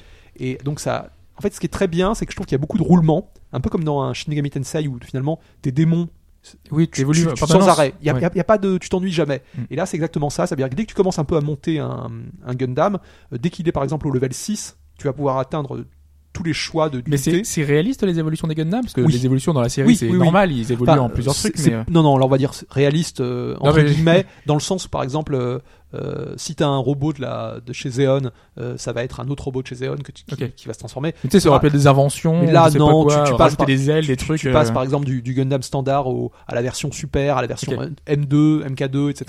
Oui. C'est relativement logique. Hmm. Non, non, Il y en a pas tant que ça, c'est pour ça que je me disais que c'est compliqué quand même, bah, ils arrivent à trouver des, des passerelles pour, pour le faire. Et donc ça c'est très bien parce que ça, ça, ça justement ça permet de Mais alors a- tu disais qu'il y avait, enfin, tu avais du mal à dire, enfin, tu me disais qu'il était un peu controversé. Enfin, pour toi, tu, tu trouvais C'est pas ça, difficile c'est que c'est. euh, en fait, il faut un peu revoir nos, les co- nos codes quand on joue à ce type de jeu-là, des SRPG qui sont où on est on a plus l'habitude de jouer qui nous prennent un peu en main, comme un Fire Emblem, comme un. Ah oui, où tu suis vraiment le scénario. Tu voilà, où tout, tout- euh, t'es un peu dans le dans la dans la soie quoi. Mm. Tu, euh, tu- là là il faut un peu se faire souffrance. Enfin, mais il a un côté tellement passionnant parce que finalement tu vas découvrir toute la série.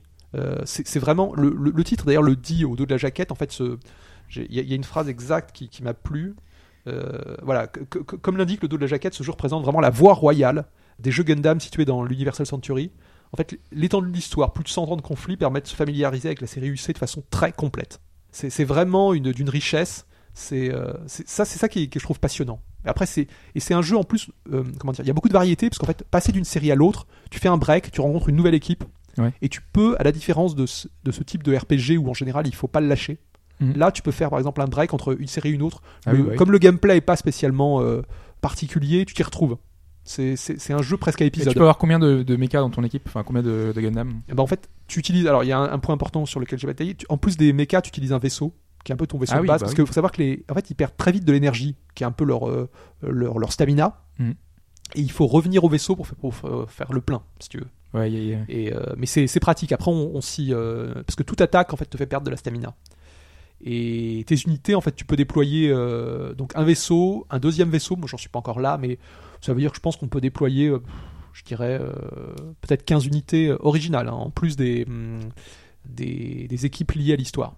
Donc ça fait quand même un certain, vrai. un certain nombre. Ouais. L'esthétique. Alors, je vous en ai parlé tout à l'heure, la la 2D, parce que on- la plupart du temps, c'est la 2D. Elle est- C'est la 2D C'est de la 2D ici hein c'est de la, bien sûr, enfin, c'est de la 2D sur les, sur les maps. Ah oui, sur la map, oui. Ouais, après, ça- elle, elle est vraiment très très fine, hein, ça m'a un peu surpris, mais bon, évidemment, on est en HD, mais ils ont vraiment fait des, des modèles qui sont, qui sont extrêmement détaillés. Euh, les attaques sont en 3D, et Ah beaucoup oui, c'est moins et- dessus. euh, Ah oui. T'as Ouais. t'as un zoom important? Sur les attaques? Non, sur euh, la vue de. de- Non, je la trouve assez éloignée. De la zone de bataille. Ouais, c'est assez éloigné. Il y a des fois, Parce il y a que des je me zooms. dis sur un grand écran, est-ce que ça va? Ça reste encore lisible Ah, c'est impec. Ouais. Non, c'est vraiment parfait. D'ailleurs, le jeu existe aussi sur Vita. hein. Là, là je- D'accord. je l'ai- on a la version PS4 avec nous, mais euh, euh, non, non, c'est c'est impec. Donc les attaques, elles, sont en 3D, avec un- une 3D façon cel shading. Ok. Ah, pas, pas exceptionnel, mais, euh, mais ça passe bien.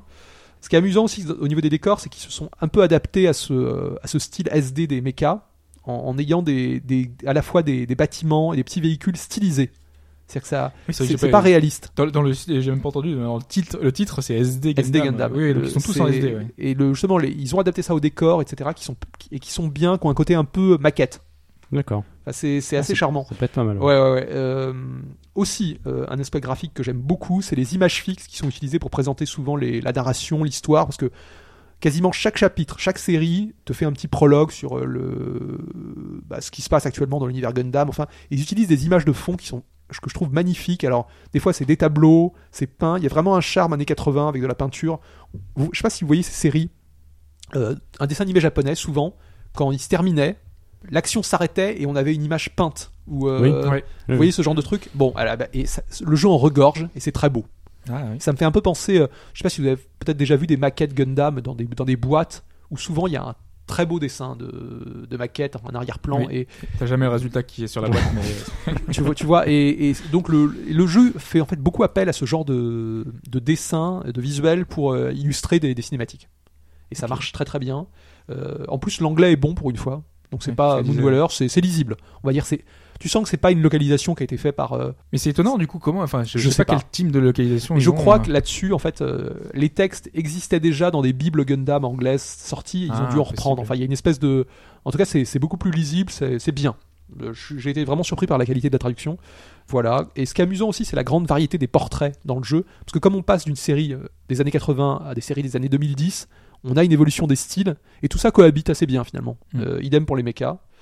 Pour finir, je voudrais vraiment vous dire, pour, pour ce qui est du, de l'aspect SRPG pur, c'est un jeu convenable, mais c'est pas non plus euh, un chef-d'œuvre du genre. Ouais, hein. tu disais qu'il y avait des subtilités peut-être en moins ou que c'était Ouais. un peu plus euh, C'est- light. euh. C'est pas un Tactics Ogre, Mm. c'est pas un FF Tactics, c'est même Front Mission, je trouve ça un, un peu plus sympa à jouer, mais il est pas non plus mauvais. Donc c'est euh, c'est pas un jeu qui, qui base tout sur sa licence. Ce que je Ouais. craignais un peu avec cette série au départ. Je, je l'ai acheté parce que je voulais absolument, c'était le le premier jeu en anglais, je voulais, je voulais voir ce que ça donnait. J'étais un, vaguement inquiet pour est-ce que, est-ce que le gameplay allait me plaire? Et puis ça marche bien. Je l'ai Ouais. pas lâché, euh, je continue doucement à y jouer et, et voilà. En sachant que si, si le jeu vous intéresse, faut savoir que c'est une sortie Asia C'est-à-dire que euh, c'est pas disponible. euh, Il faut soit le commander sur des sites comme PlayAsia ou voire même Video Game Plus maintenant le propose, hein, qui est un site canadien. Ah, même eux aussi euh, oui, ils bah, mettent à il, faire ça. il D'accord. commence à, à- à faire les jeux Asia. Euh, surtout, Et du coup, c'est pas plus cher par rapport à PlayAsia c'est kiff kiff, je crois. Ouais. Je, je te dirais ils sont so- chers quand même, donc. euh, Oui, so- ils sont 60, déjà chers, 60, mais, 60 euh, euros, faut compter 60 euros. avec Ouais. les frais de, de livraison. Ouais, à peu près. Ouais. Ça, va quoi. Et donc il existe à la fois sur PS4 et Vita, en sachant qu'il y a un détail intéressant sur Vita, c'est un jeu qui fait deux cartouches. Ah, je savais même pas que ça existait les jeux arrivé, Vita, ça euh, de cartes. J'ai un- peut-être un autre à vérifier, mais c'est. euh, Parce que ah ouais, je savais c'est pas. une je savais rareté. pas que Ouais, et ça marche très bien parce que bon, j'ai j'ai vu comment ça fonctionnait. En fait, il y a une cartouche qui ne sert uniquement pour l'installation et tu joues avec, avec l'autre Ah, après. avec l'autre. Ah d'accord. Mais t'as- et, À l'ancienne avec les CD. et le jeu a deux boîtes pour la version Vita. C'est complètement. Enfin, ils ont fait. Ah ouais. euh, Ils ouais, avaient pas la boîte, ils avaient c'est- pas le modèle. Impeccable pour les collectionneurs. Quoi. ah, ça, il est très, ouais, ouais, très, très collection. Et euh, ouais, ouais, Je voilà. acheté sur Vita, je dire. Et euh, Juste pour ça. Juste pour les deux boîtes. Je, Voilà, je- je- je dirais que c'est à la fois un jeu qui va, qui va intéresser les fans absolus de Gundam, mais peut-être qu'ils ils ont déjà tout vu, ou alors un cas comme moi qui connaît moyennement la série et qui veut justement euh, euh, un peu approfondir et découvrir beaucoup de choses. Parce que c'est ça qui est vraiment intéressant. C'est de- Ouais, parce qu'à chaque épisode de Gundam, quand même, ils arrivent à nous ressortir toute l'histoire euh, à chaque fois, à refaire, à refaire. Donc je pense que quand t'as vraiment Oui, habitué, c'est je pense que un peu. des, des- euh, des gens qui ont dû faire aller, en- enquiller beaucoup de jeux Gundam ont peut-être ras-le-bol. Ouais. Et celui-là, ça serait la, la goutte d'eau. hein, qui... Mais moi, moi justement, je, suis- je suis pas habitué de ça. Ces, jeux sont jamais sortis, en, rarement sortis en anglais. euh, C'est parfait. J'ai l'impression en plus qu'il y a la différenciation un peu comme euh, Super Robot Tyson et, et, ce, et Oui, celui-ci. et cette série, oui. Euh, Il y avait sur, donc sur Vita, t'as un jeu qui est de versus et t'as un jeu qui est beaucoup plus action, un peu plus euh, beat'em all, Tu, tu peu, parles euh, des, des deux séries, là, euh, la série des Versus et la série des Gundam Breaker, non Ou autre chose encore? Euh, Gundam Breaker, c'est plus euh, Non, parce le que je- côté je sais maquette, je sais que etc. dans- dans les- dans troisième. Dans, si dans tu les le séries. D'action, ils ont, euh, ils ont, Voilà. oui. Ils ont dérivé tellement de, de, de façons qu'il y, a un- Oui. il y, a un- il y a un jeu qui est plus accessible et l'autre qui est beaucoup plus euh, calé justement euh, Ouais. vraiment pour les amateurs de versus. Donc euh, tu- j'ai l'impression voilà qu'ils ont plusieurs degrés pour viser un public le plus large possible. Ouais, ouais, complètement. Et, euh, Mais et là, là, là, le, le, SRPG, ça, ça se prête vraiment bien parce que c'est Ouais, on revit les grandes batailles, euh, etc. Ouais. Mais, alors, quand tu passes d'un chapitre à l'autre, tu perds toutes les unités que tu avais dans le précédent Ah non, chapitre en ou- fait, tu, tout, ce que ce que j'avais, ce que j'appelle l'équipe originale, Ouais. ça tu la gardes. Tu la C'est- gardes. Et, et par contre, effectivement, tu ne revois plus les, ce qui, ce qui était un peu les guests. Ce que tu appelais tout à l'heure les guests. Ouais, mais comme effectivement tu peux les débloquer pour ta, pour ta euh, Ouais. ouais, ce qu'ils appellent dans le jeu la ligne de production, tu pourras les mettre dans ton équipe. Moi, la- une des premières choses que j'ai faites, c'est comme je trouvais les portraits de l'équipe originale, les portraits qui ont spécialement été créés pour le jeu, les, j'ai, je les ai tout de suite virés et j'ai, j'ai mis à la place certains des personnages que j'avais débloqués. Alors évidemment, ils ont des stats, donc il faut faire le choix en ayant des meilleurs, mais j'ai mis tout de suite Amulo, Charles, tous ces gens-là. Euh, et donc ça marche très bien. Idem pour les Gundam. J'ai. Mais c'est vrai qu'on, on, comment dire, on perd euh, ceux qui sont liés à l'histoire. Mm. Enfin, on les Ouais, perd d'une certaine aussi, façon. mais- Mais comme ils ne gagnent pas d'expérience, c'est- c'est pas une perte douloureuse. Mais Ouais. tu, Oui, c'est ça. c'est, c'est- il faut bien comprendre cette notion effectivement de, de jouer avec deux équipes. Bon, ça m'inquiétait un peu au départ effectivement parce que c'est, c'est un peu finalement schizophrène comme, euh, comme jeu. Et, d'ailleurs, il peut, il peut se créer des paradoxes parce que si jamais tu, tu gagnes un des personnages, par exemple euh, Amulo, euh, tu vas l'avoir dans ton équipe, euh, tu le mets dans ton équipe originale, tu, tu décides de rejouer au, au- à la première série Mobile Suit Gundam, c'est-à-dire que Amulo tu l'auras euh, dans l'équipe en tant que guest et tu l'auras aussi dans ton équipe, donc tu auras deux, deux Amulo. Ils ont fait des interactions ou non? C'est juste. euh, Non, il n'y a Ouais. pas de petit gadget. Par contre, le truc. Ils se euh, rencontrent tous les deux. Voilà, c'est ça. par, par contre, en parlant d'interaction, je sais que ça t'avait-. Ça, ça t'avait surpris dans, euh, je crois dans SRT, t'en avais parlé des fois, des petits détails comme ça. Là, si telle unité affronte telle unité liée à l'histoire, tu as des phases dans le cockpit animées. Ah, ça c'est Tu vois, enfin, il y, a des- Mm. il y a, il y a le truc, c'est-à-dire que quand tu sens que tu vas affronter le boss, tu, tu fais envoyer le, le personnage lié à l'histoire, parce que tu vas avoir un- une petite Ouais, confrontation. bien, les genres de petites affrontations. C'est génial. Comme ça, un peu comme les jeux de baston quand t'as les, Et- les- et- antagonistes. Et Ouais. justement, il y a ces fameuses scènes qu'on voit finalement assez rarement dans le jeu, qui sont des, des phases dans le cockpit, animées, qui sont assez chouettes, où en général euh, chacun euh, envoie sa, son one-line- son one-liner, sais, son, sa, sa phrase emblématique. Ah, ouais. euh, Cha- Charles nous dit qu'il est trois fois plus rapide qu'un Gundam, machin. euh, c'est c'est vraiment, c'est amusant, c'est amusant. C'est c'est le fameux Charles, euh, c'est Charles, la- Charles Aznavour, parce qu'il s'appelle Charles Charles Aznable. Aznable. Ah, c'est une Qui est basé sur C'est vraiment, clairement ça. euh, oui, ils ont, ils ont. Charles Aznavour. il- par contre, ouais, connais tellement il a rien à voir. Non mais voilà, c'est c'est les références de l'époque. Ouais, hein. Ouais, ouais, C'est ouais. marrant qu'ils se mettent à chanter. Il y a, il y a des chansons, mais Mais c'est le Star Wars japonais de toute façon. ah, c'est un peu la bohème Gundam. Très bien. euh, donc SD Gundam G génération Genesis sur PS4 et Vita de Bandai Namco que vous pouvez récupérer en import, donc euh, Ouais. version Asia avec En l'anglais. anglais. Voilà. En vrai anglais et pas euh, en English comme ça peut être le Et cas. les par- doublages japonais. Et, oui. Avec- et avec- les musiques japonaises. Et les acteurs de, de l'époque comme il faut. Voilà. Donc tout ça, c'est Tout, tout ce que tu aimes. Exactement, c'est très très bien. On va passer à la suite et la suite, alors c'est une petite euh, nouveauté, euh, petite hein, euh, en l'occurrence. Donc c'est un morceau choisi. Donc on va vous passer à un petit extrait musical comme ça en fin de podcast et au lieu de, de vous choisir à chaque fois un podcast parce que ça fait quand même 218 podcasts 217 podcasts on vous choisit un morceau euh, et ben là cette année on va vous passer des morceaux choisis par les compositeurs de musique eux-mêmes. Alors je ne sais pas si on arrivera jusqu'au terme et si on arrivera à en le faire longtemps. Mais euh, en l'occurrence on a au moins déjà euh, un premier un premier choix. Euh, je te laisse présenter le, le, le premier euh, la première personne en tout cas en l'occurrence, le premier compositeur qu'on a choisi. Oui, donc Grant Kirkhope. hein. Je sais Voilà. pas si on dit Kirkhope, Je sais pas comment on dit plus. Kirkhope. Donc euh, pour ceux qui le connaîtraient pas, c'est on va dire qu'avec David Wise, c'est un peu le grand compositeur euh, de Rare, du studio Ouais. Rare. Euh, plutôt deuxième période de Rare, parce que David Wise c'est plutôt le Mm. début avec surtout la Super Nintendo. Et lui, il est arrivé plutôt époque euh, N64, je crois qu'il arrive en 95 ou 96. Donc c'est plutôt Perfect Dark, Banjo, Banjo Banjo-Kazooie, Kazooie, le Donkey Kong 64. Ouais. Il a fait Conquer aussi. Ouais, il a fait Conquer aussi, et euh, je crois qu'il est arrivé d'ailleurs un an après euh, le départ de le départ de Wise.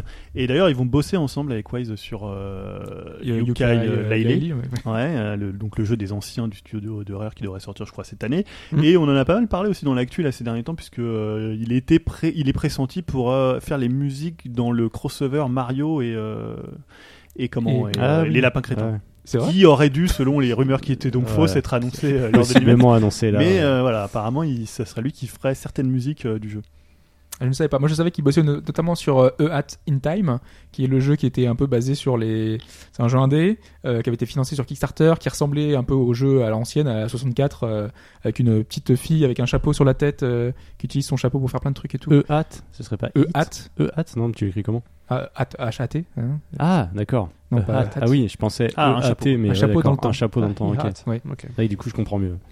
Et, euh, et oui, et c'est super mignon, c'est super prometteur. Et, et oui, et donc il fait les musiques. Donc il a deux titres indés euh, qui, qui sortent cette année et peut-être donc un gros projet euh, à Voilà. côté. C'est euh. une rumeur, hein, donc on sait pas. Vu que le jeu n'existe pas encore. D'ailleurs, je sais pas euh, s'il bosse encore avec Rare, du coup, euh, si c'est lui qui s'occupe de Zif, euh, enfin le, le jeu de pirate. euh, Ah, si, Ah, si, je- Thieves. j'ai- Je crois pas qu'il soit Aucune au, idée. au casting. Non, j'ai vu que c'était un Français qui faisait les sons du Ouais. jeu, mais je ne sais pas du tout ce qu'ils font, euh, qui fait les musiques. Bah, on ne sait Il y a plus s'il y a encore de des gens D'ailleurs, c'est de un, des jeux- l'ancien. c'est un des jeux de Microsoft qui doit aussi sortir euh, Oui. d'ici peu. on Si, surtout, on sait plus s'il y a des gens de l'ancien Voilà. Rare qui sont encore dedans, quoi. En fait. Si, si, il y a encore y beaucoup de en jeux. de- c'est- Je plaisante, que on plaisante souvent, mais oui, ils sont encore là. Donc je vous passer le- l'extrait, vous allez devoir essayer de deviner. hein, je, je vous préviens, c'est très très très très difficile.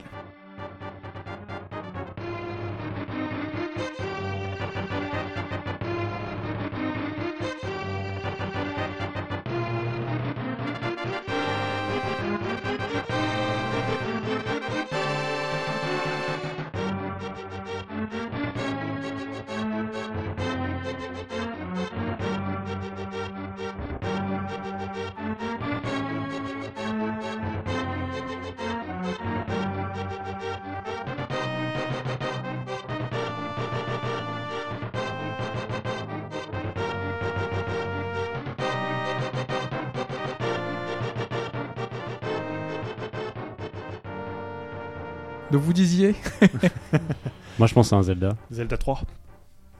tu disais Final Fantasy, Ouais, ouais. mais c'est bien euh, Zelda 3. Ouais. Évidemment, c'est euh, A Link to the Past.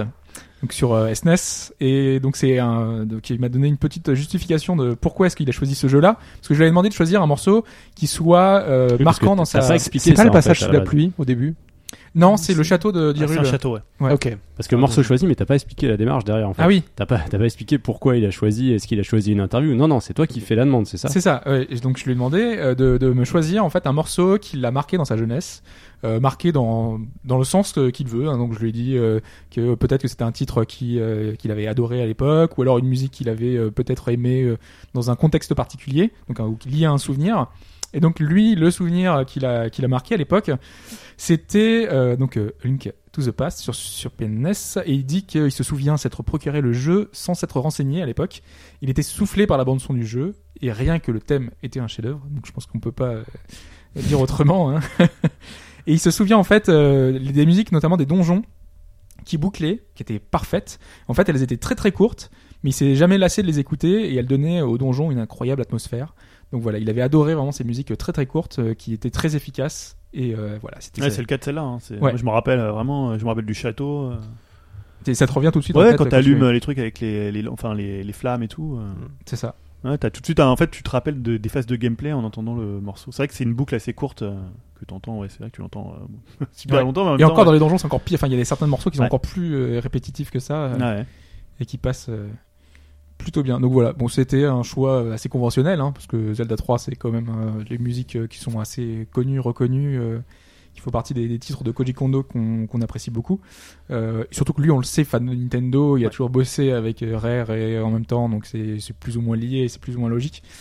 Mais voilà, donc c'est un de ses choix, et donc on verra la prochaine fois dans le prochain podcast un autre compositeur qui nous donnera.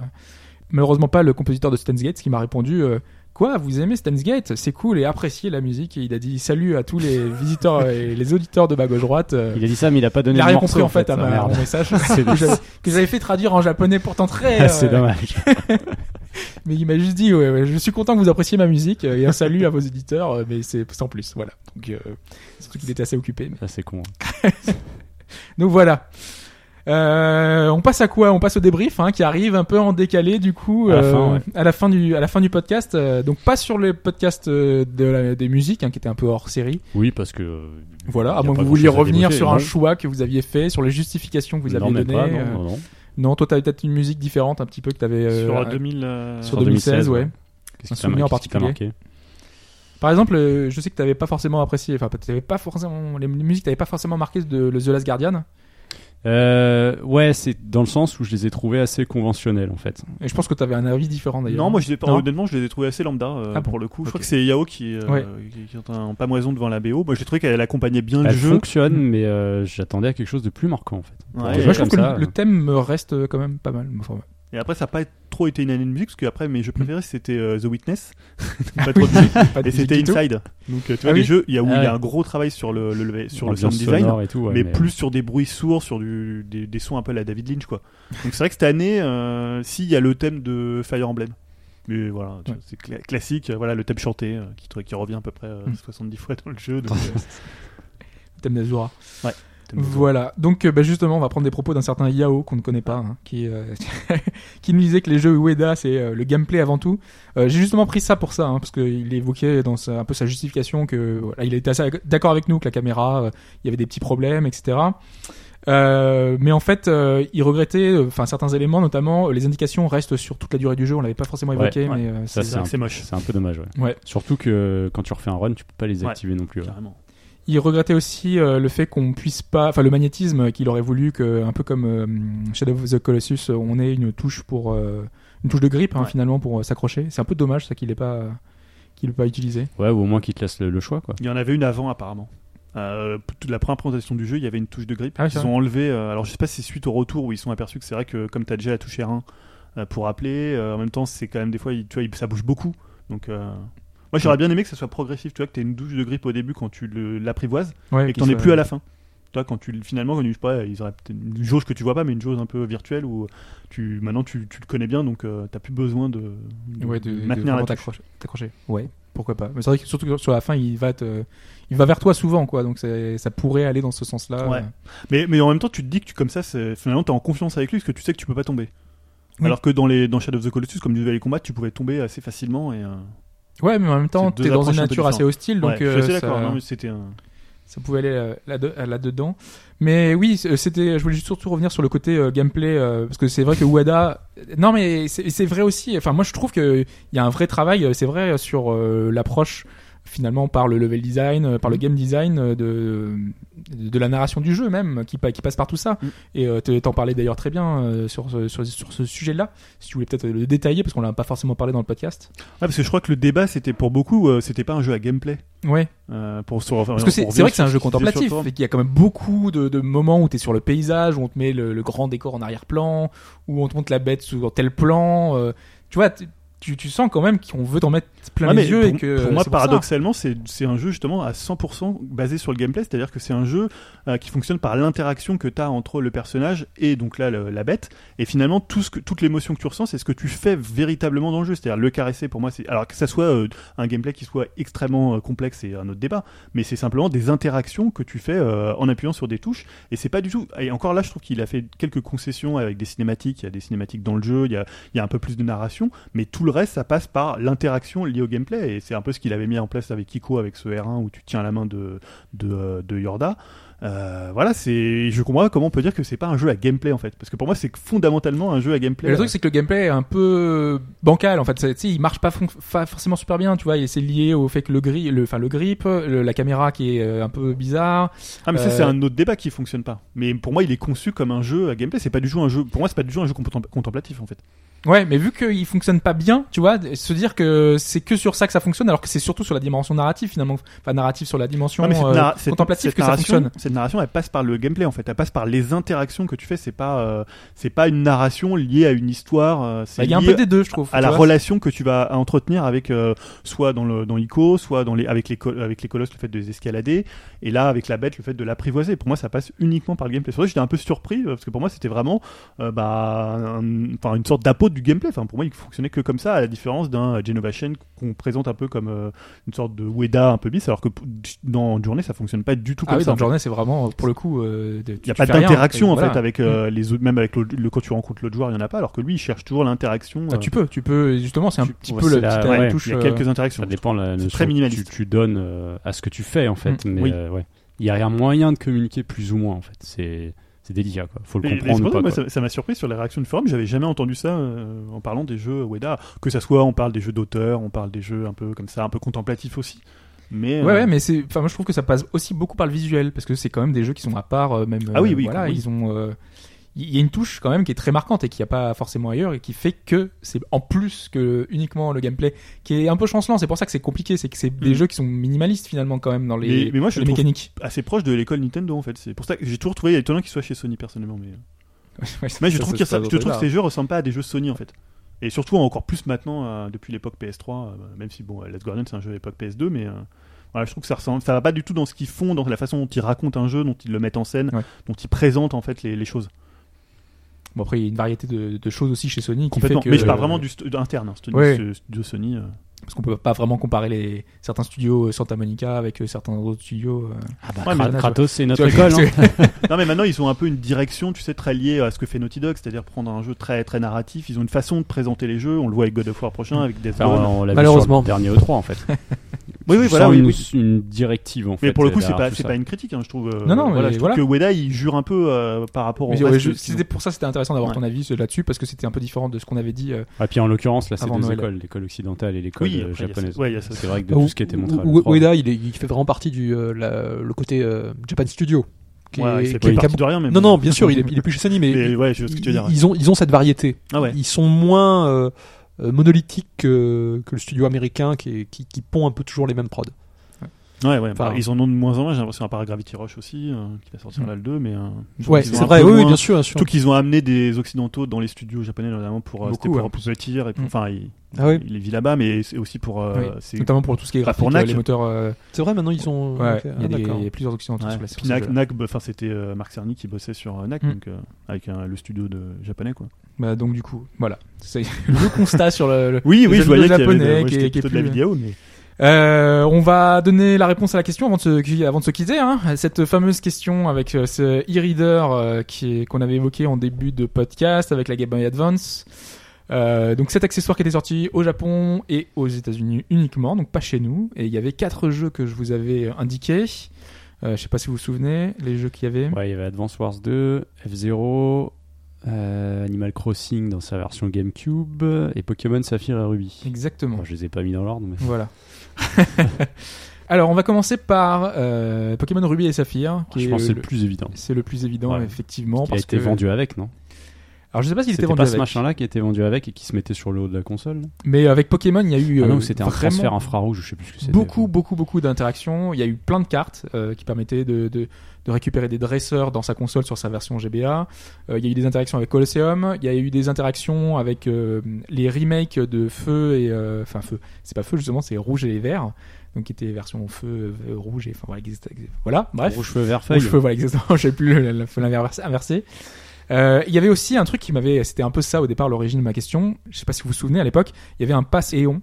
Alors le pass Eon qui était dans la version européenne inclus avec le jeu. On le récupérait avec un cadeau mystère qui n'avait aucun sens.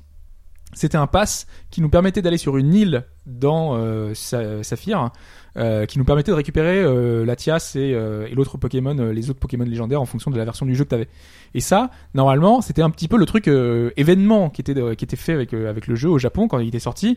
Il y avait les films, et ils avaient offert un pass, une carte, une vraie carte, un vrai pass comme dans le jeu, parce que non, c'était un truc qui te, te permettait d'aller dans un bateau et d'aller sur l'île. D'accord, donc c'est comme la si version tu, européenne, c'était un tout pourri tu quoi. passais ton ticket comme si tu le faisais dans le jeu. Quoi. En gros, Voilà, et en gros c'était ça, tu récupérais ton ticket, tu le passais dans ton e-reader et tu récupérais le Alors dans le nous, jeu. on l'a eu comment Puisqu'on n'avait pas le lecteur. Nous, c'était un cadeau mystère. C'était euh, donc quand t'avais acheté le jeu, tu récupérais directement le pass et donc tu pouvais aller directement sur l'île sans- dans le truc. Quoi. T'es- En gros, t'avais un code euh, qui te donnait dans le jeu T'avais- automatiquement le pass.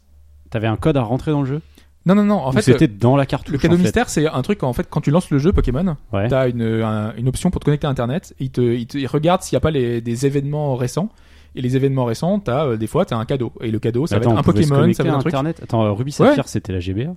Ouais, c'était la GBA. ouais. Et on pouvait déjà se connecter à Internet? Mais sinon, c'était. euh, alors, je sais pas pour celui-là, mais je crois que c'était peut-être dans une borne, tu sais, à, à Micromania, etc. Ah ouais, parce que euh, T'avais ce genre de bizarre, choses. hein. Ouais. Mais c'est euh, c'est ce fonctionnement-là, en tout cas. D'accord, oui. Enfin, Ah ils, oui, ils avaient comme- modifié le jeu pour l'adapter. voilà, modifié le jeu pour Quand tu vas par exemple dans un Toys R Us et que tu récupères ces à une époque, ouais, d'accord. Ok, Ouais, je vois c'est le même fonctionnement. Ouais. Mais c'était le fonctionnement par cadeau mystère. Ok. Voilà. Et pendant, et c'est vrai qu'après il y avait Internet et donc qui faisait que ça récupérait beaucoup plus facilement, quoi. Mais euh, voilà. Donc c'était le genre de choses qu'on pouvait récupérer sur ces périodes-là et c'était plutôt sympa, je trouve. Euh, après, pour les autres justifications, enfin les autres, les autres séries, donc Animal Crossing, F0, Advance Wars, est-ce qu'il y avait eu quelque chose de, de fait ou pas? On va prendre ensuite euh, F0. F0, qu'est-ce qu'il y avait eu? Est-ce qu'il y avait eu quelque chose ou pas? Non. Eh ben si, il y avait eu euh, des. euh, Enfin, si, c'est ce que je voulais dire, mais euh, parce que je sais que j'ai choisi ça, mais je Voilà. pense que je pense que c'est Sprite qui est, euh, qui est dans le bon. En fait. Donc en fait, il y avait des vaisseaux euh, inédits. Euh, donc euh, nous, dans notre version qu'on n'a pas eu, hein, encore une fois, hein, toutes les versions européennes de GBA ont été retouchées, toutes celles qui utilisaient l'e- l'e-reader. Et donc euh, notamment- il y avait quatre pilotes qui étaient inédits, qui n'étaient pas débloquables dans le jeu. Classiquement, il fallait utiliser ces cartes pour pouvoir débloquer ces personnages-là. Et dans la version européenne, ils avaient fait des modifications pour que de base, ils soient inclus. Ouais, donc c'est pas comme si on avait été privé d'un truc, quoi. Ouais, mais t'es privé un certaine peu de façon, cette, t'as euh, pas acheté l'accessoire supplémentaire pour une fois, j'ai envie de dire. Bah, t'avais l'accessoire, mais après, c'était des points de récompense sur euh, le, le club Nintendo à l'époque. Donc, Ah, c'était ouais. 80 points pour pouvoir le récupérer sur le, le club Nintendo japonais. Donc, t'avais Mhm. vraiment l'impression de récupérer un vrai perso qui était pas dans ton jeu de base. Donc, de vraiment d'avoir l'impression d'avoir un truc euh, pra- enfin pratique, utile. Alors que nous, chez nous, c'était des, des fonds d'écran, des thèmes euh, pourris qui servaient à rien. Enfin, Ça a duré un moment, ça. honnêtement, euh, c'était vraiment naze à l'époque le club Nintendo. Et là, au moins, il y avait vraiment des choses. T'avais aussi des courses. T'avais un mode pour affronter le fantôme des développeurs. Donc, euh, tu, ça permet de te, battre Mhm. contre le, Bah, tu- tu vois temps, le time attack. Club Nintendo. Pour le Bah, coup, voilà. c'est pas mal. Ils ont Ouais. fait des trucs bien. hein. C'était sur la fin, ça. Alors qu'à l'époque de la GBA, il y avait moins de choses quand même. hein. Enfin, Ouais, sûrement. euh, Moi, j'y étais pas à l'époque, mais. il y avait beaucoup moins de choses. Et donc, du coup, c'est soit Animal Crossing GameCube, soit Non, c'est Advance Advan- Wars c'est 2. Advance Wars, je pense. Quoique maintenant, ça me fait douter vu que toutes les ROM ont été retouchées, en fait, enfin, toutes les cartouches. et avec Animal Crossing, il y a bien eu Ouais. un- une compatibilité. Moi, je pensais que vous alliez douter parce que euh, GameCube. Non, Ah parce que ça. le- moi, c'est ce qui Non, fait non, non, non, parce que euh, les interactions GBA GameCube, ça avait été mis en avant à l'époque. Et Animal Crossing et des cartes, moi, ça, pour moi, c'est pas nouveau en fait. C'est pas arrivé avec l'Amiibo, si tu veux. Enfin, Justement, moi, j'avais eu l'impression que, que, c'était nouveau. c'est pour ça que j'ai pas tout, choisi, en fait. Amiibo, tout ça, les cartes Amiibo. Le, le jeu qui, se base que sur les cartes en plus avec le nouveau le, le Happy Designer. euh, ouais, Happy Home Designer. Happy ouais. Home Designer, ouais. Qui se base vraiment que sur les cartes. Il faut vraiment récupérer les cartes pour pouvoir faire son jeu, construire Oui. son jeu. Donc là, euh, à l'époque, on avait, il y a eu euh, quatre séries de cartes qui sont sorties, euh, donc des séries de plus de 100 cartes hein, à chaque fois, euh, qui permettaient de débloquer des objets dans le jeu et des objets qui étaient parfois rares. Donc euh, du coup, tu gagnais du temps et donc tu achetais tes cartes pour pouvoir les scanner et les importer directement dans ton jeu. Donc déjà à l'époque, il y avait euh, du, du DLC optionnel Mais comme alors, ça. euh. mais alors, du coup, le, lecteur de cartes, fallait le foutre sur ta GBA que elle, tu connectais à ta GameCube? Alors je sais pas exactement le fonctionnement. ça, hein. non? Et donc le l'e-reader, ça ressemblait à ça. hein. Tu Ah branchais oui. sur ta GBA. Et après, je pense avec le linker, comme À tu moins faisais qu'il y ait un habituellement. câble, hein, ouais, que- voilà, ça doit être ça. Putain, c'était gros quand même. Ouais, c'était gros. Ouais, ouais. Et tu vois, j'aurais même pas cru qu'il fonctionnait avec la SP. Enfin, pour moi, c'était la première. fonctionnait avec euh, tous les modèles, ah avec tous les Ouais. modèles. Ok. Voilà. Donc vous avez euh, qui a gagné du coup? Je ne sais même plus. C'est Sprite? C'est sur, euh, Sprite. Advance Wars Eh 2. oui, Advance Wars 2. Je pensais des unités et tout, non, même pas? Non, non, parce que j'avais à peu près en tête le, le package- les- les, différents packaging et c'était marqué souvent sur les packaging japonais, ce genre de truc. Ouais. Il y avait un petit truc, ok, ça me disait rien. Il y avait je- tellement de jeux obscurs aussi. Après, il y avait euh, notamment il y avait un, un Pikmin, je crois, euh, un Pikmin spécial euh, qui avait une, une compatibilité. Ça m'étonne d'ailleurs parce que euh, Sur GameCube si c'est GameCube, ouais. ouais. Mais, Ah ouais euh, il y avait des- il y avait certains jeux comme ça euh, que je ne connaissais pas du tout la, la fonctionnalité, euh, la compatibilité qui était dispo. Mhm. Mais j'ai pas voulu faire trop difficile parce qu'après ça devient un peu compliqué. C'était déjà le hasard, donc euh, ça aurait été un peu le, le n'importe quoi. Très bien, bah bravo Sprite. Bonne euh, victoire, bonne déduction. Au feeling total. hein. Ah bon? Non, faut, faut te vanter, faut dire. Ah, t'étais Non, sûr je, suis sûr de moi. T'as- eu le nez. tu le savais. C'est ça. Très bien, très bien. On a terminé pour ce long podcast, ce plus long que prévu euh, podcast. hein. Ouais, la Switch, c'est long. Ouais, c'est c'est ça. non, mais c'est vrai, bon, c'était un peu l'événement de la semaine. donc, euh. Ouais. On en a pu dire beaucoup de choses, on a pu le voir, on a pu la tester. Donc pour puis une on- fois, on on- n'a pas fini d'en parler pour le coup. parce que- Ouais. Puis les nouvelles consoles, ça arrive pas tout le temps. hein. Donc là, Non. a priori, euh, Non, non, non. la prochaine, ça sera quoi? Ça sera la Scorpio Ah, Scorpio, ouais. Mais est-ce que ça sera bon C'est pas, pareil. un gros débat, mais euh, Ouais, On c'est vraiment enfin, pas Je pense pas qu'il faille s'attendre à une grosse surprise à part un upgrade massif. Ou peut-être un Moi, petit changement de stratégie chez Microsoft. c'est une- vraiment une puissante très, enfin, une console très très puissante et que euh, le gap pourrait être tellement flagrant que ce soit presque une génération, tu vois, intermédiaire. euh, C'est chaud parce qu'avec tout le discours qui tenait l'année dernière. Euh, Tu crois qu'il lancerait des exclusivités euh, Scorpio presque, ouais. ouais. Pour moi, euh, ils, ils iraient dans cette optique-là. Bah, j'ai pas envie de dire on y est presque avec la PS4 Pro, mais moi c'est ce qui me fait flipper en fait. Enfin, Ouais, la bah PS4 Pro, c'est ce truc-là. Quand je vois certains jeux qui ont un rendu tellement Bon, très meilleur. bien. que- On le garde pour le, le, Ouais, non, déjà très long. c'est un débat sans fin. on va arrêter là. Euh, nous, on se retrouve alors. euh, c'est vrai que je l'ai pas précisé. euh, a priori, euh, c'est pas encore fixe, euh, pas encore défini, mais seulement dans 15 jours. Donc le, rythme devrait passer euh, donc euh, tous les 15 jours au lieu de toutes les semaines. Euh, parce que toutes les semaines c'est compliqué, c'est ça devient de boulot, délicat à tenir. Alors, Ouais, faut, non, faut être honnête, faut le dire. Ouais. Ça devient compliqué pour nous, que ce soit toi le montage, que ce soit nous la vie de tous les jours et le reste. Donc on fait le choix pour l'instant de partir sur euh, un épisode euh, bah, tous les 15 jours. Voilà. Donc il y aura deux podcasts d'actualité, puis le troisième ce sera un thématique. Comme ça, ça nous fait faire un, un thématique tous les mois et demi. Euh, nous, ça nous permet d'avoir une réserve tous les 15 jours de, de quelques jeux, et donc de pouvoir parler plus précisément et de prendre un peu plus de temps pour de- pour parler des jeux. Hein. Euh, moi, je sais que The Last Guardian, peut-être que je suis passé à côté parce que j'étais un peu pris par le temps et euh, j'ai pris mon temps, hein, mais je, Mm. je me disais que j'avais la deadline de, on doit en parler avant Noël et se dire euh, à ce moment-là, c'est toujours compliqué. Hein. J'ai fait quand même 70 jeux l'année dernière, tu vois, c'est Ah ouais. presque, enfin plus d'un jeu par semaine. Euh, donc ça fait beaucoup, c'est Ah c'est bah oui, violent. oui, ça fait- Et même quand tu prends ton temps, euh, C'est parce pas, pas aussi bien que ça couraille. que- non, non, ouais. Je peux pas me comparer maintenant à lui. Je peux dire que voilà, je suis petit joueur à comparer. Ouais. Ça ne, ça ne fonctionne pas. Donc voilà, c'est quand même, euh, c'est difficile. Ouais. C'est pour tenir un tel rythme. euh, C'est, on l'a fait pendant 4 ans. euh, je pense que là, on va pouvoir un peu lâcher le Il pied. faut que ça puisse rester un plaisir aussi. Et puis, on, je pense qu'on pourra en parler mieux maintenant, parce qu'on aura un peu plus de temps, de vraiment de, de- de- un petit peu plus de recul également. On verra. Peut-être que plus de personnes auront joué, parce que ça nous laisse 15, 15 jours, donc peut-être que plusieurs personnes pourront avoir Ah bah, un avis sur, sur, un jeu. Sur le, le prochain, oui. Bah, sur le prochain, oui, est normalement, on a déjà défini Tu vas, le- tu vas le faire aussi, Sprite C'est prévu, mais. Ouais. euh, Tu parles de Gravity Rush, hein. ouais, Gravity Rush. euh, Non, mais c'était pour laisser un suspense. Ah oui, c'est ça. Ouais. Bon, sur les grosses sorties, maintenant, il y a aussi oui. la résidente. En même temps, la semaine prochaine, ouais. Donc t'es partagé non Pas sûr. Je l'achète, c'est sûr, parce que je, veux, je les soutiens, mais je suis pas sûr pas de le démarrer tout de suite. faire, ouais, ok. Parce qu'il y, a- il y a le Tels qui arrive après, je, je vais voir comment je m'organise. Il sort quand, Berseria Euh, Pareil. Fin janvier, 27, je le crois. 28. D'accord. 28, 27, je sais plus. Ouais. c'est dans ces eaux-là, ouais. Ouais. Et la version PC en même temps d'ailleurs. Et c'est Oui. pratique parce qu'elle est Il y a moins la chère. démo aussi sur PC qui est sortie. ouais.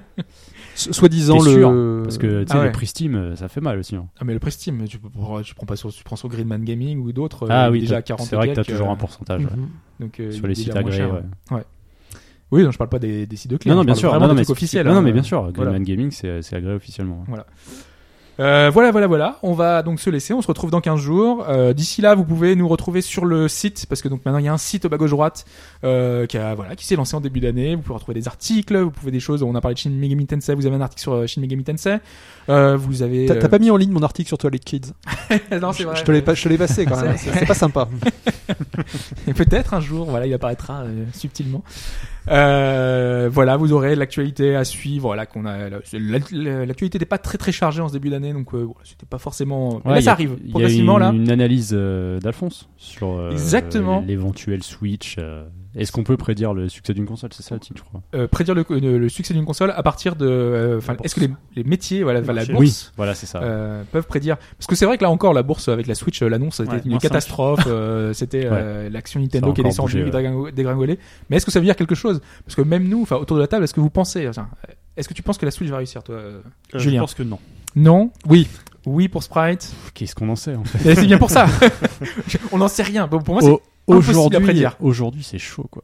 Sur sa première année, euh, moi je crains en fait, euh, mais bon, c'est basé sur rien, mais un, un effet 3DS. C'est-à-dire qu'au bout de 6 mois, aïe, on n'a pas vendu assez, bah allez, on fait une découpe et le Mario relance tout à Noël. C'était exactement ce qui s'est passé sur- avec la 3DS. Il y avait eu deux Mario d'affilée plus le Monster Hunter, donc c'est un cas particulier. Et au Japon, pff, oui mais il y avait Monster Hunter enfin bref Là, Ouais, euh, ils ont mais il pas y avait deux. Mario. Le Mario Kart, il s'est vendu autant et le Super Mario 3D Land aussi. J'espère pas, hein. évidemment, on va pas souhaiter l'échec à qui que ce soit, mais euh, c'est peut-être ce qu'il y a à craindre. pour moi, le- tous les signaux sont, enfin, vraiment, c'est pas positif. Mais en même temps, il y a le grand public qui a l'air d'adhérer un peu à cette formule. À chaque fois que je parle de la Switch, on me dit ah, c'est bien cette hein. idée et tout. Grand public Donc qui peut-être que ça les convainc et donc à ce moment-là, ça va marcher. Alors que nous, pour nous, euh, il y a des choses qu'on regrette et qui ne. En tout qui cas, vont pas du Zelda, ils vont en vendre, ça j'en suis certain. c'est c'est Zelda quoi. Et peut-être pas, être- enfin peut-être pas sur Wii U tant que ça, hein, parce que Ah bah. il y a pas tant de consoles que ça euh, finalement. Le Ouais, marché, mais c'est- Bah, au 13 contraire en fait. Ouais, mais Ouais. ou alors tout le monde l'achète sur Wii U. Et... mais la preuve que non, Sprite, non, ne... Non. Tu, tu disais que sans doute pas. Tu- T'es hésitant. Là, encore. là, en ce moment, oui, je suis. Ah, moi, ce sera euh, peut-être Switch aussi. c'est vrai? Ah oui, toi, pour t'as une raison euh, con que- parce que ouais, euh, je pars en voyage euh, quelques temps après et je- Ouais. ça me plairait de faire mon Zelda dans l'avion quoi. Ouais. Si je peux occuper mon voyage aller-retour comme ça, honnêtement, euh, je pense que c'est ce qui pourrait me faire décider. Sinon ouais, je vois pas trop l'intérêt quoi. Après le côté supérieur version éventuellement, moi qui suis un petit peu tatillon là-dessus, mais bon. Ça, c'est. Tu auras la, la moins pire version. Ouais, voilà. c'est mieux dit comme ça en fait. Voilà, euh, donc on disait ça parce que c'est vrai qu'il y a voilà le site, il y a pas mal de choses. Il y a aussi une petite émission sur YouTube. où Vous allez retrouver le focus. En fait, c'est ce qu'on faisait dans le podcast. Hein. Le focus, c'était le focus de l'actualité. On revenait pendant 15 minutes Ouais, sur un sujet et on l'a déporté parce qu'on n'avait pas assez de temps. Et déjà, qu'on s'était mis 30 minutes, c'était compliqué. Donc là, en l'occurrence, le prochain focus euh, qui sera enregistré lundi, donc qui sera diffusé sans doute dans la semaine prochaine, ce sera sur euh, les jeux euh, pas mobiles mais en mobilité, enfin portable. Enfin, l'idée, euh, est-ce qu'on peut en tirer quelque chose? Est-ce que c'est un- ça a un sens? Est-ce qu'on peut dire qu'il y a des jeux qui sont dédiés à une machine ou pas à une autre? C'est plus ou moins avec l'idée qu'il y ait la Switch derrière, hein, que, euh, parce qu'on l'a même évoqué tout à l'heure. Est-ce qu'il y a vraiment un jeu typé portable? Est-ce que Ah, c'est euh, toi qui, a- qui lançait ça, ouais, c'est vrai. Ouais. Donc, euh, donc voilà, on parlera de cette question euh, cette semaine dans le focus. On a assez parlé, hein, vous pouvez nous retrouver partout sur les réseaux sociaux où vous voulez. Euh, merci encore une fois euh, Julien. hein. Bah, on peut te retrouver euh, encore, une fois- une sur euh, Upcast. oui, on reprend demain. On enregistre Demain demain, Bah, donc euh, eh ben, il sort demain dans la foulée ou mardi au pire. Voilà, donc vous aurez euh, podcast, Switch, cinéma, ouais. Switch. euh, On Plein de choses. d'une petite série de Star Wars.